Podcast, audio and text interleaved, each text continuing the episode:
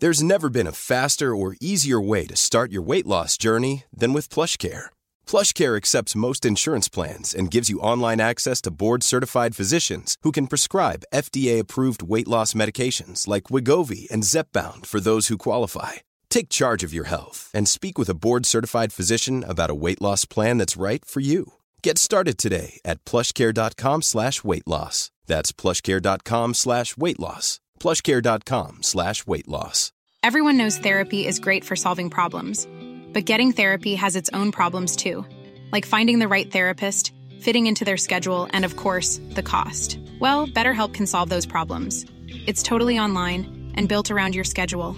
It's surprisingly affordable too. Connect with a credentialed therapist by phone, video, or online chat, all from the comfort of your home. Visit BetterHelp.com to learn more and save 10% on your first month. That's BetterHelp, H E L P. Burrow's furniture is built for the way you live. From ensuring easy assembly and disassembly to honoring highly requested new colors for their award winning seating, they always have their customers in mind. Their modular seating is made out of durable materials to last and grow with you. And with Burrow, you always get fast, free shipping. Get up to 60% off during Burrow's Memorial Day sale at burrow.com slash ACAST. That's burrow.com slash ACAST. بسم اللہ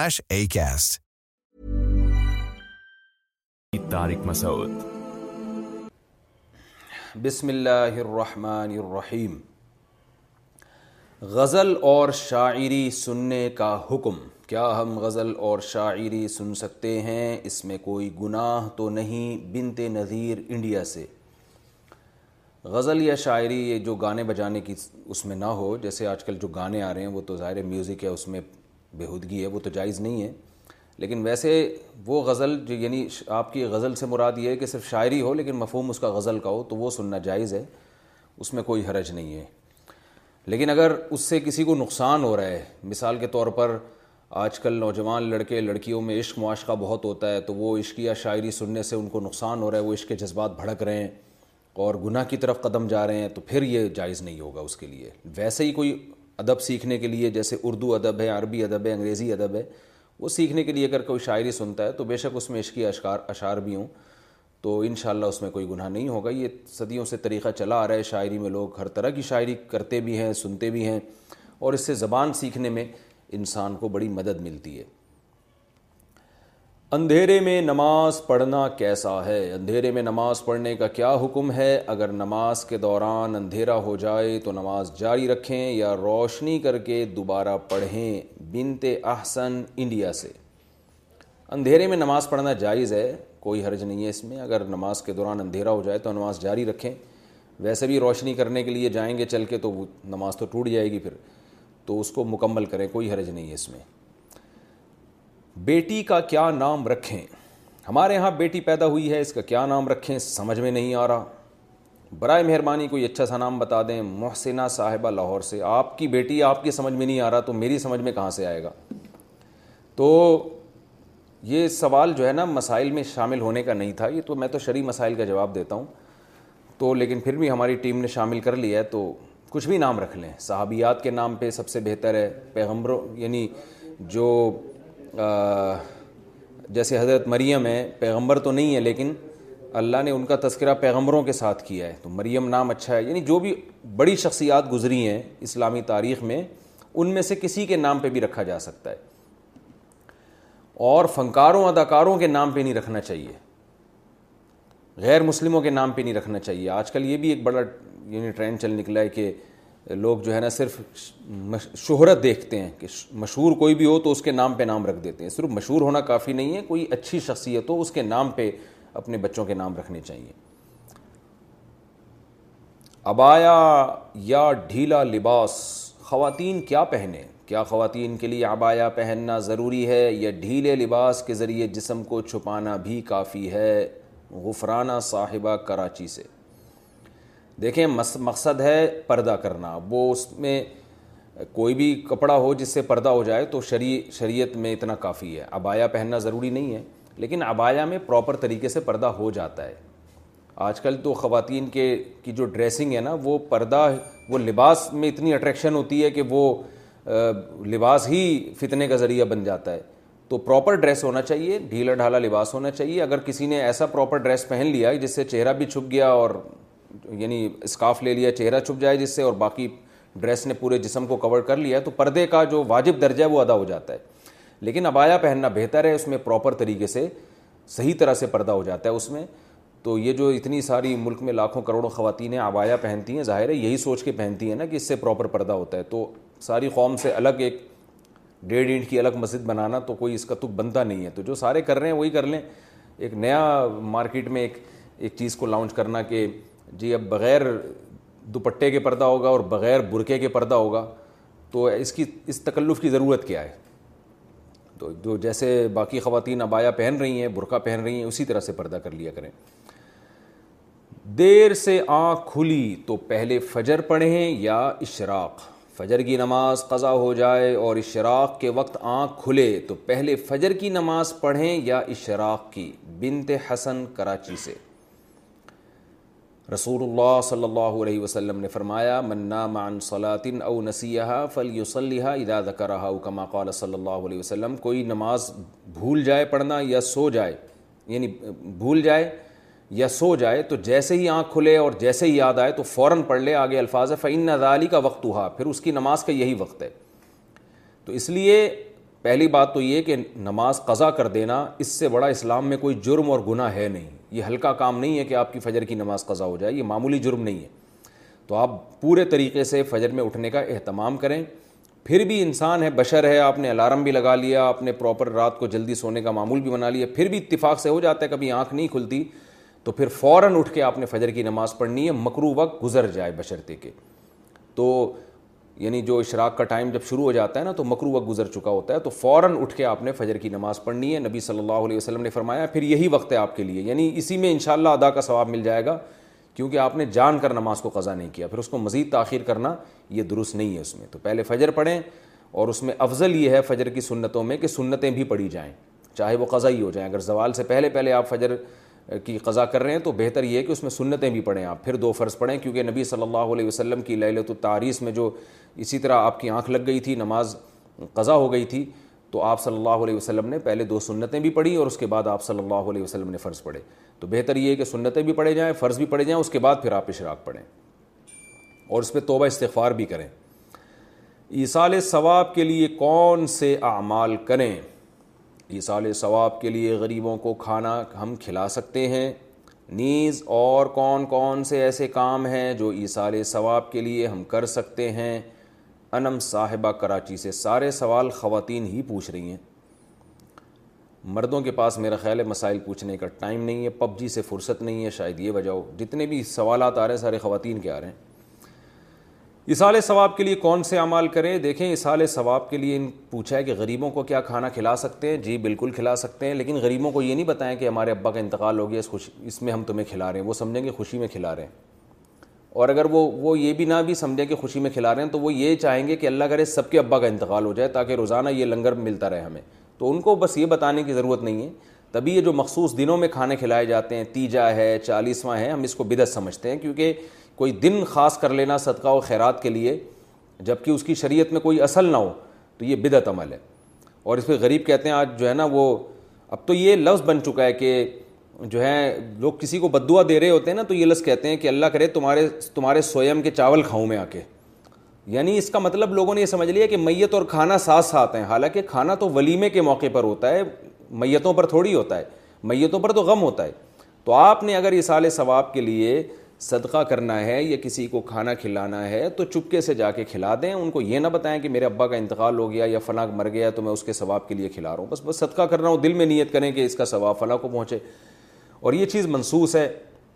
صحابیہ نے رسول اللہ صلی اللہ علیہ وسلم سے پوچھا یا رسول اللہ ان امی عنی صدق عنہ میری والدہ کا انتقال ہو گیا ہے میں ان کی طرف سے صدقہ کر سکتی ہوں آپ صلی اللہ علیہ وسلم نے فرمایا ہاں کر سکتی ہوں تو بعض علماء کہتے ہیں صرف صدقہ ہی جائز ہے لیکن جو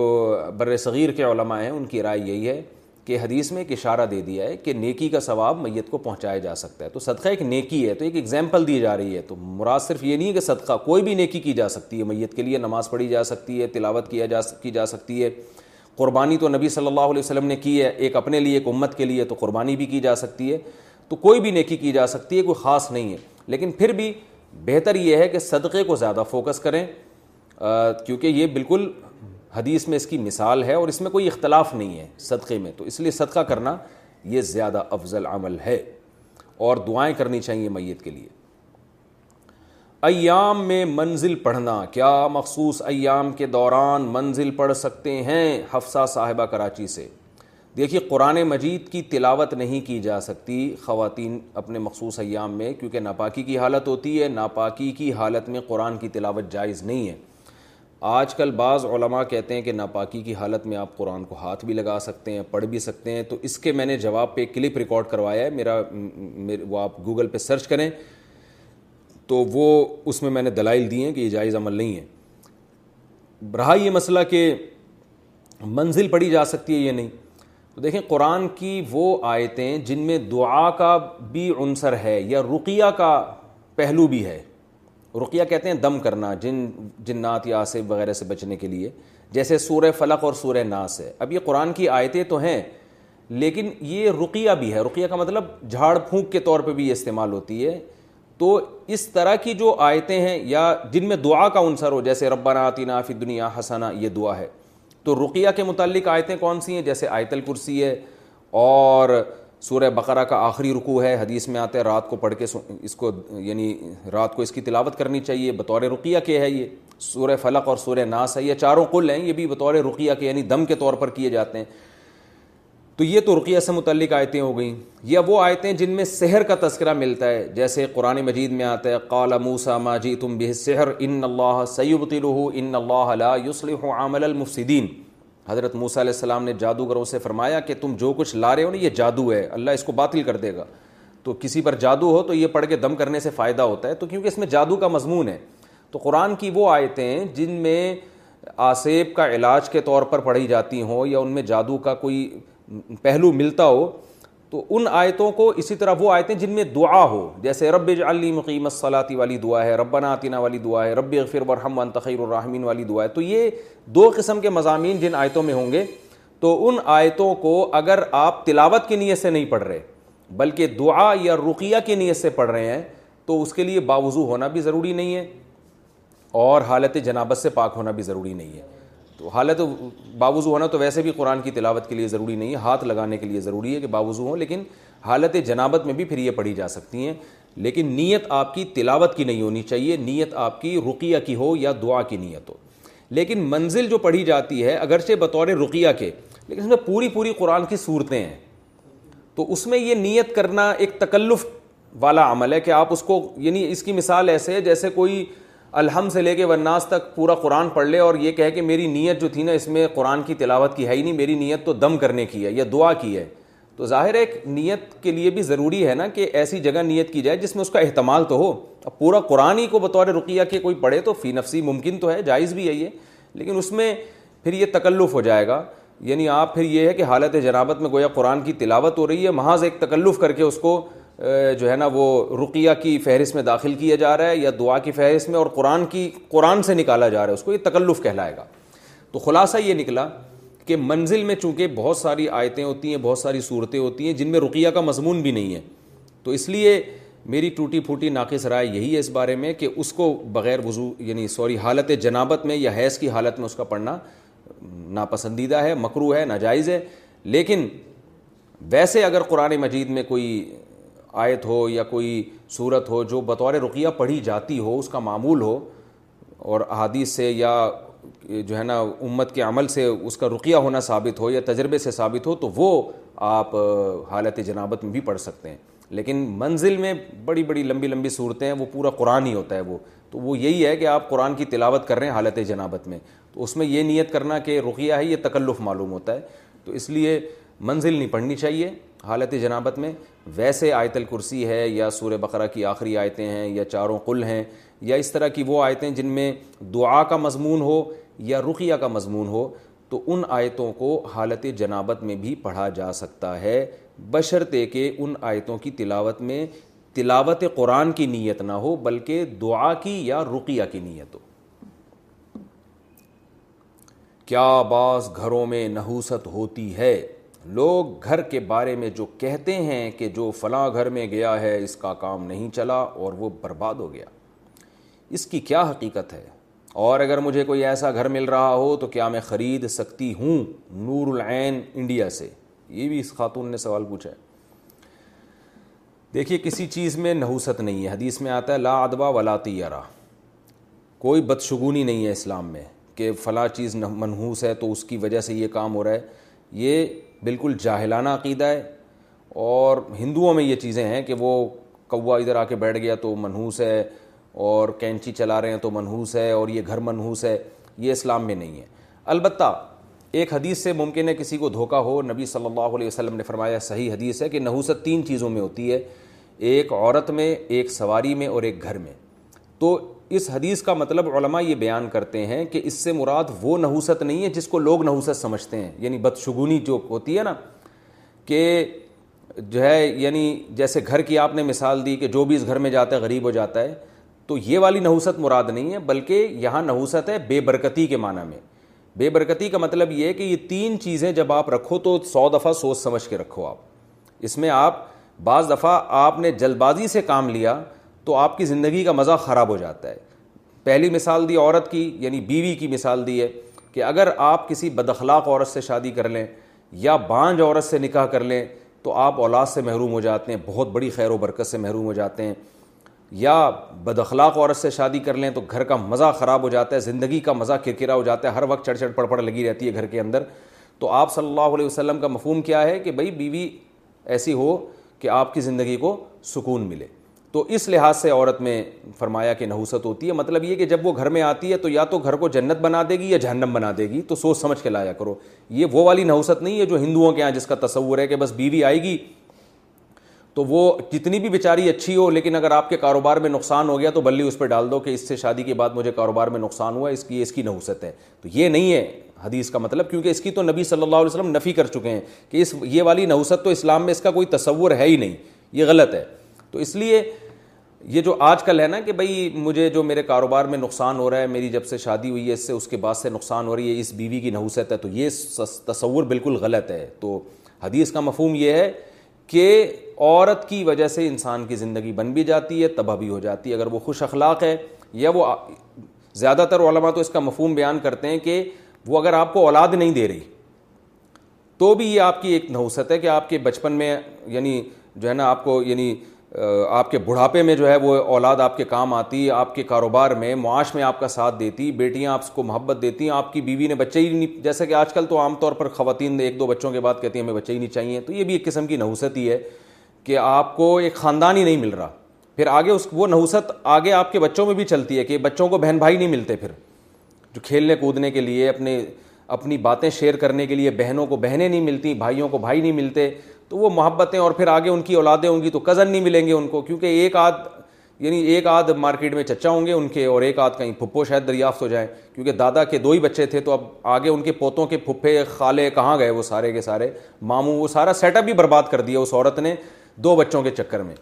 تو یہ بھی نحوست کا ایک بڑا علماء نے مفہوم بیان کیا کہ عورت اگر آپ کو اولاد نہیں دے رہی تو یہ بھی ایک نحوست ہے ہاں یہ ضرور ہے کہ اس میں اگر عورت کا قصور نہیں ہے تو پھر اس کو ملامت نہیں کرنی چاہیے جیسے وہ قدرتی بانج ہے تو اب ظاہر ہے اس کا قصور نہیں ہے نا تو اس میں اللہ نے آپ کے لیے ایک اور شادی کا آپشن بھی رکھا ہے تو اس بیس پر عورت کو تانے دینا کہ یہ بچے نہیں دے رہی ہے مجھے کیونکہ اس کا قصور نہیں ہے ہاں اگر وہ صحت مند ہے پھر بھی آپ کو اولاد نہیں دے رہی پھر آپ اس کو تانا دے سکتے ہیں کیونکہ اولاد روکنے کا حق اس کو حاصل نہیں ہے اگر شوہر اولاد چاہتا ہے تو تو یہ بھی ایک نحوست ہے اور اسی میں یہ بھی پتہ چلتا چلتا ہے کہ کہ جہاں عورت نسل روکنے کی وجہ سے نحوست کا تانہ اس کو دیا جا سکتا ہے تو مرد کو بھی یہ تانہ دیا جا سکتا ہے بسا اوقات عورت اولاد چاہتی ہے مگر مرد ایک نمبر کا کنجوس ہوتا ہے وہ نہیں چاہتا کہ میرا خرچہ میری اولاد پہ ہو اور وہ اپنے پیسے بچانے کے چکر میں کنجوسی سے کام لیتا ہے کہ ایک دو بچوں سے زیادہ مجھے نہیں چاہیے تو یہ مرد بھی عورت کے لیے منحوس ثابت ہوتا ہے کیونکہ یہ اس کو اولاد کی نعمت سے محروم کر رہا ہے اور کیونکہ اولاد کی نعمت کو اسلام میں ایک بہت بڑی نعمت سمجھا گیا ہے تبھی اللہ نے یہ نہیں فرمایا کہ تمہیں اللہ اولاد ایک بطور پینلٹی کے لگا دیتا ہے بلکہ اللہ نے فرمایا یہ بولی میں یشا اناسا جس کو چاہتا ہوں بیٹیاں گفٹ کرتا ہوں وہ یہ بولی میں یشا ذکور جس کو چاہتا ہوں بیٹے گفٹ کرتا ہوں تو گفٹ کا لفظ قرآن نے استعمال کیا اس سے پتہ چلتا ہے کہ بیٹے یا بیٹیاں او یو اوی جو ہم ہوں اناسا جس کو چاہتا ہوں دونوں دے دیتا ہوں بیٹے بھی گفٹ اور بیٹیاں بھی گفٹ کر دیتا ہوں تو یہ بہت بڑی نعمت ہے تو اگر عورت کی شادی غلط جگہ ہو گئی تو مرد منحوس معذرت کے ساتھ اور اگر مرد کی شادی ایسی عورت سے ہو گئی جو اس کو خاندان ہی نہیں دے رہی ہے تو اس کا مطلب یہ بھی اس کے لیے ایک نحوست والا عنصر پایا جاتا ہے تو اس لیے حدیث کا مفہوم ہے کہ نکاح کرنے میں احتیاط سے کام لے انسان دوسری بات سواری میں آپ صلی اللہ علیہ وسلم نے فرمایا نحوست ہے وہاں بھی لوگ کنجوسی کرتے ہیں یہاں بھی نحوست کا مطلب یہ ہے کہ سواری بھی انسان اگر سستے کے چکر میں گھٹیا سواری لے لے تو وہ بھی جو غم اور دکھ دیتی ہے وہ غم اور دکھ سے مجھے یاد ہے ہمارے ایک دوست تھے وہ جب بھی کہیں آتے تھے تو ٹینشن دیتے تھے نا تو جب بھی کسی محفل میں آتے تو دوسرے دوست ان سے خطاب کرتے آئیے غم دیجیے یعنی ہمیں پتہ ہے آپ بیٹھیں گے تو کچھ نہ کچھ ٹینشن والی باتیں کریں گے تو کہتے ہیں آئیے بیٹھیے کچھ دکھ دیجیے کچھ غم دیجیے ہم کو تو سواری بھی انسان کو غم دیتی ہے آپ نے سستے کے چکر میں چوہتر کا ماڈل خرید لیا اب وہ پورے محلہ اس کو دھکے لگا رہا ہے گاڑی کو پھر آپ لے کے جا رہے ہیں اس کی مینٹیننس کبھی ٹائر پھٹ رہا ہے وہ اتنے غم بھی دے گی آپ کو دکھ بھی دے گی آپ کا جو سستے کے چکر میں آپ نے پرانی چیز خریدی تھی وہ پیسے بچائے تھے وہ بھی نہیں بچیں گے آپ کے اس کی ریپیئرنگ میں سارے پیسے خرچ ہو جائیں گے اور وہ پھر بھی ٹھیک نہیں ہوگی تو جیسے گھوڑا ہے سرکش اگر ہو تو وہ انسان کو ایک سواری ہے نا گھوڑا وہ اگر سرکش گھوڑا آپ نے سواری کے طور پہ رکھ لیا وہ غم دینا شروع کر دیتا ہے تو اس لیے سواری میں بھی انسان کو سوچ سمجھ کے کام لینا چاہیے اور تیسری چیز آپ صلی اللہ علیہ وسلم نے فرمایا گھر تو علماء یہاں بھی بتاتے ہیں کہ گھر میں نحوست کا مطلب یہ ہے کہ گھر کی لوکیشن اچھی ہونی چاہیے کشادہ گھر ہو اس میں دھوپ اور ہوا کا انتظام ہو وینٹیلیشن کا انتظام ہو گٹروں کے اوپر گھر بنے ہوئے ہیں نالوں کے اوپر گھر بنے ہوئے ہیں نہ اس میں دھوپ ہے اور پیک گھر ہوتے ہیں آج بڑے بڑے بنگلے میں نے دیکھے لیکن چاروں طرف سے پیک ہوتے ہیں روشنی نہیں آتی اس کے اندر لائٹوں میں مصنوعی لائٹوں میں لوگ بیٹھے رہتے ہیں اس سے انسان لاشوری طور پر ڈپریشن میں جاتا ہے وہ اس کو پتہ نہیں ہوتا اس کی صحت خراب ہو رہی ہوتی ہے تو کشادہ گھر ہو اور اگر اللہ نے وسائل دیے اور اس میں دھوپ اور روشنی کا انتظام ہو تو نبی صلی اللہ علیہ وسلم نے ان تین چیزوں کو زیادہ فوکس کیا ہے کہ اگر یعنی علماء کہتے ہیں کہ یہ تین چیزوں میں نبی نے فرمایا کہ نحوست ہے نحوست کا مطلب وہ والی نحوست نہیں جو ہندوؤں کا ایک کانسیپٹ ہے نحوست کا یہ مطلب ہے کہ یہ تین چیزیں انسان اگر جل بازی میں کر لے اور تین چیزوں میں انسان کنجوسی سے کام لے تو پھر یہ تین چیزیں انسان کا بیڑا غرق کرنے کا ذریعہ بنتی ہیں تو آپ نے جو سوال پوچھا میں اس کی طرف آتا ہوں یہ جو آپ نے کہا کہ فلاں گھر میں جو بھی گیا ہے تو اس کا نقصان ہوا ہے اس کا گھر سے کوئی تعلق نہیں ہے یہ ہندوانہ تصور ہے آپ اللہ پہ توقل کریں آپ کو اگر ایسا گھر مل رہا ہے آپ آنکھ بند کر کے خریدیں کوئی نقصان اگر اللہ نہ کرے ہو جائے تو گھر پہ نہ ڈالیں آپ کہیں بھائی اللہ نے میرے مقدر میں یہ نقصان لکھا ہوا تھا تو اس کا اس گھر سے کوئی تعلق نہیں ہے کیا بلی کا کاروبار حلال ہے کیا بلیوں کا کاروبار کرنا جائز ہوگا اگر ہم بلیاں پالیں اور بعد میں اسے بیچیں تو کیا یہ جائز ہے عظما صاحبہ ممبئی سے دیکھیے جائز تو ہے مگر مکرو ناپسندیدہ ہے نبی صلی اللہ علیہ وسلم نے بلی کے جو اجرت ہے یعنی بلی کو آپ فروغ کر کے جو اس کا سمن حاصل ہوتا ہے اس کو آپ صلی اللہ علیہ وسلم نے اس کو ناجائز قرار دیا ہے تو جمہور علماء وہاں جو کہتے ہیں کہ آپ صلی اللہ علیہ وسلم نے اس کو پسند نہیں کیا اس سے مراد کراہت تنظیحی ہے یعنی حرام بعض علماء تو حرام ہونے کے قائل ہیں لیکن جمہور علماء کہتے ہیں کہ وہاں مراد جو نبی نے منع کیا ہے یعنی بلی کے جو قیمت ہے اس کو کھانے سے تو یہ ممانعت حرام کے درجے میں نہیں ہے بلکہ کراہت تنزییہ کے درجے میں دوسرے دلائل کی روشنی میں اس کی وجہ ہے کہ بلی کا جھوٹا حلال ہے سوری جھوٹا پاک ہے بلی کا تو وہ ناپاک جانور نہیں ہے تو اس لیے اس کے ناجائز ہونے کی اور کوئی وجہ نہیں ہے البتہ اس حدیث کی روشنی میں بعض علماء کہتے ہیں کہ حرام ہے لیکن جمہور علماء کہتے ہیں کہ مقروح تنظیحی ہے مقروح تنظیحی کا مطلب ہوتا ہے اوائڈ کرنا بچنا بہتر ہے تو مشورہ میرا یہ ہے کہ اگر آپ نے کوئی بلی بیچ دی ہے تو اس کی قیمت اگر آ گئی ہے تو ٹھیک ہے لیکن آئندہ بہتر یہ کہ اس کو کاروبار آپ نہ بنائیں حرام میں نہیں کہہ رہا کال میں وہی کر رہا ہوں جو جمہور کا کال ہے کہ حرام نہیں ہے مقروح تنظیحی ہے لیکن بہتر یہی ہے کہ آپ اس سے اجتناب کریں حلال جانوروں کا کاروبار کیا کریں اس میں برکت ہوتی ہے اس میں لوگوں کو فائدہ ہوتا ہے بلیاں اگر معاشرے میں پھیلیں گی تو اس سے پبلک کو کیا فائدہ ہے اگر گائے بھینس بکریاں مرغیاں ان کا کام کریں گے مرغیوں سے انڈے ملیں گے بکریوں سے دودھ ملے گا گوشت ملے گا بکروں کے ریٹ مارکیٹ میں کم ہو جائیں گے جب بکروں کی پیداوار بڑھے گی تو اس سے انسانیت کو فائدہ ہے اور انٹرٹینمنٹ بھی ہے بکری بھی پل جاتی ہے دمبے بھی پل جاتے ہیں میرے میرے دمبے آپ آ کے دیکھیں دو دمبے ایسے ٹائٹ خاندانی طریقے سے پلے ہوئے ہیں کھا کھا کے ماشاء اللہ مسٹنڈے بھی ہو رہے ہیں اور پل بھی گئے ہیں بچے کھیلتے ہیں ان سے وہ جب اثر کے بعد لے کے نکلتے ہیں چھلانگے مارتے ہیں وہ تو اگر آپ کو تفریح کرنی ہے تو وہ دمبوں سے بھی ہو سکتی ہے گائے سے بھی ہو سکتی ہے گائے کا بچہ کتنا خوبصورت ہوتا ہے ایسا اور بھینس کا بچہ ایک نمبر کا سست ہوتا ہے مقصد لطیفہ سناتا ہوں نا بھینس کا بچہ ایسے کھیلتا ہے بس اس کا کھیل یہی ہے کان بیٹھ کے ہلاتا رہے گا تو اس میں بھی مزہ آتا ہے اور گائے کا بچہ ذرا اچھل کودتا ہے بکری کا بچہ اور اچھل کود مچاتا ہے ایسا خوش ہوتا ہے جب آپ اس کو اس کے پنجرے سے باہر نکالیں نا ایسی چھلانگیں مارتا ہے تو حلال جانور پالیں یہ کتے بلی جو ہے نا یہ مناسب نہیں ہے پالنا یعنی کاروبار کرنا پل جائے بلی تو ٹھیک ہے کوئی ممانعت نہیں ہے لیکن یہ کہ کاروبار ہی اگر کرنا ہے تو ان چیزوں کا کریں جن کے گوشت میں جن کے انڈوں میں جن کے دودھ میں اللہ نے برکت رکھی ہے آپ صلی اللہ علیہ وسلم نے فرمایا مرغے کو برا مت کا ہولا تصب الدیق فین یؤذن الاََََ وہ اذان کے لیے جگاتا ہے وہ سوری نماز کے لیے جگاتا ہے تمہیں تو یہ برکت والے جانور ہیں حلال جانور جو ہیں ان کو رکھنا چاہیے وطر کی نماز میں مصنون قراعت وطر کی نماز میں کون سی صورت پڑھنا افضل ہے فحد صدیقی یو پی سے نبی صلی اللہ علیہ وسلم وطر کی پہلی رکعت میں سب حسم ربی کل اعلیٰ دوسری میں قلیا یوہل کا فرون اور تیسری میں قلع اللہ عہد یہ تین صورتیں پڑھا کرتے تھے تو سنت یہی ہے کہ وطر کی پہلی رکت میں آپ سورہ العلیٰ پڑھیں دوسری میں سورہ کافرون پڑھیں تیسری میں قلو اللہ پڑھیں لیکن ہمیشہ اس کو معمول بنا لینا بھی ٹھیک نہیں ہے بلکہ یعنی یہ زیادہ پڑھ لیں اور دوسری صورتیں بھی پڑھا کریں کبھی کبھار زیادہ تر کوشش کریں کہ اسی کا معمول بنائیں تو زیادہ اچھا ہے کیا غیبت سننا بھی گناہ ہے اگر کوئی بندہ آپ کے سامنے غیبت کرے تو کیا کرنا کیا کرنا ہوگا کہ غیبت سننے کا گناہ نہ ہو محمد فرحان گوجرا والا آپ کو اس کو خاموش کرانا ہوگا اگر کوئی بندہ آپ کے جیسے غیبت کرنا حرام ہے غیبت سننا بھی اسی طرح حرام ہے اگر آپ کو استطاعت ہے آپ کے اندر کہ آپ اس کو خاموش کرا سکتے ہیں تو کرائیں اور اگر آپ کا کوئی یہ خوف ہے کہ اس سے کوئی فتنہ ہوگا ڈر ہوگا تو پھر کوشش کریں کہ ٹاپک چینج کر دیں اس کو سراہتاً نہ بولیں کہ بھائی چپ کرو بلکہ اس کو ٹاپک جو ہے چینج کر دیں جیسے وہ کہہ رہے ہیں یار وہ فلانا وسیم بھائی ستار بھائی یوں کرتے ہیں آپ ایک دم ٹاپک چینج کر لیں ابھی یار یہ دیکھ یار یہ کوئی نئی خبر آئی بھی ہے سنیں کہ وہ یہ مسئلہ ہو گیا اس طرح سے ٹاپک چینج کریں تاکہ اس مصیبت سے جان چھوٹے آپ کی اللہ کے ننانوے نام یاد کرنے کی فضیلت کیا یہ حدیث میں ہے کہ اللہ تعالیٰ کے ننانوے نام یاد کرنے والا جنت میں جائے گا سائقہ حبیب کے یعنی بیلجیم سے سائقہ کن مطلب ہے بجلی کی چنگھاڑ تو آپ نے نام بڑا عجیب سے رکھا ہوا ہے خیر حدیث میں آتا ہے رسول اللہ صلی اللہ علیہ وسلم نے فرمایا ان تس و تسعین اسمن تس و تسعین اسمن من حفظ او دخل قال صلی اللہ علیہ وسلم نبی صلی اللہ علیہ وسلم نے فرمایا اللہ کے ننانوے نام ہیں جو ان کو یاد کرے گا جنت میں داخل ہوگا ایک دخول جنت کا ایک ذریعہ ہے تو یہ مطلب نہیں ہے کہ ٹوٹل اللہ کے ننانوے نام ہیں اللہ کی تو جیسے صفات لامحدود نام بلا لامحدود مطلب یہ کہ ننانوے وہ ہیں جن کو یاد کرنے پر جنت کی خوشخبری ہے تو اگر کوئی شخص کبیرہ گناہوں سے بچتا ہے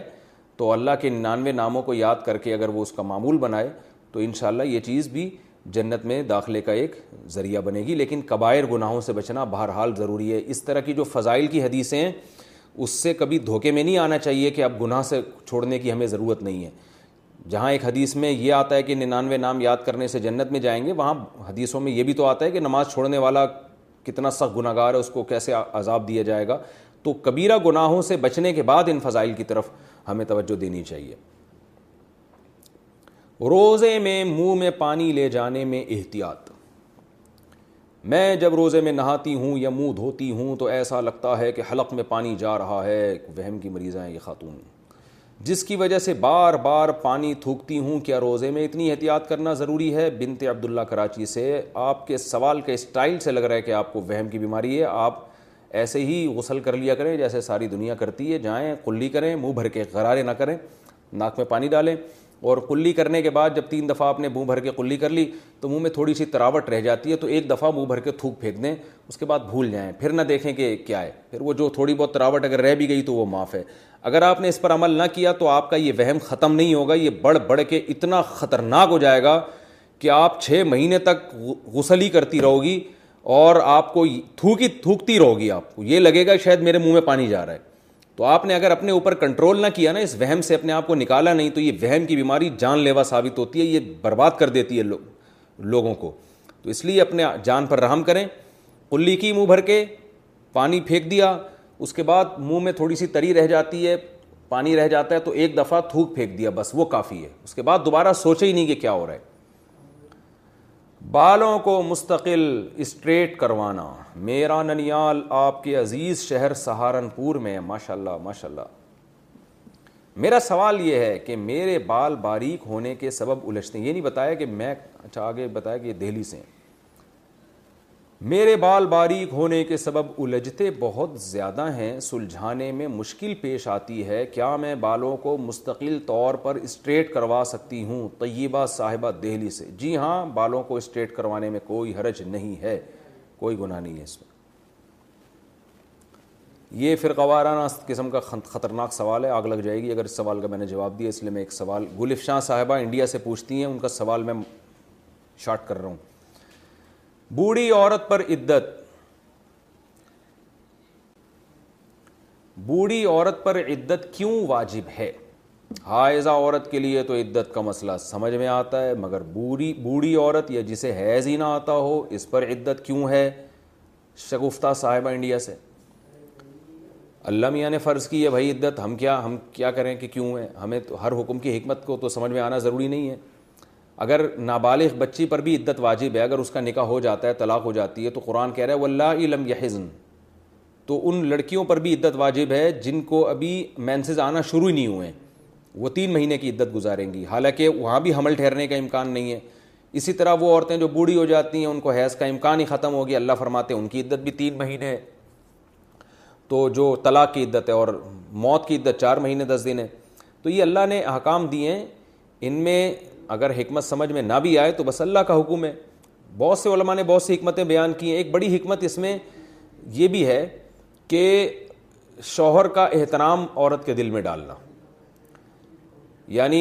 اسے یہ باور کرانا کہ تم سے ایک نعمت چھن گئی ہے تو اس لیے تم اتنے دن سوگ میں رہو گی سوگ کا مطلب یہ نہیں کہ جو ہندو ہندوؤں میں تصور ہے کہ بہت ہی گندی میلی کو چلی یہ تو نہیں ہے اسلام میں ظاہر ہے کہ زینت اختیار نہیں کرے گی کپڑے تو پراپر جیسے صاف ستھرے پہنتی ہے پہنے گی لیکن خوشبو کا استعمال میک اپ چوڑیاں یہ زینت اختیار نہیں کرے گی تو اس میں ایک بڑا مقصد عورت کو یہ تصور کرانا بھی ہے کہ شوہر کی نعمت چھینی ہے تم سے آپ کہہ سکتے ہیں کہ جب چھینی گئی تو اب اس کو یہ احساس دلانے سے کیا فائدہ یہ یہ فائدہ ہے کہ معاشرے میں دوسری عورتوں کو احساس ہوگا کہ شوہر ایک بہت بڑی نعمت ہے جب وہ چھن جاتا ہے کہ قرآن نے تو ان عورتوں کو بھی عدت گزارنے کا حکم دیا جن کو حمل ٹھہرنے کا سرے سے امکان ہی نہیں ہے تو ان کو بھی عدت گزارنے کا حکم دیا اس سے پتہ چلتا ہے کہ عدت کا مقصد محض نصب کی حفاظت نہیں اور بھی کچھ مقاصد ہیں شریعت کے دیکھیں عورت کا میاں باپ مر جائے تو تین دن سو گئے بھائی مر جائے تین دن سو گئے بیٹا مر جائے تین دن سو گئے شوہر مر جائے چار مہینے دس دن تو اس سے پتہ چلتا ہے نا کہ اللہ کی نظر میں عورت کے لیے میاں کی کوئی ویلیو ہے تو جب اللہ کی نظر میں ہے تو خواتین کو بھی اپنے میاں کو کوئی ویلیو دے دینی چاہیے اس سے ثواب ملے گا انشاءاللہ اللہ اچھا بھائی پچھلی قوموں پر عذاب کی وجہ میں نے ایک پوسٹ میں پڑھا تھا کہ قرآن میں پچھلی قوموں پر عذاب کا جو ذکر آیا ہے وہ ان کے نماز روزہ چھوڑنے کی وجہ سے نہیں تھا بلکہ ناپ تول میں کمی کرنے اور حقوق العباد ادا نہ کرنے کی وجہ سے تھا جبکہ میرے خیال میں قرآن میں ان قوموں کے تباہ ہونے کا ذکر آیا ہے جو اللہ پر ایمان نہیں رکھتے اور شرک کرتے تھے اس بارے میں رہنمائی فرمائے رافعہ صاحبہ لاہور سے دیکھیں قرآن میں اس کا تذکرہ آیا ہے فکلن اخدنا بزم بزمبی ان کبوت میں ہم نے گناہ کی وجہ سے امتوں کو پکڑائے گناہ کی وجہ سے اب گناہ میں کبھی وہ اللہ کا حق ہوتا ہے کبھی مخلوق کا حق ہوتا ہے تو اللہ کے حق میں شرک ہے اگر کوئی شرک کرتا ہے تو یہ گناہ ہے تو قرآن نے مشرق قوموں کو تباہ کیا ہے برباد کیا ہے لیکن کبھی اللہ نے حقوق و کی وجہ سے بھی تباہ کیا ہے جیسے کہ قوم عاد اور قوم سمود ناپ تول میں سوری صالح علیہ السلام کی جو قوم ہے اصحاب مدین وہ ناپ تول میں کمی کیا کرتے تھے تو اور ناپ تول میں کمی ظاہر ہے حقوق العباد میں سے تو یہ نہیں ہے کہ اللہ نے صرف حقوق العباد کی وجہ سے تباہ کیا یا صرف حقوق اللہ دونوں کی وجہ سے اللہ نے تباہ کیا بعض قوموں کو حقوق اللہ کی وجہ سے بعض قوموں کو حقوق العباد کی وجہ سے بعض قوموں میں دونوں جرائم تھے حقوق اللہ کی بھی مخالفت حقوق العباد کی بھی مخالفت لوت علیہ السلام کی قوم میں لڑکوں سے بدفیلی تھی یہ تو حقوق اللہ کی مخالفت ہے نا اللہ کا حق ضائع کر رہے تھے وہ تو اس لیے ہر قسم کے صغیرہ کبیرہ گناہ سے بچنے کی کوشش کرنی چاہیے اور اللہ کا حق بھی ادا کریں اور اللہ کی مخلوق کا حق بھی ادا کریں سجدہ تلاوت کے بعد قراءت کا طریقہ نماز میں سجدہ تلاوت کے بعد جب قراءت کریں گے تو پہلے تسمیہ پڑھیں گے یا نہیں آمینہ صاحبہ انڈیا سے جب آپ نے نماز میں سردہ تلاوت کی آیت پڑھی اور سردہ کیا اس کے بعد جب آپ سردے کے بعد کھڑے ہوں گے تو پھر اگر نئی صورت شروع ہو رہی ہے تو بسم اللہ پڑھیں نئی صورت شروع نہیں ہو رہی تو جہاں سے آپ نے چھوڑا تھا وہیں سے شروع کر دیں بعض آیتیں سردہ تلاوت کی ایسی ہے نا کہ وہ سردہ تلاوت کی آیت ہے جیسے سورہ علق ہے سورہ علق جو اقرا بسم ربی کلدی خلق والی صورت ہے اس میں بالکل آخر میں سردہ تلاوت والی آیت ہے تو یہ آیت پڑھنے کے بعد آپ نے اگر سردہ کیا تو اس کے بعد جب آپ کھڑے ہو کر اگلی صورت پڑھیں تو پھر بسم اللہ الرحمن الرحیم پڑھیں کیونکہ نئی صورت شروع ہو رہی ہے اور اکثر صورتیں تو ایسی ہیں آیتیں ایسی ہیں سردہ تلاوت کی کہ وہ صورت کے درمیان میں ہیں تو وہاں درمیان میں جب آپ نے سردہ کیا تو پھر اس کے بعد بسم اللہ پڑھے بغیر جہاں سے چھوڑا تھا وہیں سے آپ شروع کر دیں اچھا رشتہ نہ ملنے کی بنا پر لڑکی کا زندگی بھر کنواری رہنا اگر ایک لڑکی با پردہ اور کنواری ہو وہ اس اور اس کے رشتے سارے بے جوڑ اور بے پردہ گھرانے سے آتے ہوں تو کیا وہ ساری عمر پاک دامن رہ کر کنواری رہنے کا عزم کر سکتی ہے اس میں کوئی گناہ تو نہیں ہے حنا صاحبہ کراچی سے دیکھیے مسئلہ یہ ہے کہ اصل میں تو یہی ہے کہ لڑکی کو تو بے دین آدمی سے کبھی بھی شادی نہیں کرنی چاہیے کیونکہ عورت اکثر شوہر کے تابع ہوتی ہے اس کا دین بھی ختم ہو جاتا ہے بچے بھی برباد ہو جاتے ہیں تو اس میں جلد بازی نہ کریں اگر کوئی دیندار رشتہ نہیں مل رہا تو ڈیلے کریں نکاح کو لیکن ایک حد تک جب خدا نخواستہ یہ خوف ہو کہ اب اگر ریجیکٹ کر دیا رشتہ تو آئندہ نکاح ہی نہیں ہوگا تو پھر اس میں خطرہ یہ ہوتا ہے کہ آج ایک عورت پاک دامن ہے کل ایسا نہ ہو کہ گناہ ہو جائے اس سے تو گناہوں میں پڑنے کا بہرحال خطرہ ہوتا ہے تو اس لیے اس بارے میں کوئی ہر ایک کے لیے ایسا اصول نہیں بیان کیا جا سکتا جو سب کے لیے ایک ایک ہی حکم ہو کہ ہم ہیں ہم یہ کہیں کہ نہیں جی صبر کر لیں ساری زندگی اور یہ بھی نہیں کہا جا سکتا کہ کر لیں تو ہر ایک کے حالات دوسرے سے مختلف ہوتے ہیں اگر کسی لڑکی کو غالب گمان ہے کہ میرا دین داؤ پہ لگ جائے گا کہ میں نے اگر شادی کی میں برباد ہو جاؤں گی میرا پردہ ختم ہو جائے گا اور وہ یہ سمجھتی ہے کہ جب تک کوئی اچھا رشتہ نہیں آئے گا میں آرام سے صبر کر کے گھر بیٹھ سکتی ہوں میں کسی آزمائش میں مبتلا نہیں ہوں گی تو بہتر ہے کہ وہ گھر بیٹھ کے صبر کرے لیکن یہ فیصلہ بہت سوچ سمجھ کے کرے کیونکہ ہو سکتا ہے آج آپ سے صبر ہو رہا ہو کل نہ ہو فتنے میں پڑھتے ہوئے انسان کو دیر نہیں لگتی اور اگر یہ خطرہ ہو کہ نہیں بھائی کل کوئی آزمائش آ سکتی ہے اور مسائل کھڑے ہو سکتے ہیں تو پھر something is better than nothing پھر کیا کرنا ہے کہ بڑی برائی سے بچنے کے لیے چھوٹی مصیبت کو گلے لگا لینا ہے کہ چلو اس مرض سے شادی کرنے میں میں کوشش کروں گی مکمل دین کو فالو کروں لیکن کم از کم میں زنا سے بچ جاؤں گی برائی سے بچ جاؤں گی اور ایک گھر مل جائے گا مجھے اولاد کی نعمت مل جائے گی تو بڑی بڑی برائیوں سے جو ہے میں محفوظ ہو جاؤں گی تو یہ فیصلہ یعنی ہر ایک کے کوئی کوئی ایک ایسی لاٹھی نہیں ہے جس سے سب کو ہانکا جا سکے بلکہ ہر ایک کے حالات دیکھ کر اس کو مختلف قسم کے مشورے دیے جا سکتے ہیں تو یہ میں کوئی قاعدہ اور ضابطہ نہیں بیان کر رہا ہر ایک نے اپنے بارے میں خود فیصلہ کرنا ہے اور بہتر ہے کہ آپ اپنے سب سے پہلے تو والد سے پوچھیں باپ سے بہتر بیٹی کا خیر خواہ کوئی بھی نہیں ہوتا تو باپ کے لیے یہ فیصلہ کرنا آسان ہوتا ہے کہ اس بیٹی کا میرا مزاج کیا ہے یہ سسرال میں چلے گی بھی کہ نہیں چلے گی اور باپوں پر لازم ہے کہ وہ بچی کا مزاج دیکھ کے شادی کیا کریں زبردستی اپنی رائے ان پر تھوپا نہ کریں اس سے بڑا نقصان ہوتا ہے آگے چل کے یہ تھوپنے کا لفظ تھوڑا سا ایبیوزو ہے لیکن چلتا ہے تو ہو یہ رہا ہے نا آج کل مارکیٹ میں سجدے میں دعا مانگنے کا صحیح طریقہ کیا نماز کے سجدے میں عربی دعائیں مانگ سکتے ہیں فرض اور نفل دونوں کے بارے میں بتا دیں جی مانگ سکتے ہیں عربی دعائیں کوئی گناہ نہیں ہے البتہ بہتر یہ ہے کہ فرض میں صرف سبحان ربی العلیٰ پر اکتفا کیا جائے بہتر یہ اور جو باقی دعائیں ہیں وہ نفل نمازوں کے سردے میں مانگی جائیں کیونکہ فرض جو ہے نا یہ بالکل توقیفی توقیفی کا مطلب نبی صلی اللہ علیہ وسلم نے حکم دیا سب حسمہ کل اعلیٰ جب نازل ہوئی تو آپ نے فرمایا فرمائیفی سجود کم سردے میں یہ دعا پڑا کرو یعنی سب حسم یہ جو سبحان ربی العلیٰ ہے تو آپ صلی اللہ علیہ وسلم نے جو ہے وہ فرض میں یہ تو یہ فرض میں جو ہے نا یعنی حکم دیا نماز میں پڑھو تو اس سے اولین مزداق تو فرض نماز ہے نا تو اس لیے علماء کہتے ہیں بہتر ہے کہ فرض نمازوں میں جو یعنی جو عام دعا منقول ہے اسی پر اکتفا کیا جائے اور نوافل کے سردوں میں آپ چاہیں تو عربی میں جتنی دعائیں مانگیں لیکن وہ عربی آپ کے اپنے الفاظ نہ ہوں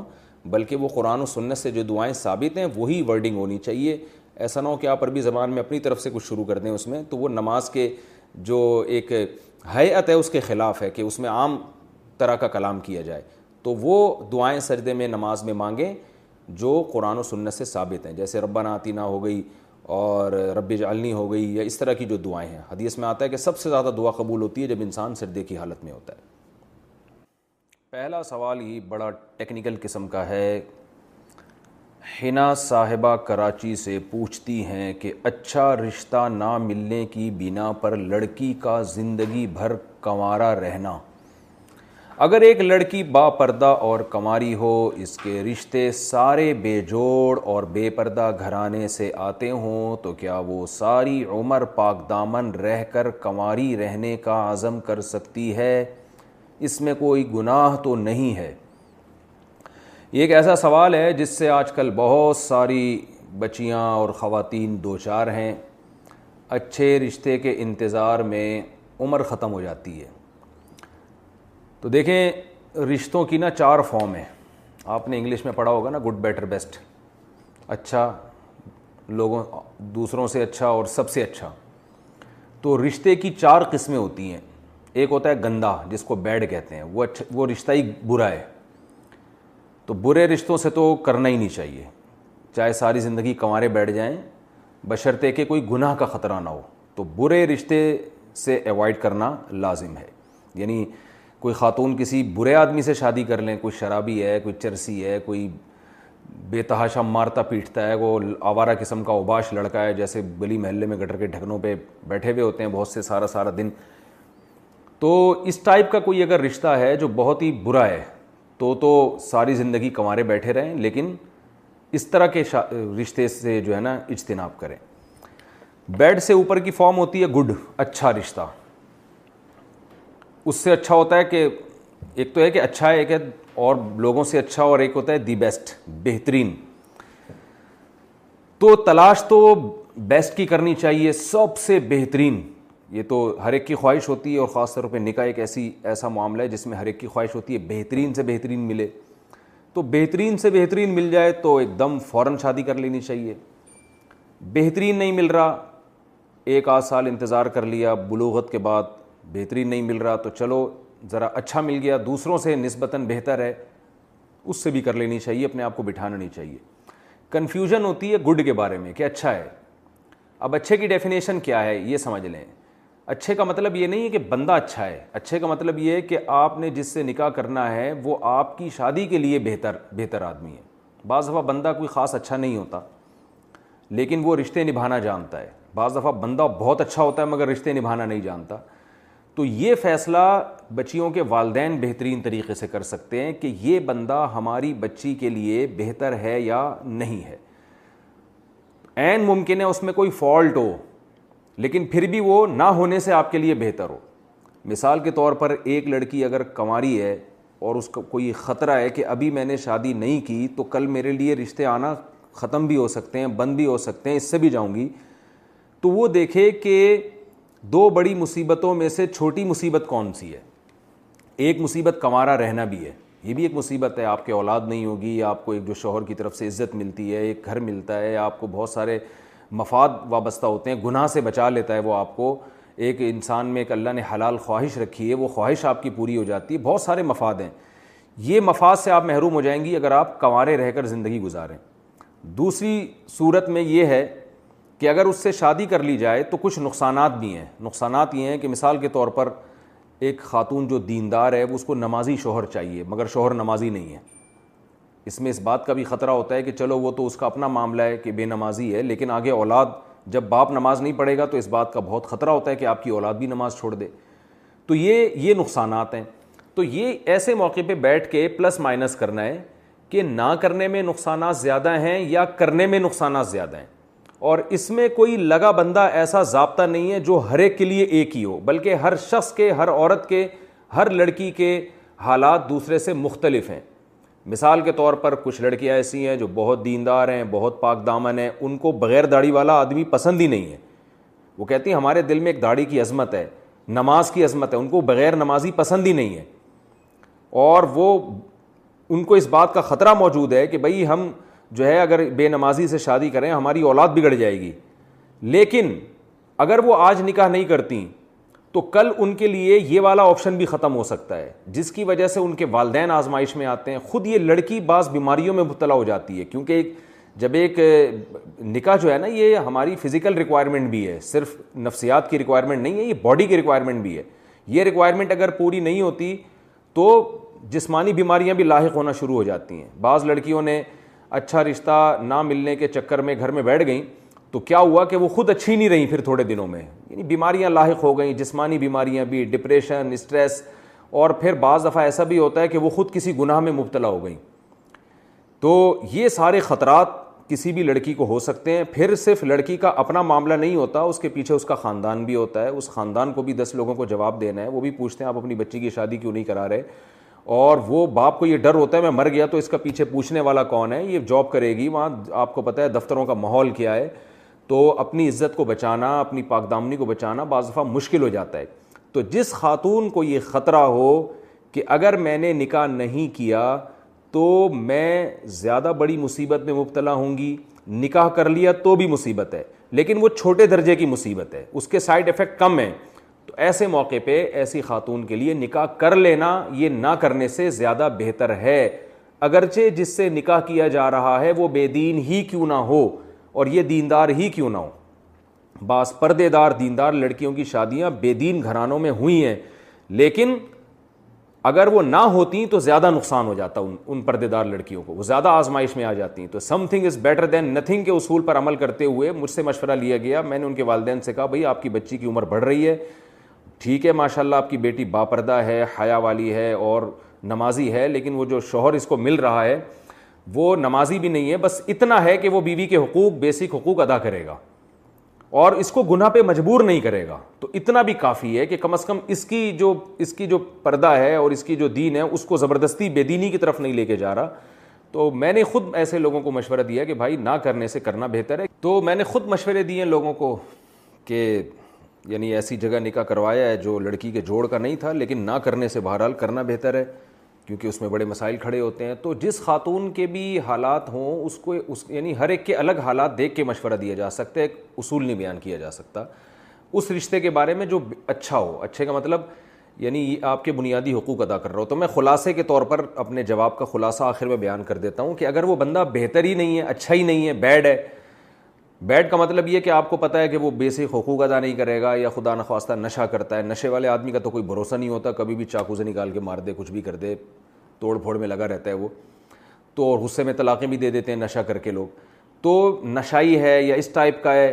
کہ آپ کے بیسک حقوق بھی یہ خطرہ ہے کہ ادا نہیں کرے گا تو پھر تو ساری زندگی کمارا رہنا گھر میں بیٹھے رہنا بہرحال یہ بہتر ہے اس آدمی سے نکاح کرنے سے لیکن اس کنڈیشن میں نہیں ہے بلکہ بے دین ہے دیندار نہیں ہے اللہ کا خوف نہیں ہے اس کے دل میں تو پھر اس میں یہ ہے کہ اگر آپ کا یہ خیال ہے کہ آپ کوارے رہ کر اپنے آپ کو محفوظ رکھ سکتی ہیں خاتون ہیں کوئی وہ محفوظ رکھ سکتی ہیں اور کوئی گناہ کا خطرہ بھی نہیں ہے والدین کے لیے بھی ٹینشن نہیں ہے اور یہ بھی یعنی خطرہ نہیں ہے کہ خدا نخواستہ کوئی ڈپریشن کی طرف چلی جائیں گی تو پھر میرا مشورہ یہ ہے کہ ایسے موقع پہ پھر نہ کرنا یہ کرنے سے بہتر ہے کیونکہ سب سے پہلے دین کی حفاظت ہے کیونکہ ایسے بے دین آدمی سے شادی کرنے میں بعض دفعہ خطرہ ہوتا ہے کہ عورت کا دین بھی داؤ پہ لگ جاتا ہے اور بہت سے لوگ تو لڑکی کو بے پردہ زبردستی بنا دیتے ہیں پردہ کرنے ہی نہیں دیتے تو یہ بنا دیتے ہیں بے پردہ کہ بھئی یعنی اس کو اس سے پردہ چھین لیتے ہیں اس کا تو لہٰذا ایسی کنڈیشن میں نہ کرنا کرنے سے بہتر ہے لیکن اگر یہ خطرہ ہے کہ نہیں بھائی اس سے بڑی آزمائش میں پڑ جائیں گے تو پھر کر لینا نہ کرنے سے بہتر ہے اور اگر کوئی رشتہ اچھا ہے تو اچھا رشتہ تو کر ہی لینا چاہیے اور اگر دی بیسٹ ہے تو تو فوراً سے پہلے کر لینا چاہیے لیکن یہ جو میں نے تفصیل بیان کی ہے یہ شادی سے پہلے ہے نکاح ہو گیا شادی کے بعد اگر پتہ چلا کہ بھئی یہ اس میں یہی خرابیاں ہیں تو پھر اس کے اصول کچھ اور ہیں اس میں تو حت الامکان گھر جوڑنے کی کوشش کرنی چاہیے کیونکہ طلاق کے سائیڈ افیکٹ یہ کمارے رہنے کے سائیڈ افیکٹ سے زیادہ ہیں کیونکہ طلاق کے بعد لڑکی کو نقصانات پھر زیادہ ہوتے ہیں تو اس صورت میں تو خدا نخواستہ جب تک ناقابل برداشت تکلیف نہ ہو علیحدگی نہیں لینی چاہیے حت الامکان کمپرومائز ہی کرنا چاہیے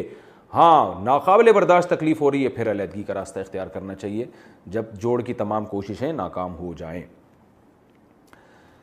سجدے میں دعا مانگنے کا صحیح طریقہ کیا نماز کے سجدے میں عربی دعائیں مانگ سکتے ہیں فرض اور نفل دونوں کے بارے میں بتا دیں یہ پہلے بھی سوال پوچھا جا چکا ہے کئی بار جی مانگ سکتے ہیں لیکن عربی میں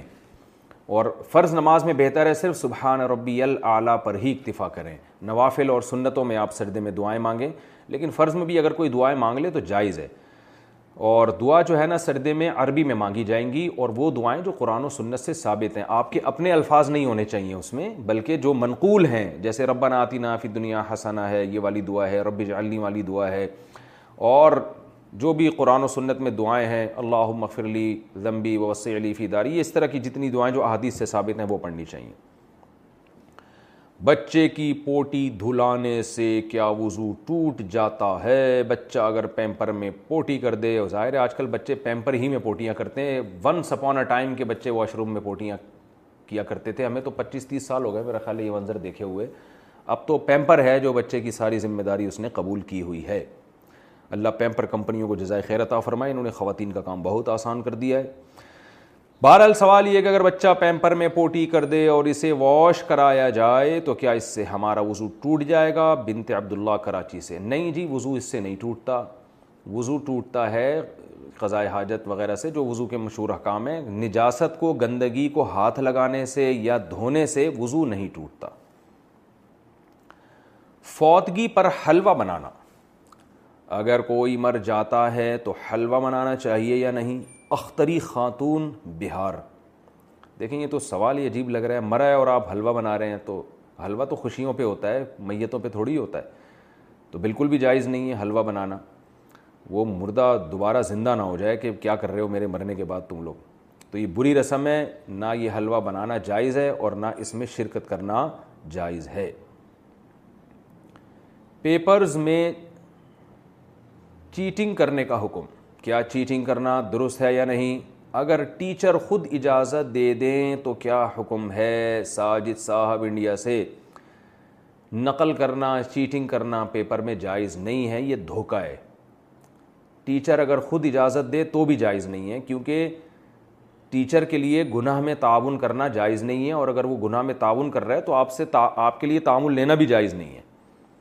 تو یہ بالکل حرام ہے ایسے جیسے کسی ملک میں شراب اگر اللیگل ہے اور گورنمنٹ کا کوئی شخص آپ کو شراب کی بوتل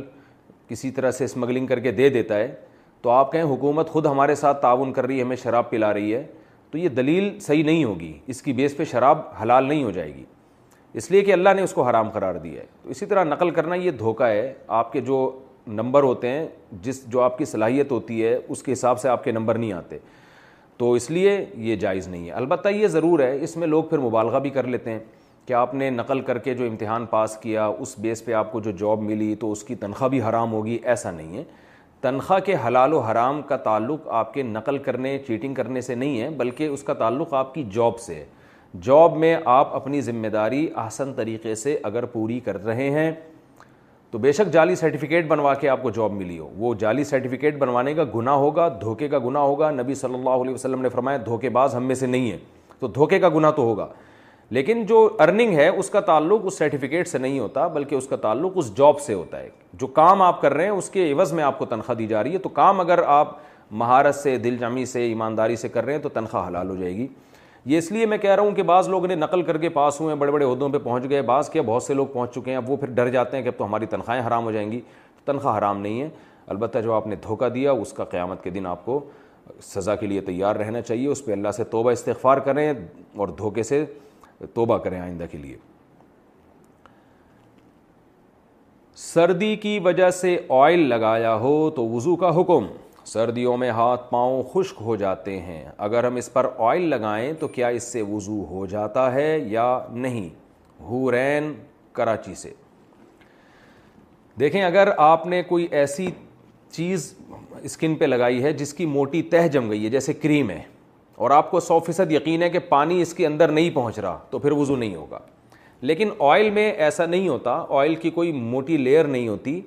یہ ضرور ہوتا ہے کہ جب آپ نے آئل لگایا تو پانی اس پہ ٹھہرتا نہیں ہے پھسل جاتا ہے تو اس سے آپ کو ایسا لگے گا جیسے پانی نہیں پہنچ رہا تو پانی پہنچ جاتا ہے لیکن پھسلتا ہے پانی تو اگر کوئی آئل لگایا ہے یا کریم لگائی ہے مگر وہ رب کر دیا اس کو رگڑ دیا جس کی وجہ سے اس کی موٹی لیئر ختم ہو گئی ہے تو پھر اس سے وضو بھی ہو جائے گا غسل بھی ہو جائے گا آپ اس پہ پانی ڈالیں اگر وہ پانی پھسل جاتا ہے تو اس سے کوئی فرق نہیں پڑتا وضو بھی ہو جائے گا اور غسل بھی ہو جائے گا خواتین کا تعلیمی یوٹیوب چینل بنانا ایک اور ٹیچر ہے کیا وہ یوٹیوب پر چینل بنا کر بچوں کو پڑھا سکتی ہے اور اس کی آمدن حلال ہوگی یا حرام ساجد صاحب گجرات سے پوچھتے ہیں یہ سوال بہت زیادہ پوچھا جاتا ہے آج کل خواتین یوٹیوب چینل بہت بنا رہی ہیں اور اس میں آگے بڑھتی جا رہی ہیں دیکھیں اصل عورت کا جو وظیفہ ہے جو ذمہ داری ہے وہ گھر سنبھالنا ہے وہ کرنا فی بوتی کننا قرآن کا حکم ہے سورہ حجاب میں کہ عورت گھر میں قرار پکڑے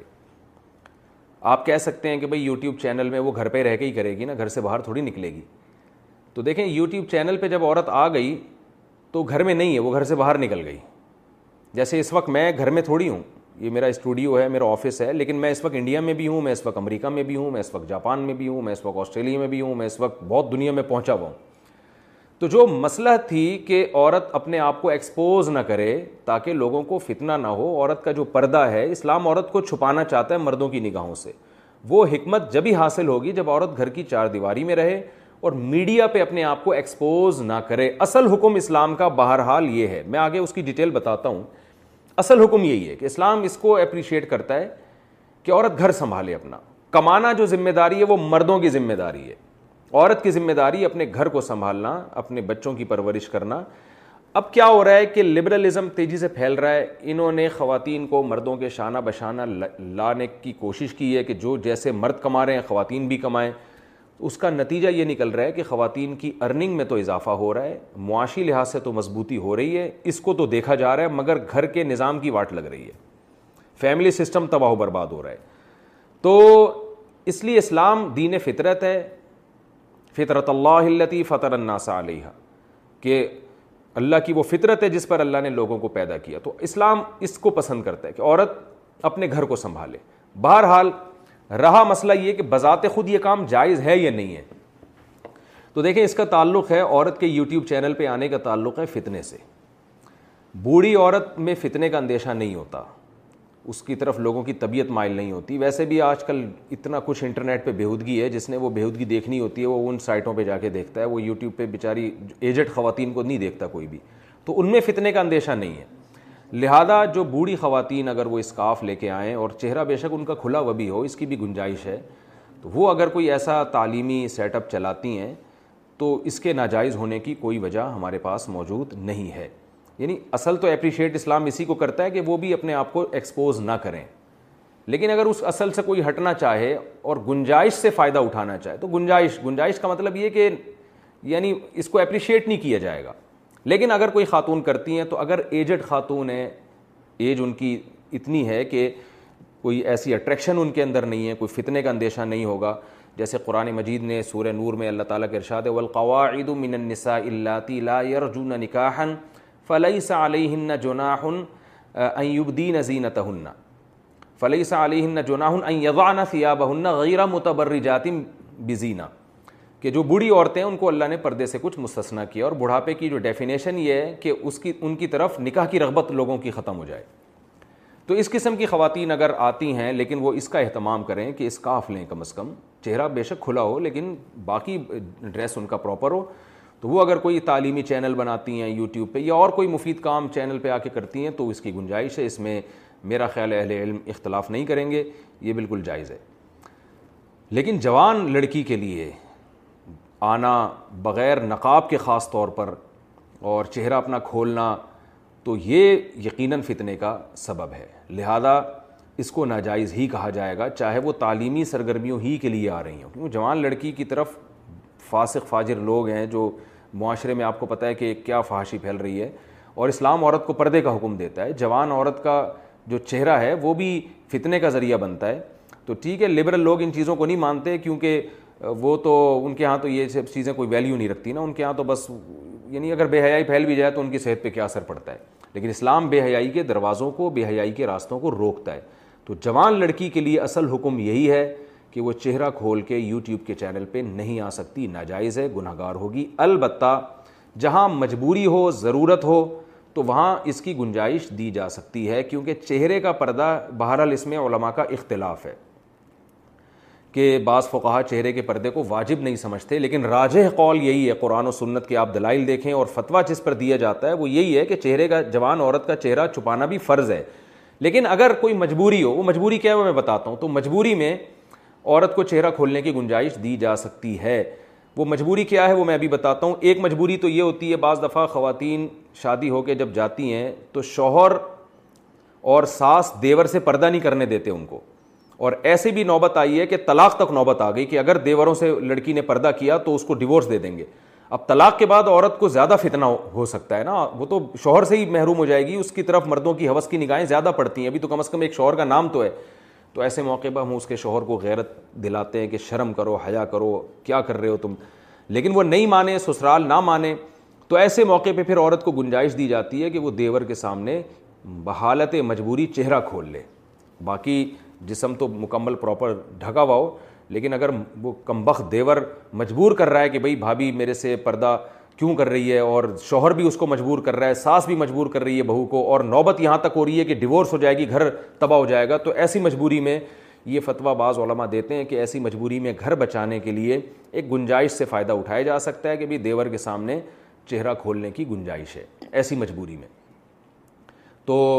باقی جسم چھپا رہے گا مجبوری میں کبھی عام سامنا ہو جاتا ہے جیسے دسترخوان پہ بیٹھ کے کھانا کھا رہے تو یہ مجبوری میں ہے وہ طلاق سے بچنے کی مجبوری لیکن نارملی یہ ایسا نہیں ہے دیور سے پردہ بھابھی کو پر لازم ہے کہ وہ دیور سے چہرہ چھپائے تو ایسی ہی مجبوری بعض دفعہ معاش کی مجبوری ہوتی ہے بعض خواتین کو یہ مجبوری ہوتی ہے کہ وہ ان کا کوئی ذریعہ آمدن نہیں ہوتا اب ظاہر ہے اس کے لیے پھر وہ گھر سے باہر نکلیں گی گھر سے باہر نکلنے میں بھی مسائل ہیں جاب کریں گی باس کی نگاہیں آج کل میرے پاس خواتین آتی ہیں مسائل بتا رہی ہوتی ہیں کہ دفتر میں جاب کر رہی ہیں اور گھر والوں کو تو کچھ پتہ نہیں ہوتا باس گندی نظروں سے دیکھ رہا ہوتا ہے کیونکہ اس کو پتہ ہے میرے ماتحت ہے تو جو ہے نا اس کے جذبات سے غلط فائدہ اٹھاتا ہے میں نہیں کہہ رہا سارے باس ایسے ہوتے ہیں جو میرا اس وقت میرے مسائل کا چینل دیکھ رہے ہیں ان باسز کے علاوہ کی میں بات کر رہا ہوں تو لیکن ہوتے ہیں بہت سارے فتنے ہوتے ہیں تو کم از کم یوٹیوب میں یہ تو نہیں ہے کہ کوئی مرد آپ کے گھر تک پہنچ جائے گا یہ تو خطرہ اتنا نہیں ہوتا تو ایسی معاش کی مجبوری میں جاب سے بہرحال بہتر ہے میرے خیال میں کہ وہ گھر میں اپنا یوٹیوب کا کوئی چینل بنا کے کوئی تعلیمی سرگرمیاں لوگوں کو بتائے لیکن اس میں بھی اصل یہ ہے کہ چہرہ چھپائے چہرہ کھولنے کی کیا ضرورت ہے کوئی جوان لڑکی اگر چہرہ پہ نقاب لے کے بھی اگر وہ کلاس لے لے گی اور بچوں کو پڑھائے گی تو اس میں یعنی چہرہ ایکسپوز کرنے کا کیا کوئی تک نہیں بنتا تو اس میں بھی اتنا اتنا کر لیا جائے کہ معاشی مجبوری اگر ہو تو یوٹیوب پہ چینل بنائے اور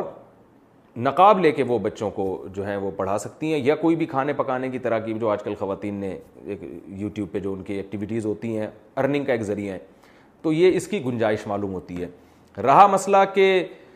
یوٹیوب کے چینل سے عورت کے لیے کمانا جائز ہے یا نہیں ہے تو کمانے کا تعلق پردے یا بے پردگی سے نہیں ہے کمانے کا تعلق دو چیزوں سے ہے ایک تو یوٹیوب پہ جو اشتہار چلتے ہیں ان اشتہاروں سے ہے دوسرا آپ جو اس ٹیچنگ کے بدلے میں جو لوگوں سے آپ فیسیں لے رہی ہیں جو خاتون فیسیں لے رہی ہیں اس سے ہے تو دو چیزیں ہیں جو ایڈورٹائزمنٹ کی ارننگ ہے اس کا تعلق تو اس سے ہے کہ ایڈورٹائز جائز ہیں یا ناجائز جائز ناجائز کا مطلب یہ کہ جو پروڈکٹ ہے جس کا ایڈورٹائز چل رہا ہے وہ پروڈکٹ حلال ہے یا حرام کسی فلم کا اشتہار چل رہا ہے کسی سودی بینک کا اشتہار چل رہا ہے شراب کا اشتہار چل رہا ہے تو اس کی جو ارننگ ملے گی وہ ٹوٹل حرام ہے وہ صدقہ کرنی پڑے گی آپ کو لیکن اشتہار جائز چیز کا چل رہا ہے مگر اس میں درمیان میں لڑکیاں بھی آ رہی ہیں تو وہ غلط ہو رہا ہے لڑکیوں کو نہیں آنا چاہیے بے حیائی ہو رہی ہے اس سے پھیل رہی ہے لیکن چونکہ پروڈکٹ جس چیز کے آپ کو پیسے مل رہے ہیں وہ پیسے اس ان لڑکیوں کے نہیں مل رہے وہ اس پروڈکٹ کو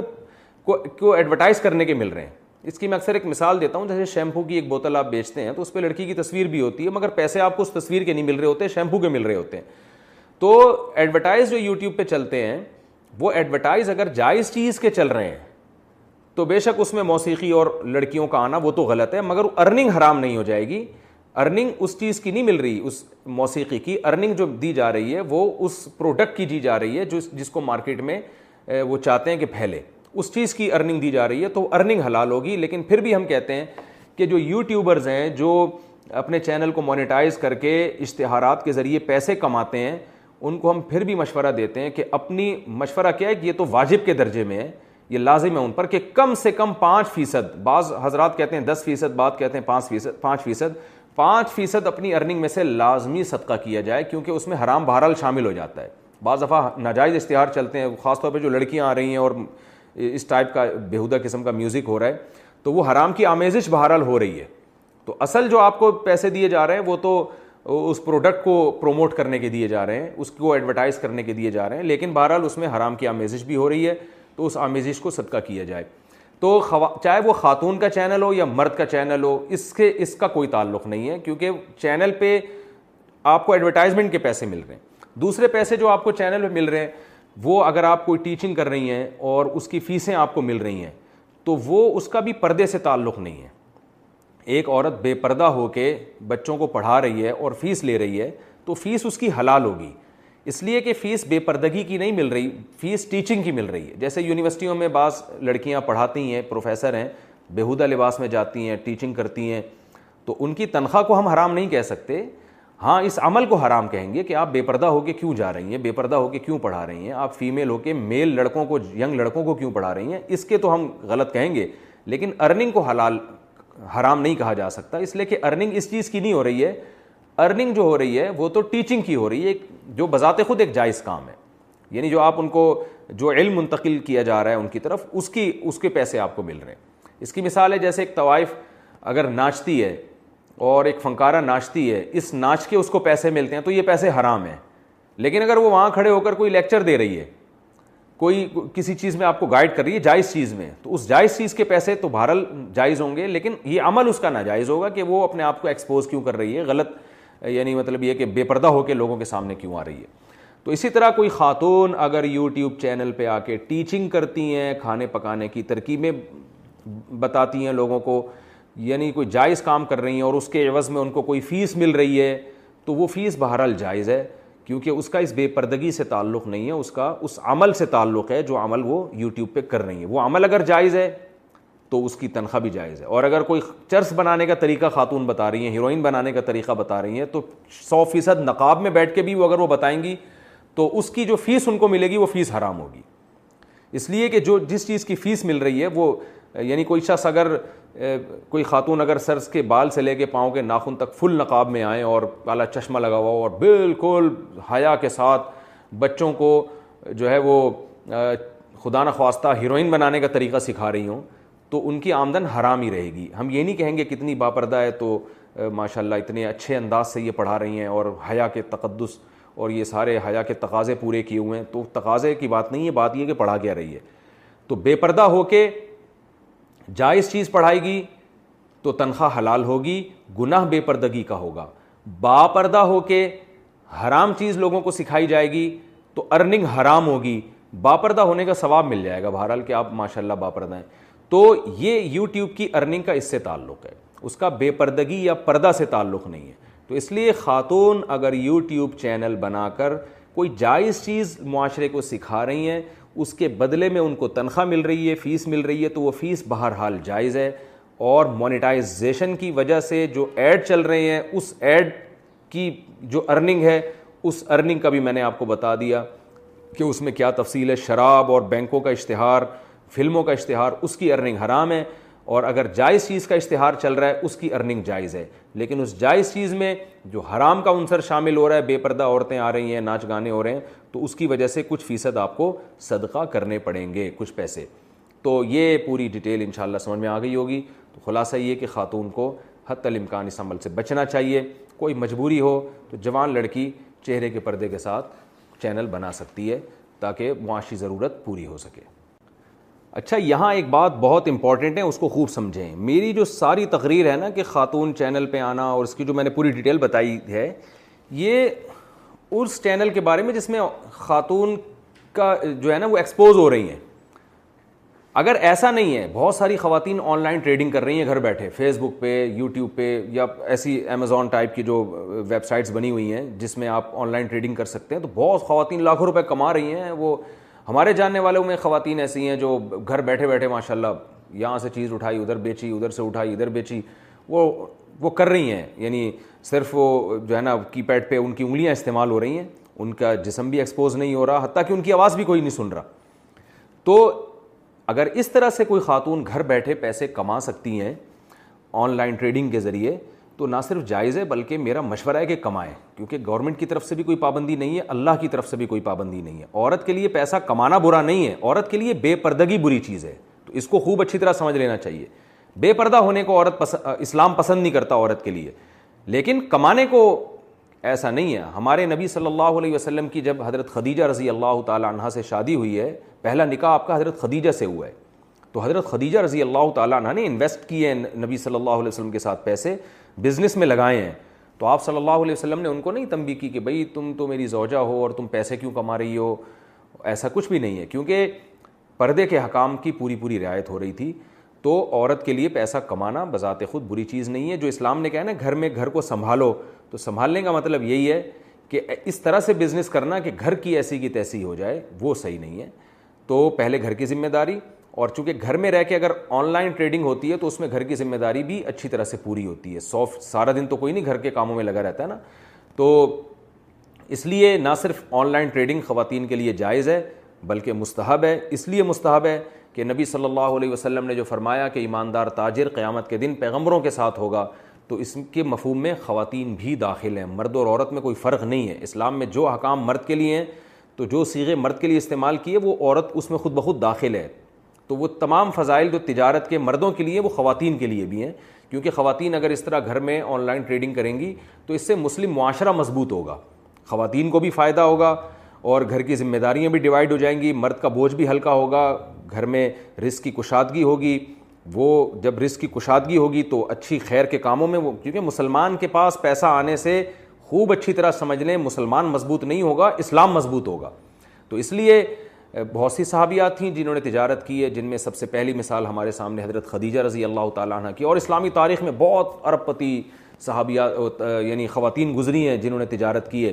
تو ہم تجارت سے منع نہیں کر رہے اسلام تجارت سے منع نہیں کر رہا تو بلکہ میں کہتا ہوں اس دور میں خواتین کے لیے یہ انٹرنیٹ ایک بہت بڑی نعمت بھی ہے ٹھیک ہے اس کے سائڈ افیکٹ بھی بہت ہیں مگر اگر اس کو صحیح استعمال کیا جائے تو یہ بہت بڑی نعمت ہے تو آن لائن ٹریڈنگ کے ذریعے اگر آپ کو اس میں بے پردگی نہ ہو رہی ہو تو نہ صرف وہ ٹریڈنگ جائز ہے بلکہ مستحب ہے قابل یعنی اس بات کے لائق ہے کہ اس کو اپریشیٹ کیا جائے تو مسلمان خلافتیں جب تھیں تو بہت زیادہ مسلمان خواتین تجارت کیا کرتی تھیں گھروں میں کپڑے بنا بنا کے بیچا کرتی تھیں تو مسلمان کو فائدہ ہے اس سے تو اگر خاتون خاتون اس طرح آن لائن کوئی ٹریڈنگ کر سکتی ہیں تو کرنا چاہیے بلکہ ان کو سیکھنا چاہیے اور مردوں کو چاہیے کہ اس کام میں ان کے لیے رکاوٹ نہ بنے حامد صاحب انڈیا سے پوچھتے ہیں اگر کوئی تنخواہ پوچھے کہ آپ کی سیلری کتنی ہے تو کیا جواب دیں ہر دفعہ جھوٹ بولنا اچھا نہیں لگتا اس بارے میں حل بتا دیں تو اصل میں ان کا سوال یہ ہے کہ کوئی تنخواہ پوچھے تو چھپا کے جھوٹ بولنا پڑتا ہے تو یہ جائز ہے یا نہیں اور ہر دفعہ جھوٹ بولنا بھی صحیح نہیں ہے اور صحیح صحیح بتا دیں تو پھر نقصانات ہوتے ہیں دیکھیں کوئی آپ سے جب تنخواہ پوچھے تو آپ اس کو ایک دنیا ایک زندگی بھر کا اصول بنا لیں اصول یہ ہے کہ غیر ضروری سوال کے جواب نہ دیا کریں کسی سے تنخواہ پوچھنا غیر اخلاقی حرکت ہے آپ کو کیا وہ کتنا کما رہا ہے تو جب کوئی آپ سے تنخواہ پوچھے تو جھوٹ نہ بولیں آپ بولیں بھائی چھوڑے ہمارا معاملہ ہے آپ کیوں پوچھ رہے ہیں کیونکہ اگر آپ نے ایک سوال کا جواب دیا نا کل وہ دوسری بات بھی پوچھے گا پھر تیسری بھی پوچھے گا تو ایک وقت آ کے آپ کو یہ کہنا پڑے گا بھائی آپ کیوں میرے معاملات میں دخل اندازی کر رہے ہو اس کی مثال ہے ہمارے حضرت کے پاس ایک شخص کا فون آیا اور کہنے لگا کہ میں تحجد پڑھتا ہوں ایک بندہ مجھ سے بار بار پوچھتا ہے کہ تم تحجد پڑھتے ہو کہ نہیں پڑھتے اب اگر میں اس کو بتاتا ہوں ہاں پڑھتا ہوں تو میرے دل میں خام خام ریا کاری پیدا ہو رہی ہے میں چاہتا ہوں کہ میری تہجد کا دنیا کو پتہ نہ چلے اور اگر میں اسے کہتا ہوں کہ میں نہیں پڑھتا تو یہ جھوٹ ہو جائے گا تو حضرت نے اس کو بڑا پیارا جواب دیا حضرت نے فرمایا کہ تم اس کو یہ بول دو کہ بھائی یہ میرا پرسنل معاملہ ہے تم مجھ سے اس بارے میں کیوں الجھ رہے ہو حضرت نے جب اس کو یہ جواب دیا تو اس شخص نے کہا کہ نہیں وہ تو وہ کہے گا بھائی چھوڑو پرسنل معاملہ بتانے میں حرج کیا ہے وہ تو یہ دلیل دے گا نا کہ ٹھیک ہے آپ کا پرسنل معاملہ بتا دو تو کیا جا رہا ہے آپ کا تو حضرت نے فرمایا کہ آج اگر آپ نے بتا دیا نا کہ میں تحجد پڑھتا ہوں کل وہ آپ سے کسی گناہ کے بارے میں بھی پوچھ سکتا ہے کہ تم نے فلاں کام تو نہیں کیا کوئی برائی وہ ایک خاص کوئی برائی جو وہ تم نے تو نہیں کی آپ کہہ دو گے نہیں کی وہ دوسری برائی کے بارے میں پوچھ لے گا تم نے وہ برائی تو نہیں کبھی کی تو ایک وقت آئے گا کیونکہ ایسا نہیں ہوتا کہ کوئی انسان دودھ کا اتنا دھلا ہوا ہو کوئی گناہ اس سے کبھی ہوا ہی نہ ہو تو وہاں آ کے آپ یہ بولو گے بالآخر کہ بھائی تم میرے پرسنل معاملے میں کیوں گھس رہے ہو میں نے وہ برائی کی ہے یا نہیں کی تمہیں کیا اس سے تو جیسے وہاں کے اگر وہاں کے آپ نے بول دیا نا کہ تم میری ذاتی نجی زندگی میں کیوں مداخلت کر رہے ہو تو وہ کہہ سکتا ہے کہ ہاں جب تحجد کی بات آئی تھی تو بتا دیا تھا کہ میں پڑھتا ہوں اور جب میں برائی کا پوچھ رہا ہوں تو کہہ رہے ہو میرے نجی معاملات میں میرے نجی معاملات میں ٹانگ کیوں اڑا رہے ہو تو اگر آپ سے کوئی آپ کی اچھائی کے بارے میں پوچھے تو آپ کا جواب وہی ہونا چاہیے کہ جو جواب آپ اس وقت دے سکیں جب آپ سے آپ کی برائی کے بارے میں پوچھے اگر آپ نے اچھائی کے کسی نے اچھائی کے بارے میں پوچھا نا تو آپ نے بتا دیا تو کل وہ آپ سے برائی کے بارے میں پوچھے گا ہاں بھائی بتا بھائی کیا ہو رہا ہے تو اس دن قائد اعظم کے مزار پہ کیا کر رہا تھا بیٹھا ہوا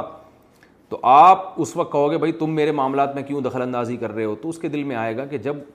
تحجد کا پوچھ رہا تھا تو اس وقت یہ تانا نہیں دیا کہ معاملات میں دخل اندازی کیوں کر رہا ہو آج میں قائد اعظم کے مزار کی رپورٹ لے رہا ہوں تم سے تو تم جناب یہ کہہ رہے ہو کہ میرے معاملات میں کیوں دخل اندازی اس کا مطلب دال میں کچھ کالا کالا ہے تو اپنی زندگی کا اصول بنا لیں کہ آپ کی پرسنل لائف کے بارے میں کوئی بھی سوال پوچھتا ہے آپ اس کو بولیں بھائی کیا کیوں پوچھ رہے ہو تو اس میں ایک دفعہ بدخلاقی ہوتی ہے ہمیشہ کے لیے معاملہ سیٹ ہو جاتا ہے اور اگر لوگوں کی رعایت میں بتانا شروع کر دیا تو پھر جھوٹ بولتے رہیں گے ساری زندگی کل وہ بہت کچھ وہ پوچھے گا وہ ٹکٹ ٹکٹکی باندھ کے کیا وہ گیلری میں کھڑا ہوا تھا اپنی اور تو وہ انٹی کو دیکھ رہا تھا مجھے سب پتہ ہے تو بتا انٹی کو دیکھ رہا تھا کس کو دیکھ رہا تھا کب تک وہی ہے کب تک چھپو گے پیڑوں کی آڑ میں کبھی تو ملو گے لنڈا بازار میں کہیں نہ کہیں آ کے تو پھنس جائیں گے آپ تو اصول بنا لیں بھائی ہماری پرسنل لائف ہے اس کے بارے میں ہم سے آپ نہ پوچھیں تو یہ اس میں جھوٹ بھی نہیں بولنا اور سچ بتا دیا تو پکڑے جائیں گے صحیح بتا دی تنخواہ تو وہ پھر قرضہ مانگنے آ جائے گا آپ سے تو اس لیے اس میں یہ اصول بنائیں کہ اپنی ذاتی زندگی کے بارے میں کوئی پوچھے تو اس کو جواب نہ دیا کریں کراچی سے ایک خاتون نے سوال پوچھا ہے کہ ایام حیض میں غیر یقینی صورت حال ہو تو غسل کب کریں حیض کے آخری دنوں میں جب ہمیں دن میں صرف یہ ایک یا دو بار اسپاٹنگ ہوتی ہے یقین نہیں ہوتا کہ اب خون آئے گا یا نہیں تو ہمیں غسل کرنے کے لیے کتنا انتظار کرنا چاہیے نیز اگر ہم نے انتظار کیا اور بلیڈنگ نہ ہوئی تو کیا ان نمازوں کی قضا کرنی ہوگی یہ سوال اگرچہ حیا کے خلاف ہے لیکن بہت زیادہ پوچھا جاتا ہے اور خواتین بہت پریشان ہوتی ہیں دیکھیے جب کم سے کم حیض کی مدت تین دن ہے تین دن کے بعد کسی خاتون کو جب حیض آنا رک جائے تو خواتین کو اپنی عادت کا علم ہوتا ہے اگر غالب گمان ہو کہ اب دوبارہ بلڈ نہیں آئے گا حتیٰ کہ اسپاٹنگ بھی نہیں ہوگی غالب گمان قریب بہ یقین ہو تو ان پر لازم ہے کہ وہ غسل کریں اور نماز شروع کر دیں لیکن اس کے بعد اگر دس دن کے اندر اندر دوبارہ ذرا سی بھی بلیڈنگ ہو گئی ذرا سی بھی تو اس کا مطلب یہ تھا کہ وہ جو نماز پڑھی تھی وہ ناپاکی کی حالت میں پڑھی تھی لہذا وہ نمازیں لوٹانے کی تو ضرورت نہیں ہے کیونکہ وہ نماز ہوئی نہیں سرے سے لیکن جیسے ہی اسپاٹنگ ہو تو دوبارہ سے رک جائیں نماز پڑھنے سے اور پھر جب غالب گمان ہو کہ اب دوبارہ بلیڈنگ نہیں ہوگی تو دوبارہ غسل کر کے نماز شروع کریں تو یہ ہے تو ان کا جو اصل سوال تھا کہ ہمیں غسل کے لیے کتنا انتظار کرنا پڑے گا تو اپنا غالب گمان دیکھنا پڑے گا آپ کو جب غالب گمان ہو جائے کہ اب بلیڈنگ بالکل بھی نہیں ہوگی تو آپ پر لازم ہے کہ آپ غسل کریں اور نماز پڑھیں اور اگر اس کے بعد یعنی غالب گمان نہیں ہے یہ بلکہ ایک تردد ہے کہ شاید ہو شاید نہ ہو تو پھر غسل کرنا لازم نہیں ہے کیونکہ الیقین یقین یزول بشک یقینی چیز تھی حیض کا ہونا اس کا ختم ہونے کا جب تک یقین نہیں ہوگا تو غسل نہیں کیا جائے گا البتہ بعض دفعہ ایسے ہوتا ہے کسی خاتون کا خیال یہ ہوتا ہے کہ اب دوبارہ مجھے بلیڈنگ ہوگی اور اس خیال سے انہوں نے غسل ہی نہیں کیا تو پھر پتہ چلا کہ بلیڈنگ تو نہیں ہو رہی تو پھر جو نماز قضا ہوئی ہے اس کی قضا بھی کرنی پڑے گی ان کو خواتین کو اس کا بہت خیال کرنا چاہیے کہ جب ایام ہوں ان کے مینسز کے تو وہ نماز کی بہت زیادہ حفاظت کریں قرآن مجید میں اللہ تعالیٰ کے ارشاد الصلاواتی نمازوں کی حفاظت کرو محافظت تو محافظت اسی طرح سے ہوتی ہے اس کا خیال کرنا پڑتا ہے تو فجر کی نماز اکثر خواتین کی گول ہو جاتی ہے کیونکہ وہ سوتے ہوئے میں گزر رہی ہوتی ہے اور اس دوران بلیڈنگ بند ہو چکی ہوتی ہے تو جب خواتین کو اندازہ ہو کہ ان کے ایام حیض پورے ہو گئے ہیں جیسے کسی کو چار دن آتا ہے کسی کو پانچ دن آتا ہے ایک عادت ہوتی ہے ہر عورت کی تو چار دن جیسے آنے کی عادت ہے تو چار دن کے بعد پھر ان پر لازم ہے کہ وہ صبح صادق کے وقت اٹھ کر دیکھیں کہ ہمیں بلیڈنگ آ رہی ہے یا بند ہو گئی ہے ایسا نہ ہو کہ سوتے سوتے میں نماز ہی قضا ہو جائے تو اگر بلیڈنگ بند ہو گئی ہے تو اس وقت غسل کر کے فجر پڑھیں اور اگر بعض دفعہ یہ بھی ہوتا ہے کہ عشاء کی نماز بھی لازم ہو جاتی ہے مثال کے طور پر صبح صادق کا وقت شروع ہو رہا ہے پانچ بج کے تیس منٹ پر ساڑھے پانچ بجے صبح تو اب رات کو تو خاتون کا خیال یہ تھا کہ بلیڈنگ ہو رہی ہے اور آخری دن ہے ان کا ایام حیض کا تو ان پر لازم تھا کہ وہ صبح صادق سے پہلے اٹھ کے دیکھیں کہ واقعی بلند بند ہو چکی ہے یا نہیں اگر بند ہو چکی ہے تو پھر یہ عشاء کی نماز بھی واجب ہے عشاء کی نماز بھی پڑھنی پڑے گی آپ کو تو بعض خواتین بالکل اس میں غفلت سے کام لیتی ہیں میں یہ نہیں کہہ رہا کہ ابھی بلیڈنگ شروع ہوئی ہے تو رات کو دوبارہ ہر رات کو اٹھ اٹھ کے دیکھنا شروع کریں کہ بلیڈنگ ہے یا نہیں ہے تو جو عادت ہے وہ اس کو تو گزرنے دیں تین یا چار دن کی کسی کو عادت ہے کسی کو پانچ دن کی عادت ہے لیکن جس دن یہ احتمال شروع ہو جائے کہ اب بلیڈنگ رک سکتی ہے تو اس دن عشاء کی نماز اور فجر کی نماز میں خاص طور پر خیال کریں کیونکہ یہ دو نمازیں سوتے میں گزر جاتی ہیں صبح و شام کے اذکار کا بہترین وقت کون سا ہے صبح و شام کے اذکار کا بہترین وقت فجر اور عصر کا ہے یا فجر اور مغرب کا ہے ڈر دانا منصور دیکھیں صبح اور شام کے جو حدیث میں اذکار بیان کیے گئے ہیں جب تک حدیث میں کوئی خاص وقت نہ بیان کیا گیا ہو جیسے نبی صلی اللہ علیہ وسلم بعض نوافل مغرب کی نماز کے بعد پڑھا کرتے تھے تو وہ تو اسی ٹائم پہ ثابت ہیں لیکن نارملی جب یہ کہا جاتا ہے کہ یہ دعائیں ہمیں صبح و شام پڑھنی چاہیے یا یہ تسبیحات ہمیں صبح و شام پڑھنی چاہیے تو صبح سے مراد فجر سے لے کر اشراق تک کا وقت اور شام سے مراد ہے عصر سے لے کے مغرب تک کا وقت یہ سب سے بہترین وقت ہے ذکر اذکار کے لیے قرآن سے بھی ثابت ہے اور احادیث صحیحہ سے بھی ثابت ہے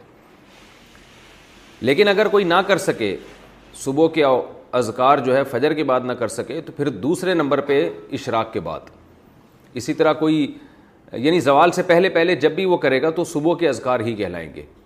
اور اگر کوئی شخص عصر کی نماز کے بعد ذکر نہ کر سکے تو مغرب یا عشاء کے بعد بھی پڑھ سکتا ہے لیکن ثواب نسبتاً تھوڑا سا کم ہو جائے گا اچھا بھائی درو شریف کے وقت انگوٹھے چومنا کیا درو شریف پڑھتے وقت انگوٹھے چومنا صحیح ہے ام عبداللہ ریاض سے دیکھیے یہ عمل رسول اللہ صلی اللہ علیہ وسلم اور صحابہ کی سنت سے تو بالکل بھی ثابت نہیں ہے لہٰذا اس کو سنت سمجھنا تو بدت ہے سنت نہیں سمجھا جائے گا اس عمل کو کسی مستند روایت سے ثابت نہیں ہے البتہ فی نفسی ہی بذات خود ایک عقیدت اور محبت کے لیے ایک عمل جائز ہے یا نہیں تو اصول پہلے یہ سمجھ لیں کہ عقیدت اور محبت کے اظہار کا کسی بھی قوم کسی بھی عرف میں کوئی بھی طریقہ ہو تو وہ فی نفسی ہی جائز ہے اس میں نہ اللہ کی طرف سے کوئی پابندی نہ گورنمنٹ کی طرف سے کوئی پابندی ہے عقیدت اور محبت کا اظہار کہ اس میں غلو نہ ہو کوئی شرکی حد تک نہ پہنچا رہا ہو اور اگر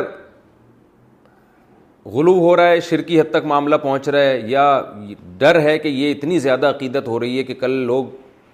یعنی شرک میں مبتلا ہو جائیں گے تو پھر اس سے منع کیا جائے گا تو عقیدت اور محبت کا اظہار کا کوئی اسپیسیفک طریقہ اسلام میں متعین نہیں ہے یہ تو ہر زمانے کے عرف کے لحاظ سے ہوتا ہے تعظیم بھی اسی میں داخل ہے بعض علماء کی رائے یہ ہے کہ جہاں جہاں نبی صلی اللہ علیہ وسلم سے ثابت ہے جیسے حجر اسود میں آپ صلی اللہ علیہ وسلم سے پتھر کا چومنا ثابت ہے تو حضرت عمر رضی اللہ تعالیٰ عنہ فرمایا کرتے تھے حجر اسود کو چومتے ہوئے کہ اگر میں نے نبی صلی اللہ علیہ وسلم کو تجھے چومتے ہوئے نہ دیکھا ہوتا بوسہ لیتے ہوئے نہ دیکھا ہوتا تو میں تیرا بوسہ نہ لیتا اس لیے کہ تو ایک پتھر ہے جو نہ نفع پہنچا سکتا ہے جو نہ نقصان پہنچا سکتا ہے تو اس سے بعض عرب علماء اس کے قائل ہیں کہ قرآن مجید کو بھی عقیدت میں چومنا جائز نہیں ہے اس لیے کہ حضرت عمر دلیل دے رہے ہیں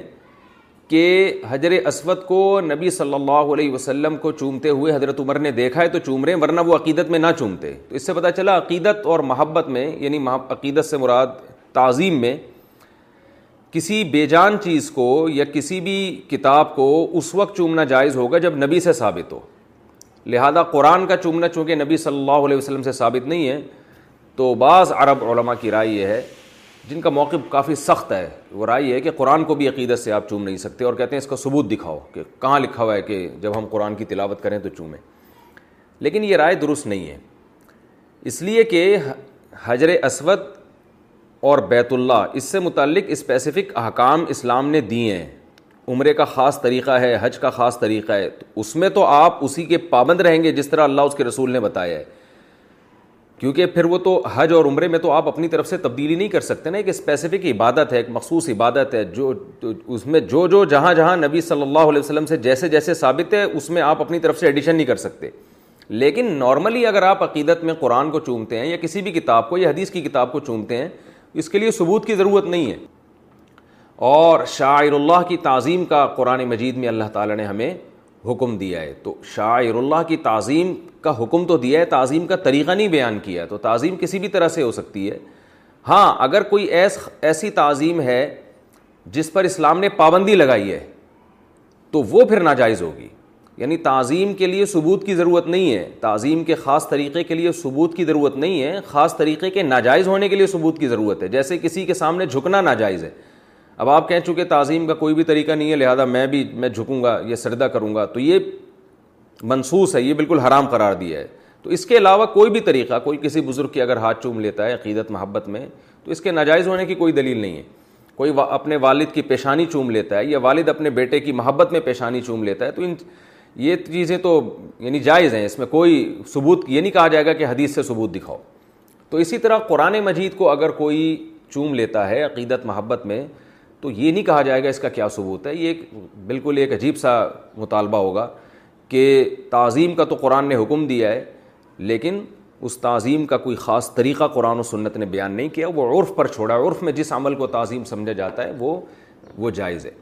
البتہ قبروں کو چومنا حرام ہے ناجائز ہے کیونکہ یہ شرک کا وسیلہ ہے شرک کا ذریعہ ہے تو یہ خوب اچھی طرح سمجھ لیں پہلا مسئلہ تو یہ ہو گیا دوسری بات یہ ہے کہ انگوٹھے چومنا جو لوگ انگوٹھے چومتے ہیں اگر وہ اس کو نبی صلی اللہ علیہ وسلم کی سنت قرار دیتے ہیں تو تو یہ بدعت ہے بالکل لیکن اگر وہ عقیدت اور محبت میں چومتے ہیں اور ان کا یہ نظریہ ہے کہ اس طرح سے ہم نبی صلی اللہ علیہ وسلم سے محبت کا اظہار کر رہے ہیں تو خوب سمجھ لیجئے کہ اس کے بھی ناجائز ہونے کی ہمارے پاس کوئی دلیل نہیں ہے یعنی اس کو صرف اس بیس پہ ناجائز نہیں کہا جائے گا کہ آپ نبی صلی اللہ علیہ وسلم کی محبت میں انگوٹھے کیوں چوم رہے ہیں تو وہ ان کا کسی کا یہ خیال ہے کہ اس طرح سے میں نبی سے عقیدت کا اظہار کروں گا تو اس میں کوئی حرج نہیں ہے لیکن سوال اس میں ایک تھوڑا سا یہ پیدا ہوتا ہے کہ تعظیم میں یا محبت میں ایس اپنے محبوب کو چوما جاتا ہے یا ایسی چیز کو چوما جاتا ہے جس کا اس محبوب سے کوئی تعلق ہو تو تو سمجھ میں آتی ہے بات مثال کے طور پر کسی شخص نے آپ صلی اللہ علیہ وسلم کا نام اپنی زبان مبارک سے نکالا اپنے ہونٹوں اپنے ہونٹ سے نکالا آپ صلی اللہ علیہ وسلم کا نام مبارک میں نے زبان کو مبارک کہہ دیا نام کو مبارک کہنا چاہیے نام نام مبارک کسی کا کسی شخص کی زب, زب, ہونٹوں سے نکلا تو آپ عقیدت میں آ کے اس کے ہونٹوں کو چوم لیں تو بات سمجھ میں آتی ہے کہ اس کے ہونٹ مبارک ہو گئے کہ محمد صلی اللہ علیہ وسلم کا نام ان کی زبان سے نکلا ہے یا ان کے ہونٹوں سے نک سے نکلا ہے تو ہونٹ کا اس میں بڑا کردار ہے پھر وہ ہونٹوں سے نام مبارک نکل کے جس بندے کے کان میں گیا تو کان سے بھی اس نام کا تعلق ہے کہ وہ جو نام مبارک ہے ان کانوں کے اندر گیا ہے تو آپ نے جوش میں آ کے اس کے کانوں کو چوم لیا کہ یار مجھے فرت محبت سے مجھ سے برداشت نہیں ہو رہا اور تمہارے کان اتنے مبارک ہو گئے کہ میں اپنے کانوں کو تو چوم نہیں سکتا لیکن تمہارے کانوں میں یہ نام گیا ہے تو میں تمہارے کانوں کو چوموں گا تو بھی بات سمجھ میں آتی ہے انگوٹھے کا اس پورے پروسیس میں کوئی مداخلت ہے ہی نہیں یعنی آپ صلی اللہ علیہ وسلم کا نام مبارک ہونٹوں سے نکلا کان میں گیا یا کسی نے قلم کے ذریعے کاغذ پہ آپ صلی اللہ علیہ وسلم کا نام مبارک لکھا آپ نے جوش میں آ کے اس قلم کو چوم لیا تو بھی بات سمجھ میں آتی ہے آپ نے اس کاغذ کو چوم لیا تو بھی بات سمجھ میں آتی ہے لیکن یہ جو انگوٹھے ہیں نا اس کا بظاہر کوئی پروسیس اس پورے یعنی اس کا کوئی کردار اس پورے پروسیس میں نظر نہیں آ رہا کہ نام ہونٹوں سے نکلے کان میں گئے قلم سے لکھا گیا کاغذ پہ لکھا گیا آپ چوم رہے ہیں ہونٹوں کو ہیں اور سوری آپ انگوٹھے کو چوم رہے ہیں اور انگوٹھے کو چوم کے کانوں آنکھوں پہ لگا رہے ہیں تو یہ انگوٹھے کا اس پورے پروسیس میں کوئی دخل سمجھ میں آ نہیں رہا ہے تو یہ ایک عجیب سی بات ہے کہ ایسے ہی ہے جیسے آپ کسی سے محبت کا اظہار کریں وسیم بھائی سے کہ یار مجھے تم سے بے پناہ محبت ہے تم مجھے بہت اچھے لگتے ہو اور جوش میں آگے بڑھ کے سلیم بھائی کو چوم لیا آپ نے تو وسیم کہے گا محبت مجھ سے چوم سلیم کو رہے ہو تو ہونٹ بھی کہیں گے کان بھی کہے گا قلم بھی کہے گا کاغذ بھی کہے گا ہونٹ کہے گا کہ نام میری زب میں نے نکالا آپ صلی اللہ علیہ وسلم کا اور کان کہے گا نام مبارک گیا میرے کان میں اور قلم کہے گا کہ نام مبارک لکھا میں نے کاغذ کہے گا کہ میں نے جگہ دی کہ نام لکھا جائے اور چوم رہے ہو تم ہونٹ یہ اس کو انگوٹھوں کو تو کوئی کھوپڑی میں آنے والی بات ہے نہیں بہرحال کوئی عقیدت میں چومتا ہے تو اس کا اپنا مسئلہ ہے تو یعنی کام تھوڑا سا ایسا کرنا چاہیے جس کی کوئی لاجک بنتی ہو تو بات سمجھ میں آتی ہے لیکن خیر ان کا ایک نظریہ ہے تو اس کو حرام بہرحال نہیں کہہ سکتے ہم ہر ایک کا اقبل طریقہ ہوتا ہے اظہار عقیدت کا لیکن اس میں یہ بات ضروری ہے کہ ٹھیک ہے تعظیم کا کوئی مخصوص طریقہ اسلام نے بیان نہیں کیا لیکن آپ اگر کوئی تعظیم کا مخصوص طریقہ نکالتے ہیں تو کم از کم اتنی بات ضرور ہے کہ جو اس طریقے سے تعظیم نہ کرے اس پر ملامت جائز نہیں ہے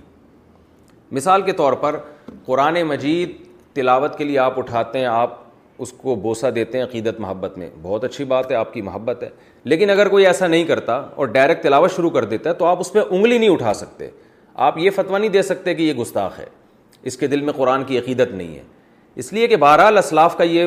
عمل ہمارے سامنے نہیں ہے کہ وہ جب بھی قرآن اٹھاتے تھے تو وہ ہمیشہ قرآن چوما ہی کرتے تھے بعض اسلاف سے ثابت بھی ہے کہ وہ آنکھوں پہ لگاتے چہرے پہ لگاتے اور ہادہ کلام ربی آہدو و منشور ربی ایسے کلمات کہہ کے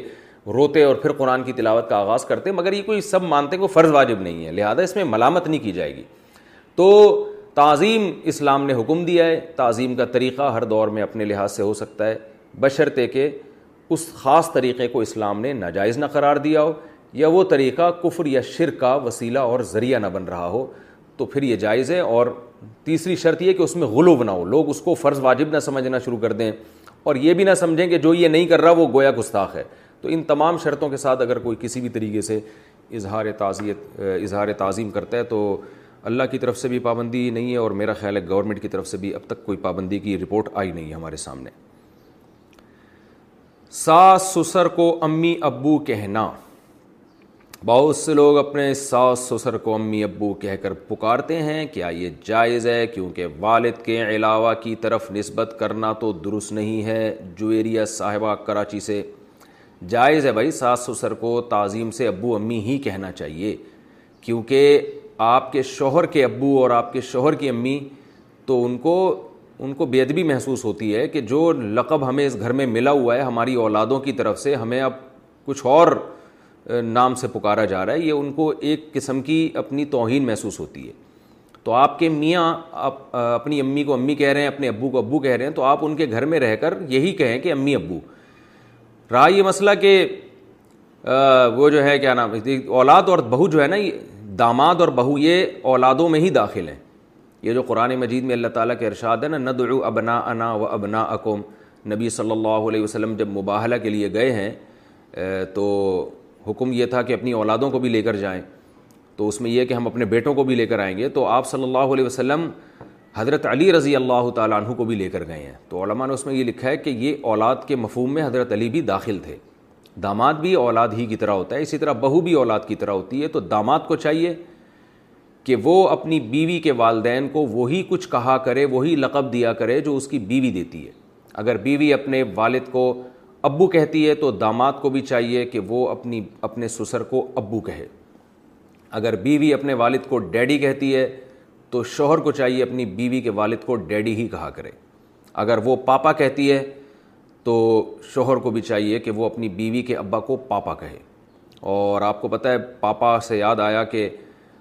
ہمارے خاندان ہیں ان کے گھر میں بیکری کا سارا سامان ہے تو وہ ناراض ہوتے ہیں میرا یہ کلپ سنیں گے ان کے گھر میں پاپا پاپا تو بیکری کی چیز ہوتی ہے نا تو وہ ان کے گھر میں اور بھی دو تین لقب اس طرح کے ہیں کہ وہ بیکری کا پورا آئٹم بن جاتا ہے لوگ کہتے ہیں ان کے گھر میں بیکری کے تمام سامان موجود ہے لیکن میں بتاؤں گا نہیں وہ پھر ناراض ہو جائیں گے ہمارے اپنے رشتے دار ہیں قریبی خیر تو جو یعنی آپ کے شوہر اپنے والدین کے لیے جو لقب استعمال کرتے ہیں تو بیوی کو چاہیے وہی لقب ساس سسر کے لیے استعمال کرے اور اسی طرح معاملہ یہاں بھی ہے کہ بیوی اپنے والدین کو جو جن الفاظ سے پکارتی ہے تو داماد کو بھی چاہیے کہ اپنے ساس سسر کو انہی الفاظ سے پکارے اس میں وہ اپنی عزت محسوس کرتے ہیں اپنائیت محسوس کرتے ہیں رہا یہ مسئلہ کہ بھائی ابا کے علاوہ کسی اور کی طرف نسبت جائز نہیں ہے تو اس کا مطلب یہ ہے کہ غیر ابا کو اپنا ابا بنا کے نہیں پیش کرنا چاہیے یعنی کوئی آپ سے پوچھے کہ آپ کے والد صاحب کون ہیں تو آپ نے پتہ چلا سسر کو بول دیا یہ میرے والد صاحب ہیں تو یہ غلط ہو جائے گا اس کے جو آپ کے سچی مچی کے والد ہیں ان کو تکلیف ہوگی لے بھائی اب تو اتنا فری ہو گیا سسرال کا ایسا غلام بن گیا کہ اپنے اوریجنل ابا کو ہی تو نے فہرست سے نکال دیا ہے تو یہ مطلب ہے کہ جو آپ جب کوئی آپ سے پوچھے کہ آپ کی والدہ کون ہے تو پھر آپ نے اپنی سچی مچی کی والدہ کا نام بتانا ہے مدر ان لا کا نام نہیں بتانا نہ ماں کا نصب تبدیل کر سکتے ہیں نہ باپ کا نصب تو پیار سے تو کسی کو بھی پکار سکتے ہیں ہم تو ایسے لوگوں کو جانتے ہیں کہ اپنے ابا کو کچھ اور کہتے ہیں اور چاچا کو ابا کہتے ہیں تو یہ یہ جو الفاظ ہیں نا ان سے کچھ نہیں ہوتا غیر والد کی طرف نسبت کہ کنفیوژن پیدا ہو جائے کہ یہ اس کے حقیقی ہیں یا نہیں ہے تو یہ کنفیوژن آپ کو بہرحال دور کرنی پڑے گی جب کوئی پوچھے کہ تمہارے حقیقی فادر کون ہے تو وہ آپ کو بتانا پڑے گا اس کی مثال ایسے جیسے آج کل لے پالک میں ولدیت میں اپنا نام ڈال دیتے ہیں یہ بہت بڑا جرم ہے بہت بڑا گناہ ہے میں چونکہ بہت نکاح پڑھاتا رہتا ہوں تو اس میں کئی بار ایسا ہوتا ہے کہ لڑکی کے جو اصل والد ہیں ان کا نام نہیں ہوتا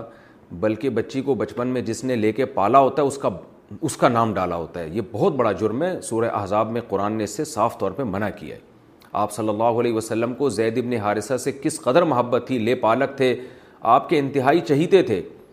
مگر قرآن نے آپ صلی اللہ علیہ وسلم کو منع کیا کہ ان کو زید ابن محمد کہنے کی اجازت نہیں ہے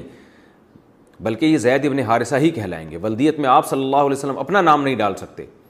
تو ہمیں کیسے اجازت دے دی گئی ہے کہ ہم سوتیلے بچے کے نام کے ساتھ سوتیلے باپ کا نام ڈال دیں آئی ڈی کارڈ میں اور بے فارم وغیرہ میں برتھ سرٹیفکیٹ میں اور نکاح نامہ میں یہ بالکل غلط ہے اس کی قطن اجازت نہیں ہاں پیار سے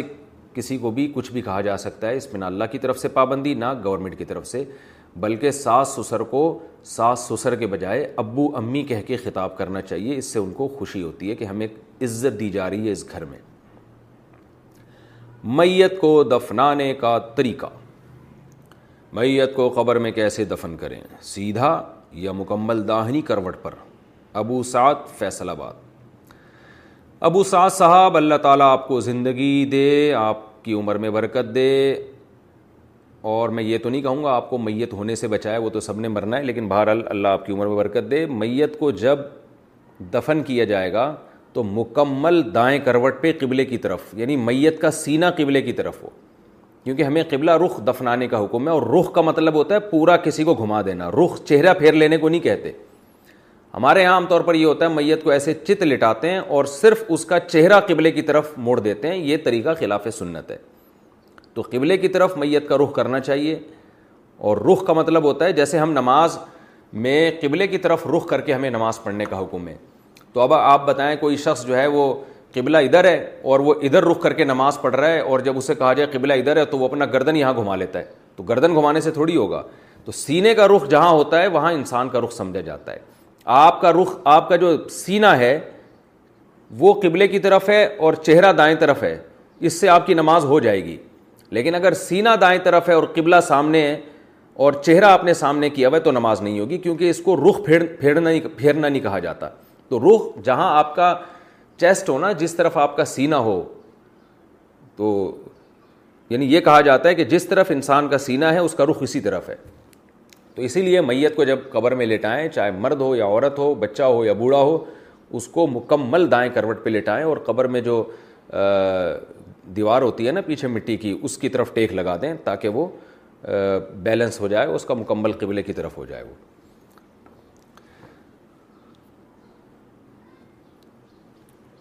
وطر کے بعد کیا تہجد کی نماز پڑھ سکتے ہیں سنا ہے کہ وطر پڑھنے کے بعد کوئی بھی نفل پڑھنا مکرو ہے کیا تہجد کی نماز بھی نہیں پڑھ سکتے بنت طالب کراچی سے رسول اللہ صلی اللہ علیہ وسلم کا ارشاد ہے اجعلو آخر صلاتکم وطرا وطر کو سب سے آخری نماز بناؤ اس بیس پر بہت سے علماء کی رائے ہے کہ وطر سب سے آخر میں پڑھنا چاہیے اور وطر کے بعد کوئی نفل نہیں ہے اور ہمارے شیخ حضرت مفتی رشید احمد صاحب رحمہ اللہ کا موقف بھی یہی ہے اور آسن الفتاوہ میں اس پر بڑا زبردست مدل رسالہ بھی ہے لیکن ناجائز کوئی بھی نہیں کہتا یعنی افضل ہے کہ وطر سب سے آخر میں پڑھے جائیں لیکن وطر اگر کسی نے پہلے پڑھ لی ہے تو اس کے بعد بھی نفل پڑھنا بھی جائز ہے اور نماز پڑھنا بھی جائز ہے کچھ بھی پڑھ سکتے ہیں ناجائز نہیں ہے افضل ہے افضل کہ سب سے آخر میں ناجائز نہیں ہے کیونکہ نبی صلی اللہ علیہ وسلم سے تو ثابت ہے صحیح صنعت سے کہ آپ نے وطر کے بعد دو رکت پڑھے ہیں تو راجہ یہی ہے کہ وہ دو رکت بھی وطر سے پہلے پڑھ لیں آپ لیکن کوئی پڑھ لے تو ناجائز نہیں ہے خاص طور پر جس کو یہ امید نہ ہو کہ تحجد میں میری آنکھ کھلے گی وہ اگر وطر چھوڑ کے سو جائے گا اور رات کو آنکھ نہ کھلی تو وطر قضا ہو جائیں گے اور وطر کی نماز واجب ہے آپ صلی اللہ علیہ وسلم کی صحیح حدیث ہے اس بارے میں ملم یوتر ان اللہ زادکم صلاطن علا وہی الوطر اللہ نے ایک اور نماز ہمارے لیے بڑھا دی اور وہ وطر ہے تو وطر کے وجوب کے بڑے مضبوط دلائل ہیں بہت سخت تاکید ہے وطر کی تو اس کو آپ قضا نہیں کر سکتے تو اگر رات کو آنکھ کھلنے کا خوف ہو خوف نہ ہو کہ پتہ نہیں آنکھ کھلے گی نہیں کھلے گی تو پھر آپ کو چاہیے کہ عشاء کی نماز کے ساتھ ہی وطر پڑھ لیں پھر اگر آنکھ کھلتی ہے تو تحجد بھی پڑھیں تحجد کو ضائع نہ کریں تو بہتر یہی ہے کہ فطر سب سے آخر میں ہو لیکن پہلے پڑھ لیے تو بھی بلا کراہت بغیر کسی کراہت کے نماز پڑھنا جائز اس میں کوئی مکرو نہیں ہے بیوہ خاتون کا بہن اور بہنوئی کے ساتھ عمرے کا حکم ہم ریاض میں رہتے ہیں یہاں سے عمرہ کرنے میں ڈھائی دن لگتے ہیں میری بہن بیوہ ہیں ان کی عمر چالیس سال ہے کیا وہ میرے اور میرے شوہر کے ساتھ عمرے کے لیے جا سکتی ہیں یا نہیں ام عبداللہ ریاض سے نہیں جا سکتی چالیس سال کی خاتون تو جوان خاتون ہوتی ہیں ان کے لیے محرم کا ہونا ضروری ہے گورنمنٹ کی جاب میں دو نمبری ایسی دو نمبری کے بعد تنخواہ کا حکم ایک بندہ ایک بندے کی گورنمنٹ جاب ہے وہ جاب پر نہیں جاتا مگر اس کی سیلری اسے ملتی ہے وہ سعودی عرب میں پرائیویٹ جاب کرتا ہے اور اس سے گورنمنٹ ہی زوجہ عبداللہ کراچی سے کہاں سے حلال ہوگی جب جا ہی نہیں رہا ہے تو جاب پہ نہیں جاتا تو سیلری بالکل حلال نہیں ہے بلوچستان میں اور سندھ میں ایسے اسکول کھلے ہوئے ہیں جن میں اسکول کا پورا خرچہ گورنمنٹ سے لیا جا رہا ہے پرنسپل کی تنخواہ جا رہی ہے ٹیچرس کی تنخواہ جا رہی ہے بچوں کے جو بھی الاؤنس ہے وہ جا رہے ہیں ڈیسک میز تپاہیاں اور غریب بچوں کے لیے جو سلیبس ہے ان کا پورا خرچہ گورنمنٹ دے رہی ہے لیکن جب آپ لوکیشن پہ جا کے دیکھیں گے تو اسکول نام کی کوئی چیز ہی نہیں ہے دو چار گدے آپ کو وہاں بیٹھے ہوئے نظر آئیں گے کچھ بکرے گھوم رہے ہوں گے تو ایسے اداروں سے میرے پاس فون آتے ہیں مفتی صاحب میں ایک اسکول کا پرنسپل ہوں لیکن اسکول نہیں ہے تو مجھے تو تنخواہ مل رہی ہے میرا کیا قصور ہے اس میں گورنمنٹ مجھے تو تنخواہ دے رہی ہے تو بھائی آپ کو گورنمنٹ تنخواہ دے رہی ہے تو اپنی جیب سے تھوڑی دے رہی ہے عوام کا پیسہ دے رہی ہے تو عوام اس پہ راضی تھوڑی ہے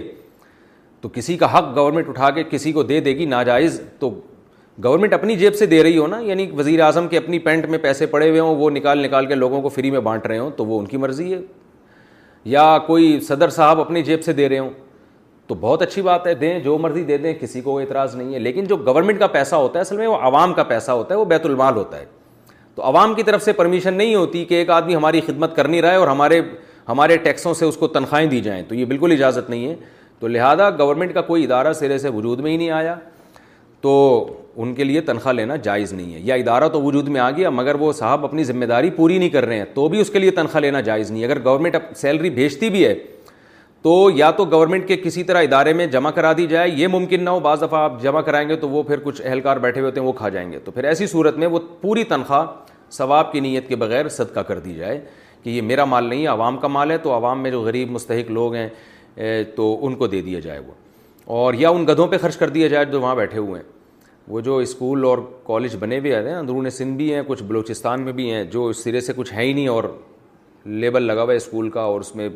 پوری یونیورسٹی بھی سوری کالج بنا ہوا ہوتا ہے تو وہاں کچھ گدے ودے بیٹھے ہوئے ہوتے ہیں وہ دیکھ لیں اگر وہ گدے بیچارے وہ کم از کم حاضری دے رہے ہیں پابندی کے ساتھ تو میں سمجھتا ہوں ان گدوں کو بھی اگر وہ کھلا دیا جائے تو شاید تھوڑا بہت ان کا بھی حق بنتا ہو لیکن ان گدھوں کو کھلانا جن کی وجہ سے ملک میں یہ ہو رہا ہے یہ تو بالکل جائز نہیں ہے یہ وہ گدے ہیں جنہوں نے نقشہ تو پاس کر لیا لیکن ابھی تک ان کو اتنا ہوش نہیں ہے کہ پوری تنخواہیں جا رہی ہیں پرنسپل کی ٹیچرز کی اور بچوں کے الاؤنسز جا رہے ہیں سب کچھ ہو رہا ہے مگر اب تک ایک اینٹ بھی اسکول کی تعمیر کے لیے نہیں رکھی گئی ہے جو جو اس اس کا ذمہ دار ہے نا وہ اصل گدا ہے اس گدے کو نہ کھلائیں آپ گورنمنٹ کی ہاں یہ ہو گیا مسئلہ اچھا بھائی There's never been a faster or easier way to start your weight loss journey than with PlushCare. PlushCare accepts most insurance plans and gives you online access to board-certified physicians who can prescribe FDA-approved weight loss medications like Wegovy and Zepbound for those who qualify. Take charge of your health and speak with a board-certified physician about a weight loss plan that's right for you. Get started today at PlushCare.com/weight-loss. That's PlushCare.com/weight-loss. plushcare.com slash weight loss. I'm Sandra, and I'm just the professional your small business was looking for. But you didn't hire me because you didn't use LinkedIn jobs. LinkedIn has professionals you can't find anywhere else, including those who aren't actively looking for a new job, but might be open to the perfect role, like me. In a given month, over 70% of LinkedIn users don't visit other leading job sites. So if you're not looking on LinkedIn, you'll miss out on great candidates like Sandra. Start hiring professionals like a professional. Post your free job on linkedin.com slash people today.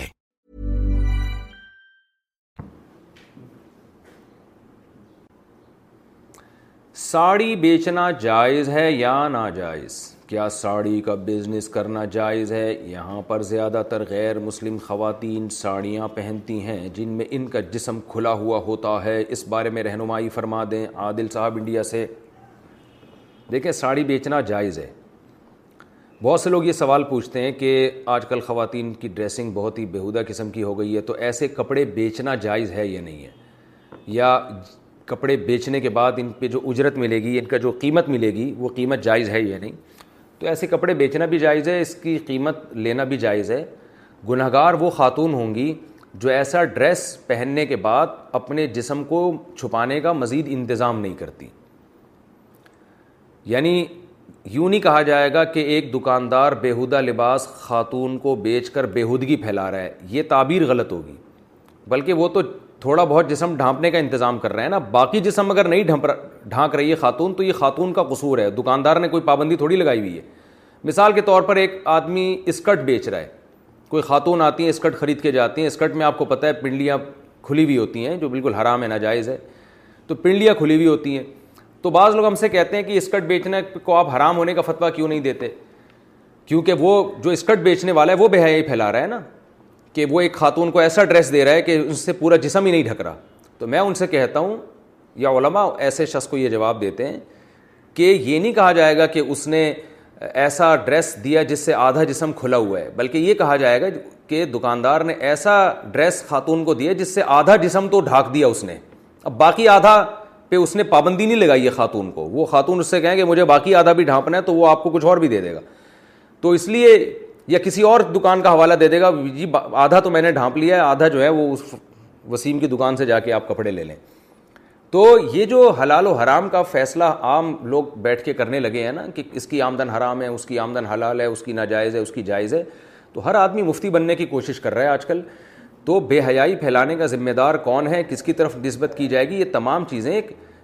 ان کے لیے ایک فقہ کا پڑھنا ضروری ہے فقہ کا لفظ آتا ہی بہت سے لوگ اعتراض کرتے ہیں کہتے ہیں یہ فقہ شکہ کچھ نہیں ہوتا تو آتا نہیں ہے نا تو اس لیے کہہ دیتے ہیں فقہ شقہ کچھ نہیں ہوتا فقہ اصل میں نام ہے قرآن و سنت سے جو مسائل فقہ نے نکالے ہیں ان مسائل کو جاننے کا نام جو قرآن و سنت ہی سے نکالے ہیں اور مسائل کس کن اصولوں کی بیس پہ نکالے ہیں وہ اصول بھی قرآن و سنت سے ثابت ہیں تو اس پورے پروسیس سے جب کوئی شخص گزرتا ہے تو پھر وہ عالم بنتا ہے مفتی بنتا ہے یا اس قابل ہوتا ہے کہ وہ کوئی فتویٰ دے سکے تو یہی یعنی یوٹیوب کی ارننگ کے بارے میں بھی بہت سے لوگوں کے فتوا آ رہے ہیں کہ یہ بے حیائی پھیلا رہے ہیں ایسے ایڈ چلتے ہیں اس کا میں کئی بار جواب دے چکا ہوں بڑے بڑے اداروں سے اس کے جواز کا فتویٰ آ چکا ہے کہ لوگوں کو یہاں کنفیوژن کہاں ہو رہی ہے بے حیائی پھیلانے کی نسبت یوٹیوب کی طرف ہوگی یا گوگل کی طرف ہوگی اس چینل کی طرف نہیں ہوگی جو مانیٹائز ہے پھر بھی کوئی تقوی کی راہ اختیار کرتا ہے تو بہت اچھی بات ہے تو یہاں بھی ایسا ہی ہے کہ خواتین کے بیہودہ لباس جو شخص بیچ رہا ہے تو اس کی ارننگ کو حرام نہیں کہہ سکتے اس لیے کہ بیہودگی کی نسبت اس شخص کی طرف نہیں ہوگی وہ تو پھر بھی جو تھوڑا بہت جسم کے ڈھانپنے کا انتظام کر رہا ہے نا وہ خاتون جو پراپر ڈریس نہیں پہن رہی یا وہ ایسا لباس کے اوپر مزید لباس نہیں پہن رہی ہیں مثال کے طور پر کوئی خاتون اگر اسکرٹ پہنتی ہیں تو ان کے ذمہ لازم ہے کہ وہ اپنی ٹانگیں جو ان کی کھلی ہوئی ہیں اس کے چھپانے کا انتظام کریں وہ تو اس اس پر کوئی وہ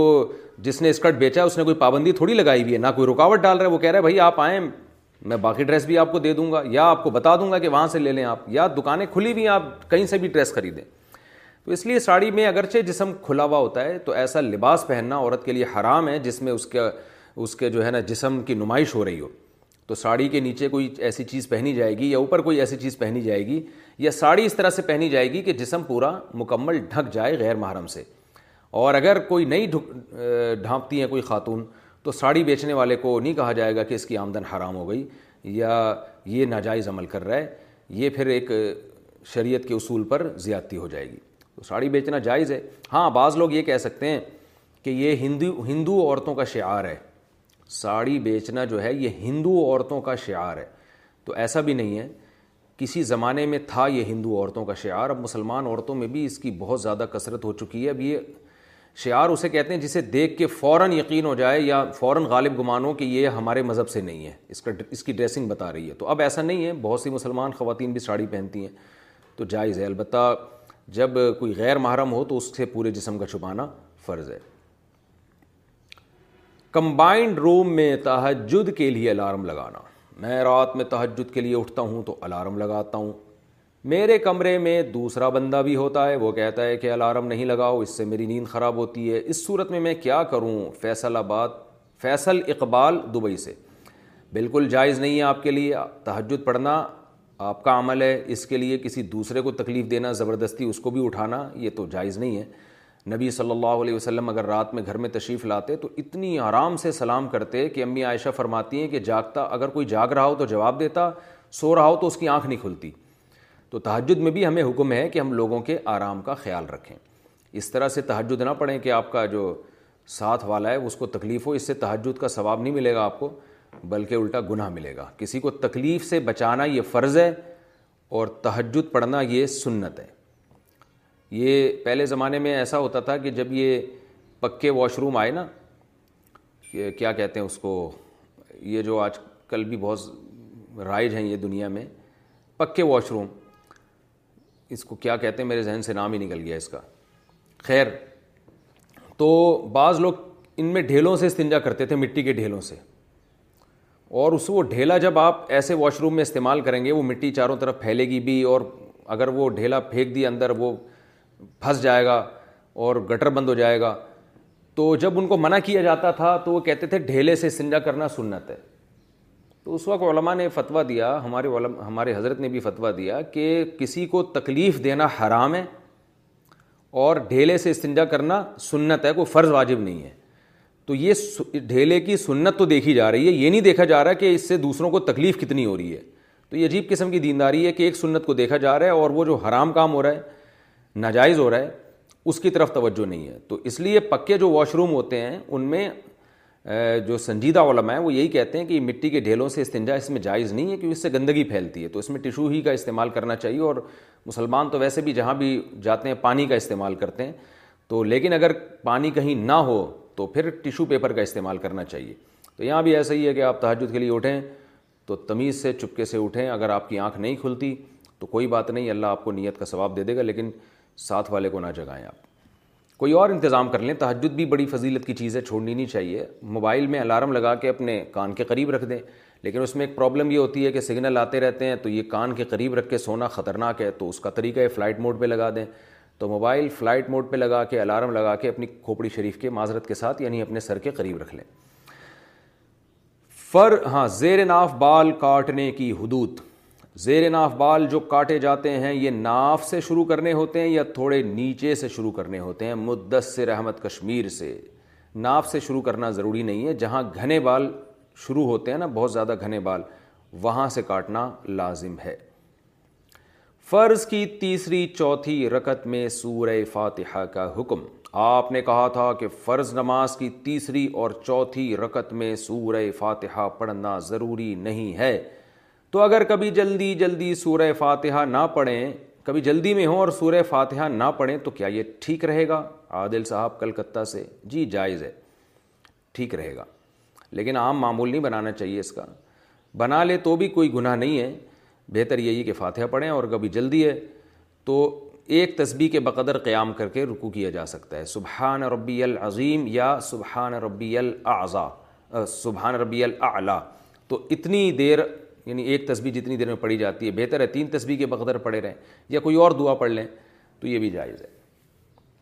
دوست رشتہ دار سے پیسے مانگنا کب جائز ہے میں نے سنا ہے کہ جس آدمی کے پاس ایک دن کا خرچہ موجود ہے وہ کسی سے مانگ نہیں سکتا کیا اسی طرح رشتہ دار اور دوستوں سے بھی مانگنا جائز نہیں ہے نور محمد مکہ سے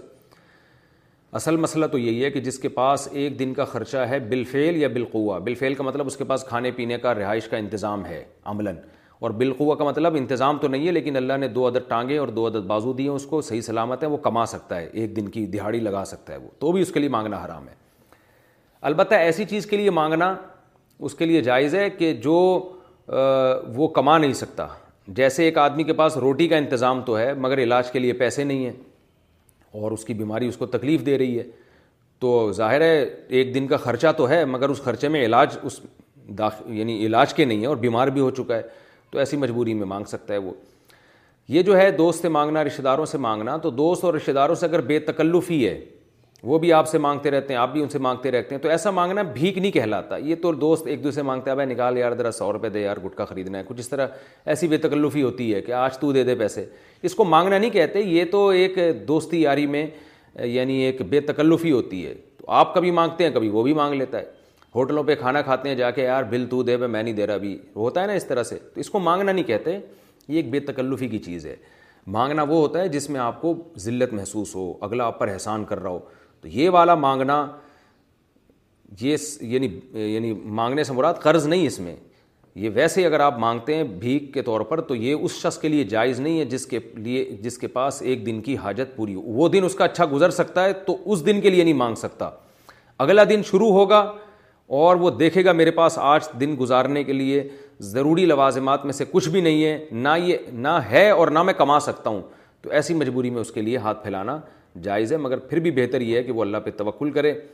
اور نبی صلی اللہ علیہ وسلم نے فرمایا میں اسنافف یو اللہ و میں تصبر یصبر اللہ جو اللہ سے صبر مانگتا ہے اللہ اسے صبر بھی دیتا ہے اور جو اللہ سے یہ چاہتا ہے کہ میرے ہاتھ غیر کے سامنے نہ پھیلاؤں میں صبر کروں میں اس لیے تو اللہ اسے عفیف اور پاک دامن بناتا ہے اللہ اس کے دامن کو داغدار ہونے سے بچاتا ہے سوالی ہونے سے بچاتا ہے اللہ اس کی مدد کرتا ہے زبور بعد میں نازل ہوئی تورات پہلے مگر یہودی زبور کو نہیں بلکہ تورات پر عمل کرتے ہیں ایسا کیوں وہ جو اب چھپتی ہے نا تورات اس میں زبور بھی شامل ہے اب جو تورات چھپتی ہے اس میں زبور بھی شامل ہے اس کو عہد قدیم عہد جدید سے تعبیر کرتے ہیں وہ اچھا بھائی کہہ رہے ہیں مفتی صاحب اہل حدیث لوگ کون سے فقہ کو فالو کرتے ہیں اہل حدیث لوگ کسی مخصوص فقہ کو فالو نہیں کرتے ان کا یہ دعویٰ ہے کہ ہم ڈائریکٹ قرآن و حدیث کو فالو کرتے ہیں تو ہم کہتے ہیں جو مشتحدین نے ڈائریکٹ فالو کیا ہے تو جب انہوں نے فالو کر لیا اور انہوں نے تحقیق ہمارے سامنے رکھ دی تو آپ ڈائریکٹ جانے کے بجائے ان کی تحقیق پہ اعتماد کیوں نہیں کر لیتے ڈائریکٹ کا مطلب تو یہ ہوا کہ ہر آدمی کو آپ اس بات کی یعنی صنعت دے رہے ہو کہ وہ خود براہ راست قرآن و حدیث سے مسائل نکالے حالانکہ قرآن و حدیث میں مسائل کا علم آسان نہیں ہے واض و نصیحت کی باتیں بہت آسان ہیں مسائل کا علم آسان نہیں ہے اگر آسان ہوتا تو پھر مشتحدین محنت نہ کرتے اس کے لیے یہ تو ہر آدمی کو کہتے تھے خود ہی نکالتے رہو بیٹھ کے یقین نہ آئے تو قرآن و حدیث سے آپ جب کوئی مسئلہ پوچھنے آئے نا وراثت کا تو ذرا قرآن سے ڈائریکٹ آپ عام آدمی کو بولیں ٹماٹر بیچنے والے کو کہ یہ قرآن کا ترجمہ ہے وسیم بھائی آئے ہیں ان کے ابا کا انتقال ہو گیا ان کے یہ وارث ہیں قرآن سے ترجمہ پڑھ کے آپ ذرا ان کو وراثت کے مسائل بتا دو وہ بتا نہیں سکتا وہاں وہ کسی مفتی سے فتوا لے گا کیا گا یا تو اہل حدیث مفتی سے یا کسی اور مفتی سے اس کا مطلب ہے براہ راست عام آدمی قرآن و سننے سے مسائل نہیں نکال سکتا یہ گراؤنڈ ریئلٹی ہے تبھی صحابہ کرام میں بھی حالانکہ وہ عربی جانتے تھے صحابہ کرام میں بھی اسپیسیفک مفتی ہوا کرتے تھے جو لوگوں کو مسائل بتاتے صحابہ کے دور میں بھی مسائل ڈائریکٹ عام لوگ قرآن و سننے سے نہیں نکالتے تھے چند مخصوص علماء تھے حضرت ابو حریرا تھے اس میں عبداللہ بن مسعود تھے معاذ بن جبل تھے خلفۂ راشدین تھے جابر بن عبداللہ تھے حضرت ابو دردا تھے یہ مخصوص لوگ تھے جن کو نبی کے انتقال کے بعد پھر مختلف علاقوں میں باقاعدہ علم کی اشاعت کے لیے بھیجا گیا لوگ ان سے مسائل پوچھتے تھے مصنف ابن ابی شیبہ اور مصنف الرزاق حدیث کی کتابیں ان میں صحابہ کے فتوا بھرے ہوئے ہیں کہ لوگ آئے ان سے پوچھا تو اگر ایسا ہوتا صحابہ کہتے ہیں ہم سے کیوں پوچھ رہے ہو قرآن تمہارے سامنے ہے اور تمہاری زبان میں ہے تمہاری زبان میں قرآن نازل ہوا ہم سے کیوں پوچھ رہے ہو ڈائریکٹ پڑھو نا تو اس لیے بعض دعوے دکھانے میں بڑے اچھے ہوتے ہیں لیکن پریکٹیکل لائف میں وہ جاندار نہیں ہوتے جب آپ پریکٹیکل لائف میں آؤ گے نا تو عوام بے یار و مددگار تبھی جو فرقہ واریت پھیل رہی ہے نا ان چار فقہ کی وجہ سے نہیں پھیل رہی ان چاروں فقہ کو چھوڑنے کی وجہ سے پھیل رہی ہے جب اسلامی حکومتیں تھیں مسلمان چاروں میں سے کسی ایک فقہ پر عمل کرتے اور دوسرے کو ملامت نہیں کرتے دوسرے کو بھی برحق سمجھتے خود بھی کوئی فرقواریت نہیں تھی لیکن اتحاد کیا لیبل لگا کے فرقواریت کی ایسی آگ لگائی ہے کہ ہر آدمی مفتی بنا ہوا ہے یوٹیوب پہ دیکھو ہر آدمی اپنی حدیث نمبر اور قرآن و سنت کے حوالے دے دے کے نمبر سب کے پاس ہوتے ہیں مگر رائے دونوں کی ایک دوسرے سے بالکل اپوزٹ غامدی صاحب کو آپ سنو گے ہر بات قرآن سے شروع کر کے قرآن پہ ختم کرتے ہیں لیکن غامدی کے جو اگینسٹ ہیں وہ بھی ہر بات قرآن سے شروع کر کے کہاں ختم کرتے ہیں قرآن پہ تو اس لیے عام آدمی کو ہم کہتے ہیں یہ ریسرچ کا کام جو ہے نا یہ بارہ تیرہ سو سال پہلے امت فارغ ہو چکی ہے اس سے جب مسائل بڑے تھے تو امت نے ریسرچ کا کام کیا بڑے بڑے مشتحدین نے پھر امت نے کہا انہیں میں سے کسی کو فالو کرو بس اب نیا کوئی فرقہ بنانے کی ضرورت نہیں ہے بنائیں گے تو وہ ٹوٹتا چلا جائے گا تبھی جس نے بھی قرآن و سنت کا لیبل لگا کے کہا کہ یہ چاروں فقہ غلط ہیں ہم قرآن و سنت کی بات کرتے ہیں تو وہ قرآن و سنت کے نام پہ درجنوں فرقوں میں بٹے ہیں وہ تو بعض دفعہ آپ کو لیبل نظر آتا ہوتا کہ یہ ان میں اتحاد ہے لیکن اتحاد نہیں ہوتا ان میں اور زیادہ فرقے ہوتے ہیں کیونکہ ہر آدمی کا اخفل طریقے سے قرآن کی وہ تشریح کر رہا ہے جس کو جو ملتا ہے وہ اٹھا کے اس کو قرآن بتا دیا پھر علم کامل نہیں ہوتا وہ حدیث جو آپ کے مسلک کی تائید کر رہی ہے وہ تو آپ کو معلوم ہے جو آپ کے اگینسٹ جا رہی ہے وہ آپ کو معلوم نہیں ہے یہ جو حدیث ہے کہ من کان لہو امام الفقرات الامام لہو قرا جس کا امام ہو تو امام کی قرأۃ مقتدی کے لیے کافی ہے اب جو امام کے پیچھے فاتحہ کا قائل ہے نا وہ اس حدیث کو ضعیف کہہ دے گا کیونکہ اس کے اگینسٹ جا رہی ہے یہ ایک بڑا اچھا بہترین طریقہ ہے کہ دوسرے کی حدیث ضعیف ہے میری والی ساری کیا ہے صحیح ہے حالانکہ یہ حدیث محدثین نے صحیح قرار دیا ہے اس کو صنعت پہ بحث آپ کرو صحیح مسلم کی حدیث ہے آپ صلی اللہ علیہ وسلم نے فرمایا کہ امام کو امام اس لیے بنایا جاتا ہے کہ وہ اس کی اقتدا کی جائے آگے فیدہ کرا فان سے تو کرا شروع کرے خاموش ہو جاؤ اب آپ کو یہ والی حدیث نظر نہیں آئے گی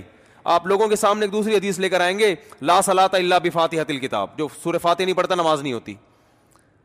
تو دیکھو تم فاتح نہیں پڑھتے امام کے پیچھے خاموش رہے تو تمہاری نماز نہیں ہوگی تو یہ ہوتا ہے کہ جب جب عوام کے ہاتھ میں لگام دے دی جائے نا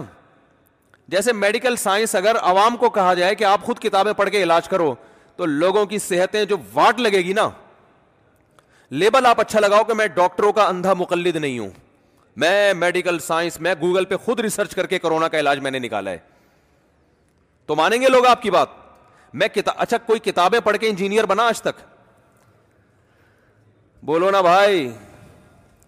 کوئی کہے کہ میں یونیورسٹی میں اپنے پروفیسر کی تقلید نہیں کروں گا میں کتابیں خود پڑھ کے انجینئر بنوں گا کوئی دنیا میں کوئی حکومت اس کو انجینئر ماننے کے لیے تیار نہیں ہوگی کہے گی یہ پاگل ہیں جو یونیورسٹیاں بنی ہوئی ہیں تو یار بھائی یہ دین کا علم اتنا بیکار ہو گیا ہے کہ جو اٹھتا ہے مفتی بن کے کہتا ہے کہ میری ریسرچ ہے میری بھائی تو اہل نہیں ہے ریسرچ کا نہ آپ کو عربی آتی ہے ان میں اکثر ریسرچ کرنے والے وہ ہیں جو عربی گرامر نہیں آتی ان کو ترجمے ان کو جو کر کے دے دو ان میں بڑے بڑے پروفیسر بھی ہیں بڑے بڑے انجینئر بھی ہیں بڑے بڑے ڈاکٹر بھی ہیں ان کو ترجمہ نہیں کرنا آتا تبھی میں بہت سے لوگوں سے کہتا ہوں سامنے بٹھاؤ تو میں بتاؤں گا یہ بہت سے لوگ فائل مفول کا نہیں پتا سبجیکٹ آبجیکٹ کا نہیں پتا ان کو یہ نہیں پتا کہ یہ با متعدی ہے یا یہ با الساق کے لیے ہے او تر وواہ جو حدیث میں آتا ہے ایک رکت وطر پڑھو یہ پڑھو کا ترجمہ تو آپ نے کیا ہے نا ایک رکت وطر پڑھو اوتر معنی ایک وطر پڑھنا نہیں ہے یہاں پر اوتر کا مانا ہے جفت کو تاک بنا دینا ایون کو آٹ بنا دینا سمجھ میں آ رہی ہے بات تو حدیث کے الفاظ کیا ہے ایک رکت کے ذریعے ایون کو آٹ بنا دو جب دو رکت آپ پڑھو گے نا تو ایک رکت کے ذریعے جو دو تھی وہ کیا بن گئی ایون تھی آٹ بن گئی نا نہیں آ رہا سمجھ میں تو یہ تو ترجمہ آپ کر رہے ہو کہ ایک رکت پڑھو اور لوگوں کو آپ نے ساری دنیا کو کہ دیکھو امام حنیفہ کا فتوا قرآن و حدیث کے خلاف ہے کہ حدیث میں آتا ایک رکت وطر پڑھو تمہیں ترجمہ تک نہیں آتا یہ ترجمہ تو تم نے کیا کہ ایک رکت وطر پڑھو لیکن عوام آج کل متاثر ہو رہی بھائی حدیث کا حوالہ بھی دیا حدیث کا نمبر بھی بتایا سبحان اللہ اور یہ جو حنفی شافی لوگ ہیں یہ تو اندھے مقلد ہیں اور بھائی یہ تقلید ابو حنیفہ کی کر رہے ہیں اور آپ تقلید کر رہے ہو انجینئروں کی پروفیسروں کی اور پندرہویں صدی کے وہ بھی نہیں آ رہی بات سمجھ میں تو تقلید آپ نے بھی کرنی ہے ہم بھی کر رہے ہیں ہم مشتحدین کی کرتے ہیں جو تابعین تبا تابعین کے تھے جنہوں نے صحابہ تابین کو دیکھا ہے اور آپ آج کل کے پندرہویں صدی میں پیدا ہونے والے فتنہ پرستوں کی تقلید کر رہے ہو جن کا پتہ ہی نہیں ہے کہ یہ خواہش نفس کی بنیاد پہ مسئلہ بتا رہے ہیں یا اپنے ویورز بڑھانے کے لیے کر رہے ہیں دیکھو ہمیشہ یاد رکھو لوگ یہ بات کرتے ہیں کہ ہم جو ہے نا دکانیں بند کر رہے ہیں مولویوں کی اور دو نمبر لوگوں کی اس میں دیکھا کرو ایسا تو نہیں ہے کہ دکانیں بند نہیں ہو رہی اپنی ایک نئی دکان تو نہیں کھولی جا رہی کہیں تو بعض دفعہ دوسروں کا چورن بند اس لیے کرایا جاتا ہے تاکہ اپنا چورن زیادہ بکے تو لیول یہ لگایا جاتا ہے ہم دوسروں کا چورن بند کر رہے ہیں مقصد ہوتا ہے اپنا چورن مارکیٹ میں لا رہے ہیں تبھی ایسے لوگ کبھی علماء کے سامنے بیٹھنے کے لیے تیار نہیں ہوتے ان کو پتا ہے کہ ان کی جو فالٹ ہے نا وہ دو منٹ میں پکڑے جائیں گے ان کو پتا ہوتا ہے کہ بھائی یہ سامنے بیٹھے تو یہ دو اور دو اور چار کی طرح بتا دیں گے آپ ان تلوں میں تیل نہیں ہے یہ صرف زبانی باتیں دعوے کرتے ہیں چیلنج اور میں یوں اور میں یوں اور ایسے چیلنج کر کے اس کو پی جاتے ہیں پھر پی جب چیلنج کا جواب دو تو پی گئے جواب ہی نہیں ہے تو اس لیے بھائی جو امت چار فقہ پہ چلی آ رہی ہے نا ہماری رائے ہے کہ انہیں سے ایک کو فالو کرو بس اسی میں امت کی خیر ہے بھائی بارہ سو سال امت نے اس میں نکال لیے بارہ سو سال تو اب تو قیامت ویسے ہی قریب ہے تو اب اب کیا آپ نیا کام کوئی کر رہے ہیں اور میں کہتا ہوں اگر آپ نے ان چاروں کو فالو نہیں کرنا تو پانچواں پھر فقہ تو نکالو نا کوئی سلیبس تو متعین کرو پھر او بھائی جب وضو کے مسائل سے لے کے نکاح کے مسائل ہیں تجارت کے مسائل ہیں طلاق کے مسائل ہیں وراثت کے مسائل ہیں جیسے چاروں فقہ میں تو ہمیں ملتے ہیں تو آپ کوئی نصاب تو بناؤ نا جو اپنے مدرسوں میں پڑھاؤ پھر کوئی سلیبس تو ہو اب تک کوئی سلیبس نہیں ہے جب سلیبس ہی نہیں ہے تو آپ مدرسے میں کیا پڑھاؤ گے بچوں کو آپ کو ہم ڈائریکٹ قرآن حدیث پڑھا رہے ہیں تو ڈائریکٹ قرآن حدیث کا مطلب ہو گیا ہر استاذ کی پھر اپنی تشریح ہے ایک صاحب سے میں نے پوچھا آپ اپنے مدرسے میں کیا پڑھاتے ہو ہم نے کہا فقہ انفی پڑھاتے ہیں اس نے کہا مجھے کہ فقہ انفی پڑھاتے ہیں میں نے کہا آپ تو فقہ انفی کو مانتے نہیں ہو تو نصاب میں فقہ انفی کیوں پڑھا رہے ہو کہہ رہے ہم تنقیدی نظر سے پڑھاتے ہیں یعنی فقہ انفی کی قدوری لی اس میں جو جو غلط غلط ان کے خیال میں چیزیں وہ بتاتے ہیں کہ یہ یہ قرآن و حدیث کے خلاف ہے یہ قرآن و حدیث کے مطابق ہے تو یہ یہ غلط ہے یہ صحیح ہے اس طرح پڑھاتے ہیں ہم تنقیدی نظر سے میں نے کہا دنیا میں کسی یونیورسٹی میں آج تک کوئی ایسا نصاب نہیں بنا کہ جس نصاب کو آپ غلط کہہ رہے ہو اور تنقیدی نظر سے ہی شروع کرا دو اس کو پہلے اپنا صحیح سلیبس ہوتا ہے پھر دوسروں پہ ساتھ ساتھ ضمن تنقید ہوتی ہے تنقید کبھی اصل نہیں ہوتی کہ اصل بچوں کو پڑھائی تنقید جا رہی ہے کہ یہ بھی ابو حنیفہ کا مسئلہ غلط یہ بھی غلط اس کا نتیجہ نکلتا ہے نیگیٹو سوچ لے کے وہ عالم بنتا ہے اس کا سارے زندگی وہ غلط غلط ہی کہتا رہتا ہے کہ تو پہلے پازیٹو چیزیں بتائی جاتی ہیں کہ صحیح نصاب ہمارا ہے اے ٹو زیڈ یہ والا صحیح ہے اور اس میں پھر ہنفیوں پہ بھی رد کرو شافیوں پہ بھی رد کرو یہ بھائی ہماری رائے یہ ہے یہ ہمارا نصاب ہے وضو کا یہ طریقہ قرآن و سنت کے مطابق ہے نماز کا یہ طریقہ قرآن و سنت کے مطابق ہے یہ ہے اصل باقی امام حنیفہ نے اس میں یہ فالٹ کیا اللہ امام شافی نے یہ غلطی کی یوں ہونا چاہیے آپ نے کیا کیا جس کو غلط کہتے ہو وہی سلیبس ہے اور اس کو پھر تنقیدی نظر سے پڑھا پڑھا کے تو یہ تو دنیا میں کہیں بھی نہیں ہوتا تو میں نے کہا مجھے ایسا لگتا ہے کہ آپ اب تک نصاب بنا ہی نہیں سکے ہیں وجہ اس کی یہ ہے کہ اب اتنے فرقے آپ لوگوں میں بن گئے ہیں کہ اب سلیبس بن سکتا ہی نہیں ہے ایک کتاب ایسی ہوگی نہیں جس پہ چار علماء بھی جمع ہو جائیں ہر آدمی کہے گا قرآن و حدیث کے مطابق میری تحقیق یہ نہیں ہے تم نے یہ کیوں لکھا دوسرا کہے گا نہیں یہ ہے یہ رف الدین کا مسئلہ لے لو اگر وہ کتاب لکھی جائے کہ نماز میں رف الدین کرنا چاہیے شافی مسلک میں لکھا ہے کہ سنت عمل ہے ساری شافیوں کی کتابوں میں سنت ہے چھوڑ دو کوئی گناہ نہیں ہے لیکن آج اگر نصاب لکھا جائے گا تو جو رف الدین کو سنت کہتے ہیں جب وہ لکھیں گے نا سنت ہے دوسرا مفتی کہے گا سنت نہیں واجب ہے کیونکہ حدیث میں آتا ہے سلو کمار تمونی وسلی جیسے میں نے نماز پڑھی ایسے پڑھو تو نبی نے رف الدین کیا ہے تو نبی نے کہا ایسے کرنا پڑے گا تمہیں تو ایک تو امر تو وجوب کے لیے ہوتا ہے تو لازم ہے اب واجب ہے اس کا مطلب چھوڑ دیا تو سدا صاف کرنا پڑے گا بولے سے چھوڑ دیا جان کر چھوڑ دیا تو نماز ہی نہیں ہوگی تو دوسرا مفتی کہے گا پھر جب رف الدین جو نہیں کرتا اس کی نماز نہیں ہوتی تو اس کا مطلب یہ ہوا کہ پوری دنیا میں جتنے بھی حنفی ہیں ان کے پیچھے نماز جائز نہیں ہے تو اتنے ایک ایک مسئلے میں اختلافات آئیں گے نا کہ اب پانچواں فقہ مرتب کرنا ممکن رہا ہی نہیں ہے نہیں آ رہی بہت یہ خدا کی طرف سے ہوا ہے تاکہ لوگ اب پانچویں چیز نہ نکالیں سمجھ میں آ رہی ہے بات یہ اللہ کی طرف سے کچھ ہوا ہی تو میں نے کہا بھائی آپ یہ چھوڑ دیں تنقیدی نظر سے آپ اپنا سلیبس متعین کریں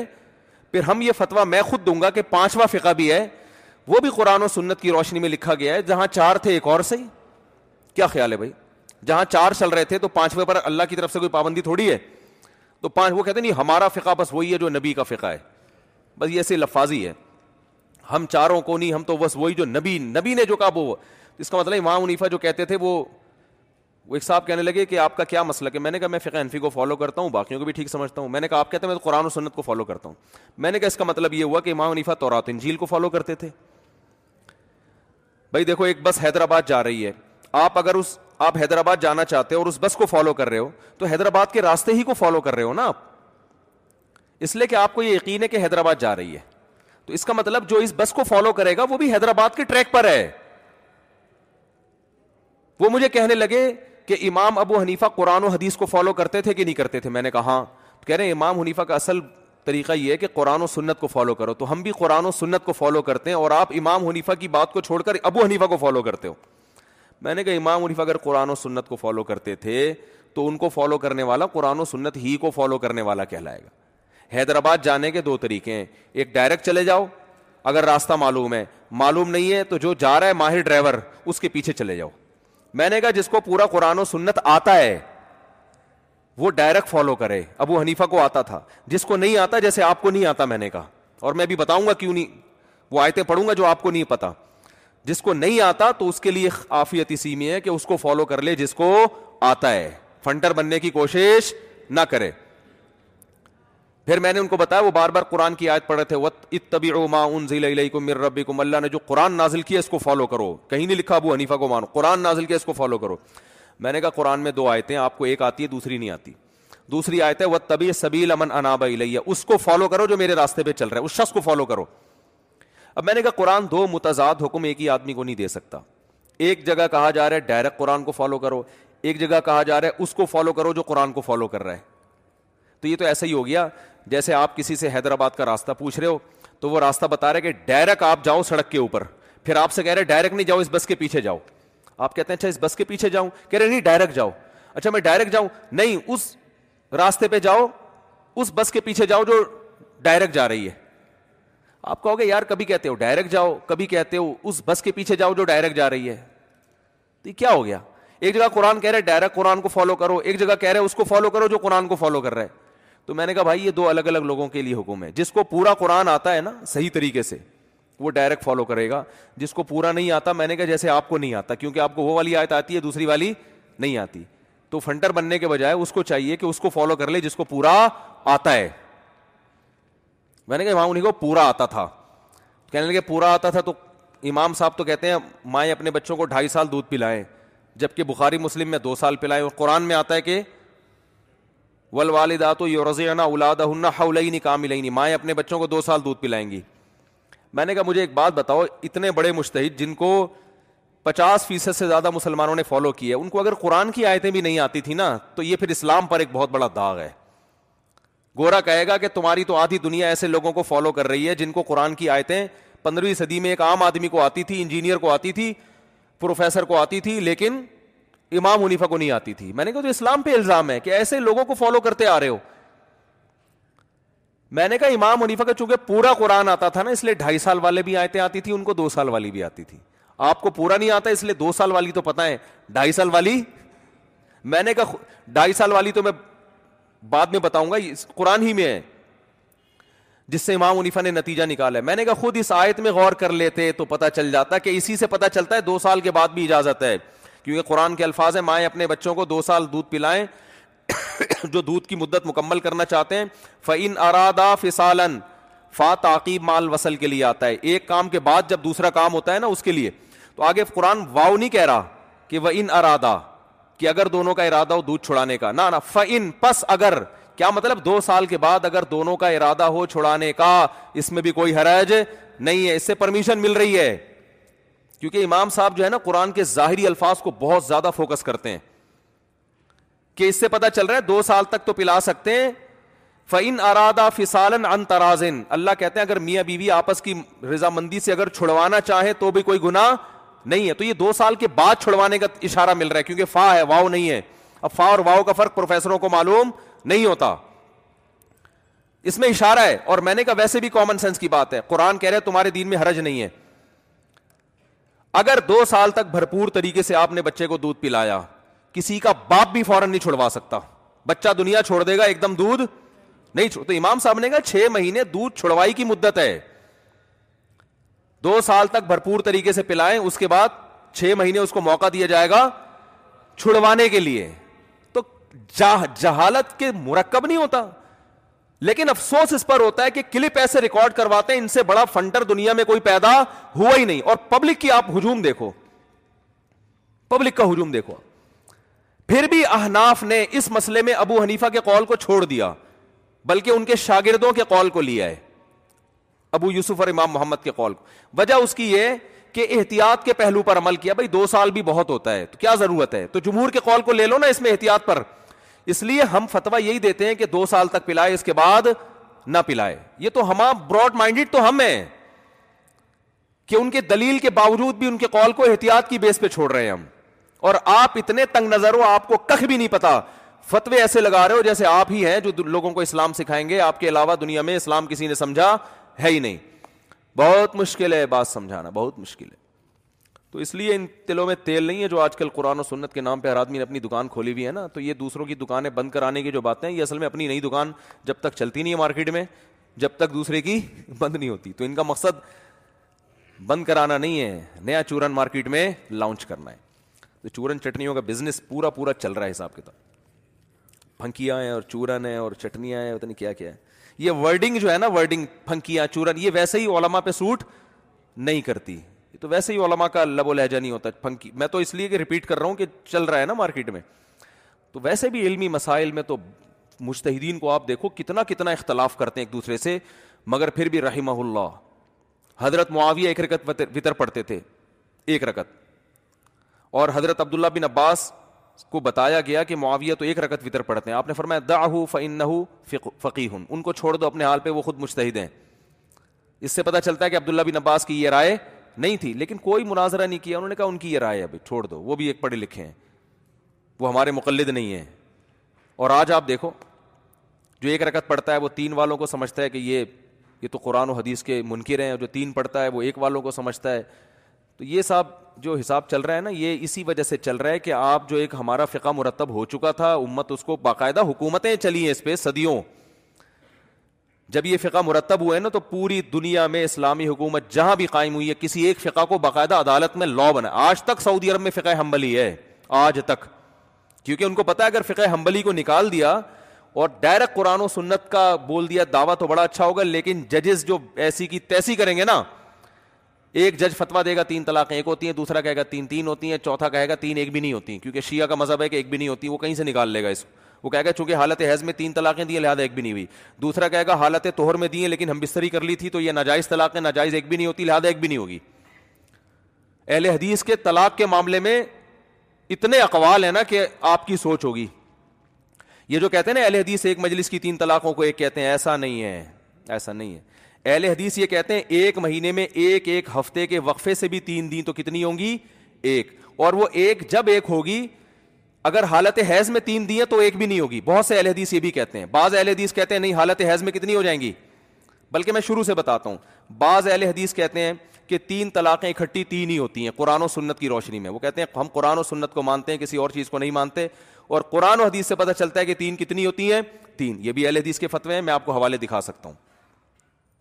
اور اس زمانے میں بھی اہل حدیث کے ایسے فتوے ملیں گے کہ تین تین ہوتی بعض اہل حدیث اس کے قائل ہیں کہ اگر تین دے دی تو ایک بھی نہیں ہوگی اگر حیض میں دی ہے یا اس توہر میں دی ہے جس میں بیوی سے ہم بستری کر لی ہو ہم بستری کرنے کے بعد چونکہ طلاق دینا جائز نہیں ہے تو اگر دی ہے تو ناجائز طلاق ہے تین کیا ایک بھی نہیں ہوگی وہ یہ بھی اس کے بھی قائل ہیں بعض کہتے ہیں نہیں ایک تو ہو جائے گی کتنی ہو جائیں گی ایک ہو جائے گی اور بعض کہتے ہیں کہ جب ایک ہو جائے گی نا تو اگلے مہینے میں دوسری طلاق سے پہلے اگر اس نے رجوع نہیں کیا تو پھر اگلے مہینے دوسری بھی نہیں ہوگی یہ بھی اہل حدیث میں آپ کو دکھا سکتا ہوں ریٹرن میں میرے پاس تحریر موجود ہے اور بہت بڑے عالم ہیں ہندوستان کے اہل حدیث ان کا فتویٰ ہے کہ اگر ایک آدمی نے بیوی کو پاکی کی ایام میں طلاق دی اور ہم بستری نہیں کی ایک دی ہے اگلے مہینے اگر وہ دوسری دے گا تو وہ نہیں ہوگی حالانکہ وہ تو سنت کے مطابق دے گا اگلے مہینے اس لیے نہیں ہوگی کہ قرآن نے کہا ہے کہ طلاق کے بعد رجوع کا بھی تذکرہ کیا ہے قرآن نے تو اس نے چونکہ رجوع نہیں کیا لہٰذا وہ نہیں ہوگی پہلی طلاق سے رجوع کرے گا پھر اگلے مہینے دے گا تو دوسری ہوگی یہ بہت بڑے عالم کا فتویٰ ہے اور ایک فتویٰ یہ بھی ہے اہل حدیث علماء میں یہ قول یہ بھی ہے کہ نہیں نہیں ایک توہر میں ایک دے گا تو ایک ہوگی چاہے رجوع کیا ہو یا نہیں کیا ہو ہم بستری کی ہو یا نہیں کی ہو اگلے توہر میں دوسری دے گا تو ہو جائے گی تو اتنے فتوا یہ تو تین طلاقے دینے کے بعد لوگ جو اہل حدیث عالم سے فتوا لے آتے ہیں نا اپنے مطلب کا تو وہ عالم بھی اپنے مطلب ہی کا ہوتا ہے نہیں آ رہی بات میرا خیال ہے ان کو پتا ہوتا ہے کہ فلاں جگہ اہل حدیث کہتے ہیں کہ تین کتنی ہوتی ہیں ایک اگر میں ان کو بتاؤں کہ فلاں جگہ ایک اہل حدیث مفتی ہے جو تین کو تین کہتا ہے کبھی بھی نہیں جائیں گے تو یہ جو دین کو تماشا بنایا ہے نا لوگوں نے میں نہیں کہہ رہا یہ اہل حدیث وہ ان کی اپنی نیت ہے وہ سمجھتے ہیں کہ ہم صحیح کر رہے ہیں ہم ڈائریکٹ قرآن و سنت کو فالو کر رہے ہیں میں کسی کی نیتوں پہ شبہ نہیں کر رہا جو کلمہ پڑتا ہے اس کی نیت صحیح ہو سکتی ہے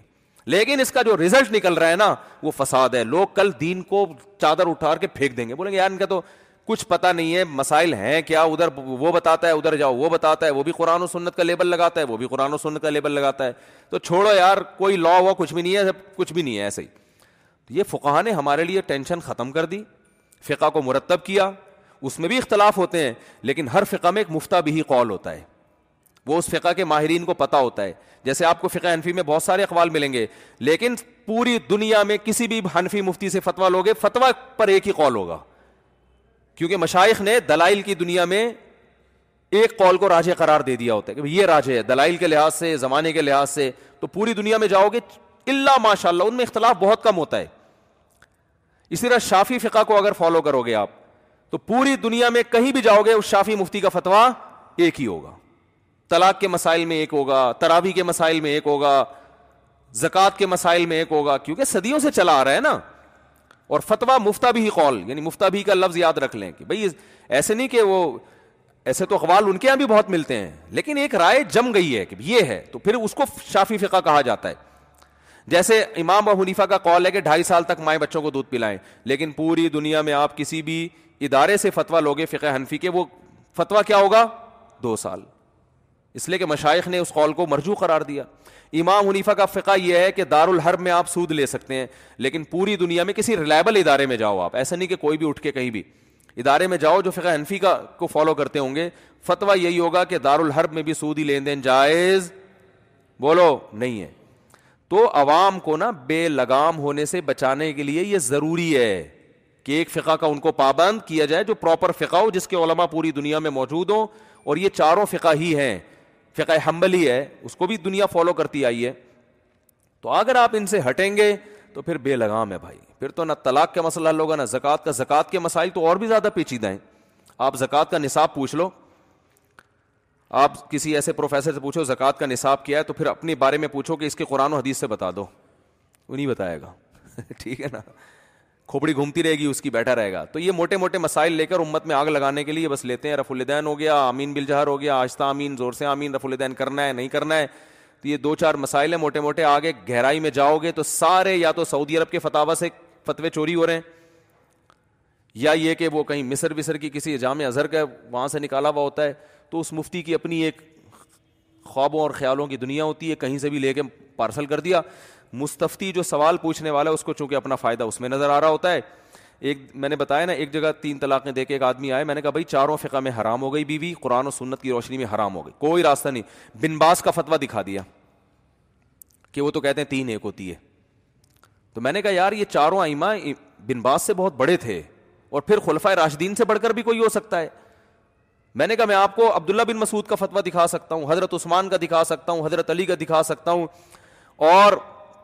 بہت سارے صحابہ ابو حریرا رضی اللہ عنہ کا دکھا سکتا ہوں جن کے نام میرے ذہن میں نہیں ہے ایسے بہت سے صحابہ ہیں ابھی دکھاتا ہوں حدیث کی سب یہی فتوا دے رہے ہیں کہ تین کتنی ہوتی ہیں تین اور آپ آپ بن باز ایک اکیلے کو لے کر آ رہے ہو کہنے لگا نہیں انہوں نے جو فتوا دیا اس میں قرآن و سنت کے دلائل بھی دی ہیں حدیث بھی کوٹ کی انہوں نے تو میں حدیث کو فالو کر رہا ہوں میں نے کہا اچھا ٹھیک ہے آپ اگر حدیث کو فالو کرنے کی وجہ سے بن باز کو فالو کر رہے ہو بن باز کا فتوا جو ایک نماز جان کر چھوڑ دے مرتد ہے کافر ہے اس کا نکاح بھی ختم اور اس کو مسلمانوں کے قبرستان میں دفنانا بھی جائز نہیں ہے جب تک کہ وہ توبہ نہ کرے یہاں تک ان کا فتویٰ ہے کہ آپ اگر صبح رات کو سوئے رات کو آپ سوئے اور آپ نے الارم لگایا صبح آٹھ بجے اٹھنے کا فجر کا الارم آپ نے نہیں لگایا آپ کافر ہیں اسلام سے خارج ہیں کیونکہ ان کی رائے یہ ہے کہ جو جماعت جان کر ایک نماز چھوڑ دے بغیر کسی ازر کے وہ اسلام سے خارج ہے امام احمد بن حنبل کا یہی مسئلہ تھا نا وہ ان کی یہی رائے تھی اگرچہ فقہ حنبلی میں اس پہ فتوا نہیں دیا گیا ان کی بہرحال یہ رائے تھی بن باز نے اس رائے کو فالو کیا کیونکہ ان کی نظر میں قرآن و حدیث کی روشنی میں یہ رائے زیادہ مضبوط تو کہنے لگا بھائی میں نے کہا اس لیے آپ اگر یہ بیوی بی کو رکھ بھی لیں گے نا تو بن باز کے فتوے کی روشنی میں مجھے پتا تھا وہ نمازی نہیں ہے میں نے کہا جیسے ہی نماز چھوڑیں گے بیوی بی دوبارہ حرام ہو جائے گی آپ کے اوپر پھر توبہ کریں دوبارہ نکاح پڑھیں نیا مہر رکھیں پھر اگلی نماز چھوڑی دوبارہ میں نے کہا آپ پہ اربوں کھربوں روپے مہر آ جائے گا آپ کے اوپر اور سارا دن یہی کام کرتے رہو گے میں نے کہا جمہور کے فتوے میں تو فائدہ یہ ہے کہ بیوی حرام ہو گئی کہیں اور شادی کرو اللہ اللہ کرو بس اور اگر یہ بیوی نہیں نکاح کر لیتی ہے مستری ہو جاتی ہے اور اتفاق سے وہ چھوڑ دیتا ہے اس کو تو جہاں کسی اور سے کر سکتی ہے آپ سے بھی نکاح کر سکتی ہے تو یہاں تو پھر بھی گنجائش ہے تو کہنے میں بن باز کے اس فتوے کو نہیں مانتا یہ سچا واقعہ ادھر ہی مسجد میں ہوں میں نے کہا اس فتوے میں نے کہا کیوں نہیں مانتے اس پہ تو جو حدیث ہے نا وہ اس سے زیادہ مضبوط ہے تین طلاق والے مسئلے پر میں نے کہا تین طلاقوں والے مسئلے پر عبداللہ بن عباس سے حدیث ہے کہ تین طلاقیں کے نبی کے دور میں ایک تھیں لیکن اب عبداللہ بن عباس کا اپنا فتویٰ ہے کہ تین تین ہوتی ہیں جب کہ یہاں عبداللہ بن مسعود پیش کرتے ہیں کہ ہم نبی کے دور میں کسی گناہ کو کفر نہیں سمجھتے تھے سوائے نماز چھوڑنے کو اور اس میں عبداللہ بن مسعود بھی یہی رائے رکھتے تھے تو یہاں تو جو حدیث ہے وہ عبداللہ بن مسعود کے فتوے کے بالکل کیا ہے موافق ہے لہٰذا اس حدیث کا کوئی دوسرا مطلب نکالنا بڑا مشکل کام ہے طلاق میں تو دس مطلب نکلتے ہیں کہ وہ اس کا مفہوم کیا ہے وہ میں نے ابھی کلپ ریکارڈ کروایا ہے وہ تین طلاق کے مسئلے پر وہ چل رہا ہے میرا میری جو ویب سائٹ ہے نا مفتی طارق مسعود اسپیچز اس میں تفسیر کے لیکچر میں لیکچر نمبر ہنڈریڈ یہاں سے یہ تین طلاق کا مسئلہ میں نے شروع کیا ہے بہت مدلل تفسیر کے لیکچر میں لیکچر نمبر ہنڈریڈ سے میں نے یہ تین طلاق کا قرآن و سنت کی روشنی میں یہ ابھی چند ایپیسوڈ چلیں گے تو وہ جس نے دیکھنا وہاں ریسرچ کر سکتا ہے لیکن یہ ہے کہ اتنا سمجھایا مگر تو یہ اپنی خواہشات کی پیروی ہے میرے بھائی یہ قرآن و سنت کی پیروی بن باز کو تو ہم معذور سمجھتے ہیں بھائی ان کی جو سمجھ میں آیا انہوں نے کہا لیکن آپ کس بیس پر ان کو فالو کر رہے ہیں مجھے ایک دن وہ کہنے لگے کہ امام احمد بن حنبل کو نہیں فالو کرتے تھے بن باز حالانکہ کرتے تھے وہ حنبل ہی تھے چند مسائل میں انہوں نے اختلاف کیا انہوں نے تو خود ان کی تحریر ہے کہ مذہبی فلفقی مذہب احمد ابنی حنبل تو کہنے لگے کہ بھائی وہ جو ہے نا میں ان کو اس لیے فالو کر رہا ہوں کہ وہ قرآن و حدیث کو تو میں نے کہا امام احمد ابن حنبل امام بخاری کے استاذ ہیں کیا وہ تورات انجیل کو فالو کرتے تھے امام احمد ابن حنبل کا فتویٰ تین کتنی ہوتی ہیں اکٹھی تین تین ہوتی ہیں میں نے کہا عجیب بات ہے بن باز تو قرآن و حدیث کو فالو کر رہے ہیں اور احمد ابن حنبل جو امام شافی کے شاگرد اور امام بخاری کے استاذ صدیوں پہلے کے جنہوں نے تابعین تب تابعین کے دور جو دیکھ رہے ہیں وہ کسی اور چیز کو فالو کر رہے ہیں تو یہ سب میں اس لیے بار بار عرض کر رہا ہوں یہ ظاہری دعوے ہیں لیکن جب آپ ان کی گہرائی میں جاؤ گے تو امت میں پھوٹ کے علاوہ کچھ بھی حاصل نہیں ہو رہا کافی یہ میرا خیال ہے میرا گلا بہت زیادہ بیٹھ گیا ہے یہ پھر بعد میں مسائل ہیں اور پتلی پتلی گلیوں سے نکلیں آپ لوگ مسافہ نہ کریں مجھے بھی پتلی گلی سے نکلنے دیں کسی نے پوچھا ہے کہ جی جس مٹی سے حضرت آدم علیہ السلام کو بنایا اس مٹی پر انتالیس دن غم کی بارش برسائی ایک دن خوشی کی بارش یہ کون سی روایت ہے یہ من گھڑت روایت ہے ایسا کچھ نہیں ہے گھر والوں کے ساتھ کھانا کھانے کے لیے ہوٹل جانا جب کہ اس میں مخلوط ماحول ہوتا ہے جائز ہے یا نہیں ہے دیکھو مخلوط شادیوں میں جانا تو بالکل حرام ہے ناجائز ہے باقی کسی ہوٹل میں جب آپ کھانا کھانے کے لیے جاتے ہیں ہوٹل ہو گیا بس ہو گئی یعنی کھانا ہے نا اسی طرح بس ہے یہ اپنی ضرورت سے جاتے ہیں شادی میں آپ اپنی ضرورت سے نہیں سامنے والے کی ضرورت سے جاتے ہیں اس اس کو سیلیبریٹ کرنے جاتے ہیں تو اس کے ذمے لازم تھا کہ وہ لڑکوں کے لیے مردوں کے لیے الگ انتظام کرتا اور خواتین کے لیے الگ اگر اس نے نہیں کیا تو وہ گناہ گار ہے آپ کا وہاں جانا اس کی علامت ہے کہ آپ اس کو گناہ میں اپریشیٹ کر رہے ہیں اپنے عمل سے تو اس لیے ناجائز ہے ہوٹلوں میں کسی بھی ضرورت سے انسان جا سکتا ہے جیسے آپ سفر پہ جا رہے ہیں تو اب وہاں اس نے انتظام نہیں کیا تو اب یہ تو نہیں کہ آپ کھانا نہیں کھائیں جیسے آپ بس میں بیٹھے ہیں پہلے تو یہی ہوتا تھا کہ خواتین کے لیے آگے انتظام ہوتا تھا مردوں کا الگ ہوتا تھا اب کراچی میں تو ہے اس طرح لیکن پنجاب میں ہم نے دیکھا ہے کہ وہ ایک ساتھ ہی بیٹھے ہوئے ہوتے ہیں تو اب اس میں یہ تو نہیں کہ آپ سفر ہی کرنا چھوڑ دیں یہ تو آپ کی بنیادی ضرورت ہے تو وہ اس میں بعض دفعہ ایسا ہوتا ہے آپ بیٹھے ہوئے آپ کے ساتھ خاتون آ کے بیٹھ جاتی ہیں جہاز میں بھی مخلوط ماحول ہے آپ جہاز میں سفر کرتے ہیں انٹی بیٹھ جاتی ہیں آپ کے ساتھ اور آپ کو یہی غم ہوتا ہے کہ انٹی کیوں بیٹھی ٹھیک ہے نا تو اب اس میں یہ کہ آپ کھڑکی سے چھلانگ لگا دیں کہ مخلوط ماحول ہے تو بھائی جہازوں کی کمپنیاں وہ آپ سے پوچھ کے تو نہیں چل رہی نا وہ اسلامی حکومت ہو پھر اس میں انتظام اگر ممکن ہوا ممکن نہ ہوا تو وہاں بھی فتویٰ دیا جائے گا بس ضرورت ہے جیسے حرم میں طواف میں مرد عورت اکٹھے ہوتے ہیں وجہ کیا ہے کہ مجبوری ہے ان کے لیے سیپریٹ انتظام کرنا حرم میں ممکن ہے ہی نہیں لوگ یہاں سے بھی دلیل پکڑتے ہیں کہ دیکھو جب حرم میں ایک مرد اور عورت اکٹھے طواف کر سکتے ہیں تو مخلوط ماحول تو ہوتا ہے تو یہ جائز ہے جائز نہیں ہے مجبوری کی وجہ سے کر رہے ہیں اور حرم میں بھی ان کی کوشش ہوتی ہے خواتین کو پیچھے نکالنے کی کہ بھائی وہ پیچھے جا کے کھڑی ہو مردوں کے ساتھ لیکن اتنا بڑا مجمے کو کنٹرول کرنا ممکن نہیں ہوتا یہی وجہ ہے کہ مدینہ میں چونکہ ممکن ہے اس لیے نماز میں بھی مرد اور خواتین کو ایک ساتھ نہیں رکھا جاتا اور نبی صلی اللہ علیہ وسلم کے دور میں بھی نماز میں بھی اجازت نہیں تھی کہ ایک ساتھ کھڑے ہوں مرد آگے ہوتے تھے خواتین پیچھے اور نبی نے فرمایا مردوں کی سب سے بہترین صف پہلی ہے اور بدترین آخری ہے اور عورتوں کی سب سے بہترین صف سب سے آخری ہے اور بدترین پہلی ہے یعنی جو عورت اگلی صف میں کھڑی ہوئی ہے نا اس کو بھی آپ نے پسند نہیں کیا کہ پیچھے صف میں جاؤ جتنا پیچھے جا سکتی ہو تاکہ اختلاط نہ ہو اور امی عائشہ رضی اللہ تعالی عنہ فرماتی ہیں کہ ہم نبی کے دور میں جب فجر کی نماز پڑھ کے نکلتے تھے کنہ کنہفیات بھی مروت ہن لا یورف نہ من الغلس اتنا اندھیرے میں نکلتے تھے کہ کوئی عورت پہچان میں نہیں آتی تھی تو یہ ساری احتیاطیں ہوتی تھیں اور چادروں میں لپٹی بھی ہوتی تھیں صرف اس لیے کہ مرد اور عورت کا اختلاط نہ ہو تو شادیوں میں جو طوفان بدتمیزی ہو رہی ہے لپٹی بھی نہیں ہوتی پوری فل میک اپ میں اور جیسے جس طرح سے بیہودہ کپڑے پہن کے بیٹھی بھی ہیں کیونکہ غیرت ختم ہوتی جا رہی ہے تو وہ آہستہ آہستہ سب نے اس پہ بولنا چھوڑ دیا انسان ہمیشہ انسانوں کے مسائل پہ بات کرتا ہے خدا کے حقوق پہ وہ بات نہیں کرتا خدا کے حقوق پہ بات کرو گے تو لوگ آپ کو بیوقوف سمجھیں گے تو بس وہ چیز اگر کووڈ نائنٹین ہے نا تو دور دور رکھنے کا حکم دیا جا رہا ہے کیونکہ اس میں انسانوں کو نقصان ہو رہا ہے اللہ کے حکام کیا ہیں اللہ کن چیزوں سے خوش ہوتا ہے کن چیزوں سے ناراض ہوتا ہے اللہ کا کھا کے بھی اللہ کے حق میں بات کرنا لوگوں نے چھوڑ دیا لبرل لوگوں کو بہت بری بات لگتی ہے نا کہ وہ اس طرح کی باتیں کریں مخلوط ہیں کیا براڈ مائنڈیڈ بنو کیا مولویوں والی باتیں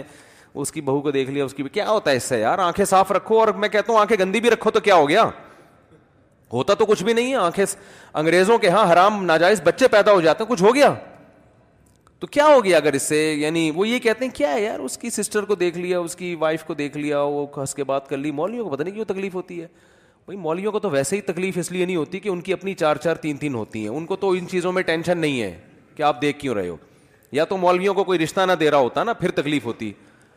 اس لیے وہ تو جیلسی ہو ہی نہیں سکتی وہ آپ کی آخرت کے لیے تکلیف ہوتی ہے ان کو کہ بیڑا نہ غرق کرو کلچر کا معاشرے کا تو براڈ مائنڈیڈ بنتے ہوئے نا یار کیا ہے مس گیدرنگ ہے میری وائف ان کی وائف سے مل لیتی ہیں ان کی کزن میری کزن سے مل لیتی ہیں یہ کیا ہے اس میں کیا مر مس سے مل لیتی ہیں کیا ہو گیا اس میں تو کچھ بھی نہیں ہوتا اور اگر کچھ ہو بھی جائے تو بھی کچھ نہیں ہوتا انتہائی حد اس کی یہ ہے کہ انگریزوں کے ہاں جو بچے بغیر باپ کے پیدا ہو رہے ہیں تو انتہائی حد یہ ہے نا اس سے زیادہ بے حیائی میں آگے ہم جا نہیں سکتے تو پھر بھی کچھ نہیں ہوتا اگر ہوتا تو امریکہ تباہ ہو چکا ہوتا اب تک کیا خیال ہے تو ان کے ہاں تو بہت سے بغیر باپ کے بچے پیدا ہو رہے ہیں کچھ بھی نہیں ہو ترقی پھر بھی ہو رہی ہے تو بات اصل میں یہ کہ آپ کے ہاں بے شرمی اور بغیرتی کو کچھ سمجھا ہی نہیں جا رہا آپ صرف ایک چیز کو فوکس کرتے ہو ٹیکنالوجی سائنس میں ترقی معیشت اچھی ہو لوگوں کا پیٹ بھرے لوگ عیاشی کریں اس کے علاوہ آپ کسی اور چیز کو فوکس کرتے ہی نہیں ہو اسلام سب سے پہلے فوکس کرتا ہے حیا کو شرم کو فیملی سسٹم کو باپ ہو بھائی ہو ماموں ہو چاچے ہو غیرت ہو حیا ہو ٹھیک ہے نا تو جب آپ کی نظر میں غیرت حیا کلچر اس کی کوئی ویلیو نہیں ہے تو بھائی ناجائز بچے بھی پیدا ہو جائیں تو بھی کوئی ٹینشن نہیں ہے لیکن اگر آپ کی نظر میں غیرت کوئی چیز ہے تو بھائی کسی کی بہو بیٹی پر کسی کی غلط نظریں کیوں پڑ رہی ہیں آپ کی بیٹی اور آپ کی بہنوں پر آپ کی بیوی آپ کی ہے تو وہ کیوں دیکھ رہا ہے لوگ کہتے ہیں یار وہ تو برا نہیں ہے بتا کے کوئی بھی برا وہ آپ کو بتائے گا مجھے آپ کی وائف بہت اچھی لگ رہی ہے اور بہت کاش میری ہوتی ہے وہ بتائے گا تھوڑی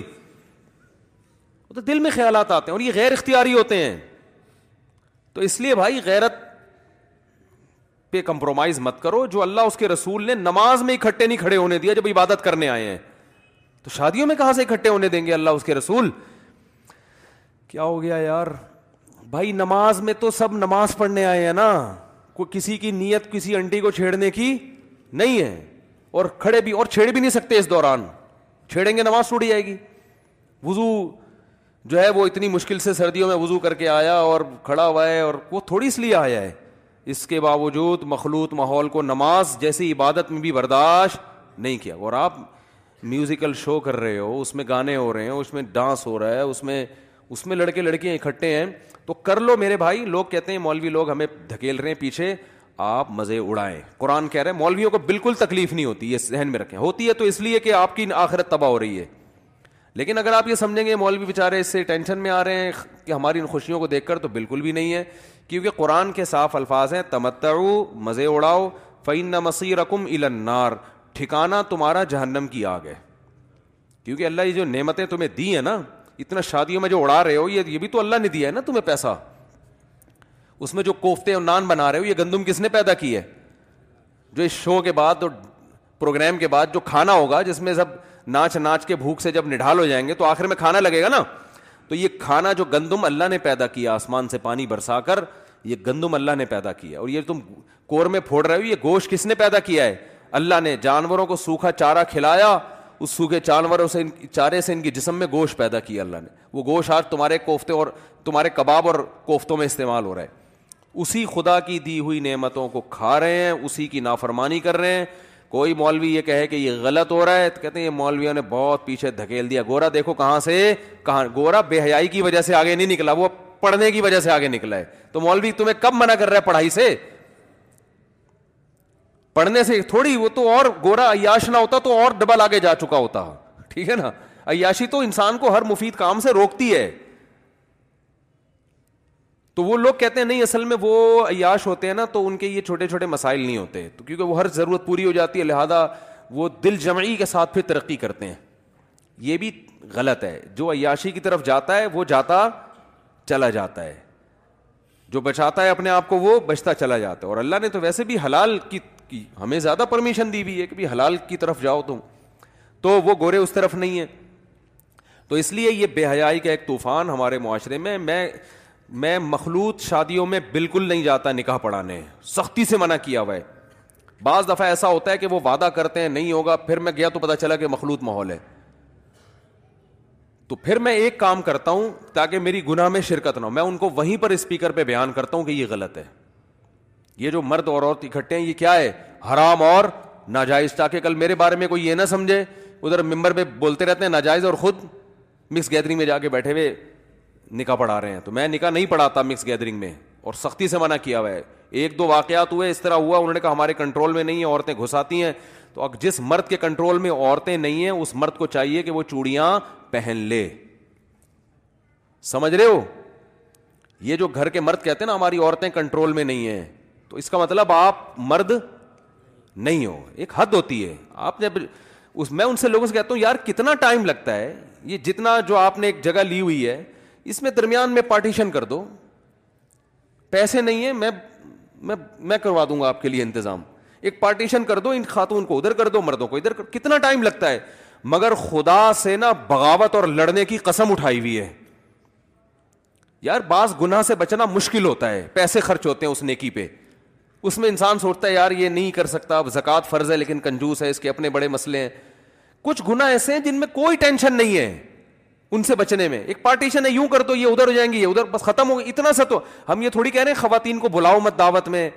ہم خواتین کو فیشن سے منع تھوڑی کر رہے ہیں کہ آپ فیشن نہ کریں آپ میک اپ نہ کریں آپ یہ نہ کریں آپ وہ نہ کریں ہم کہہ رہے ہیں یار یہ ان کو ادھر کر دو ان کو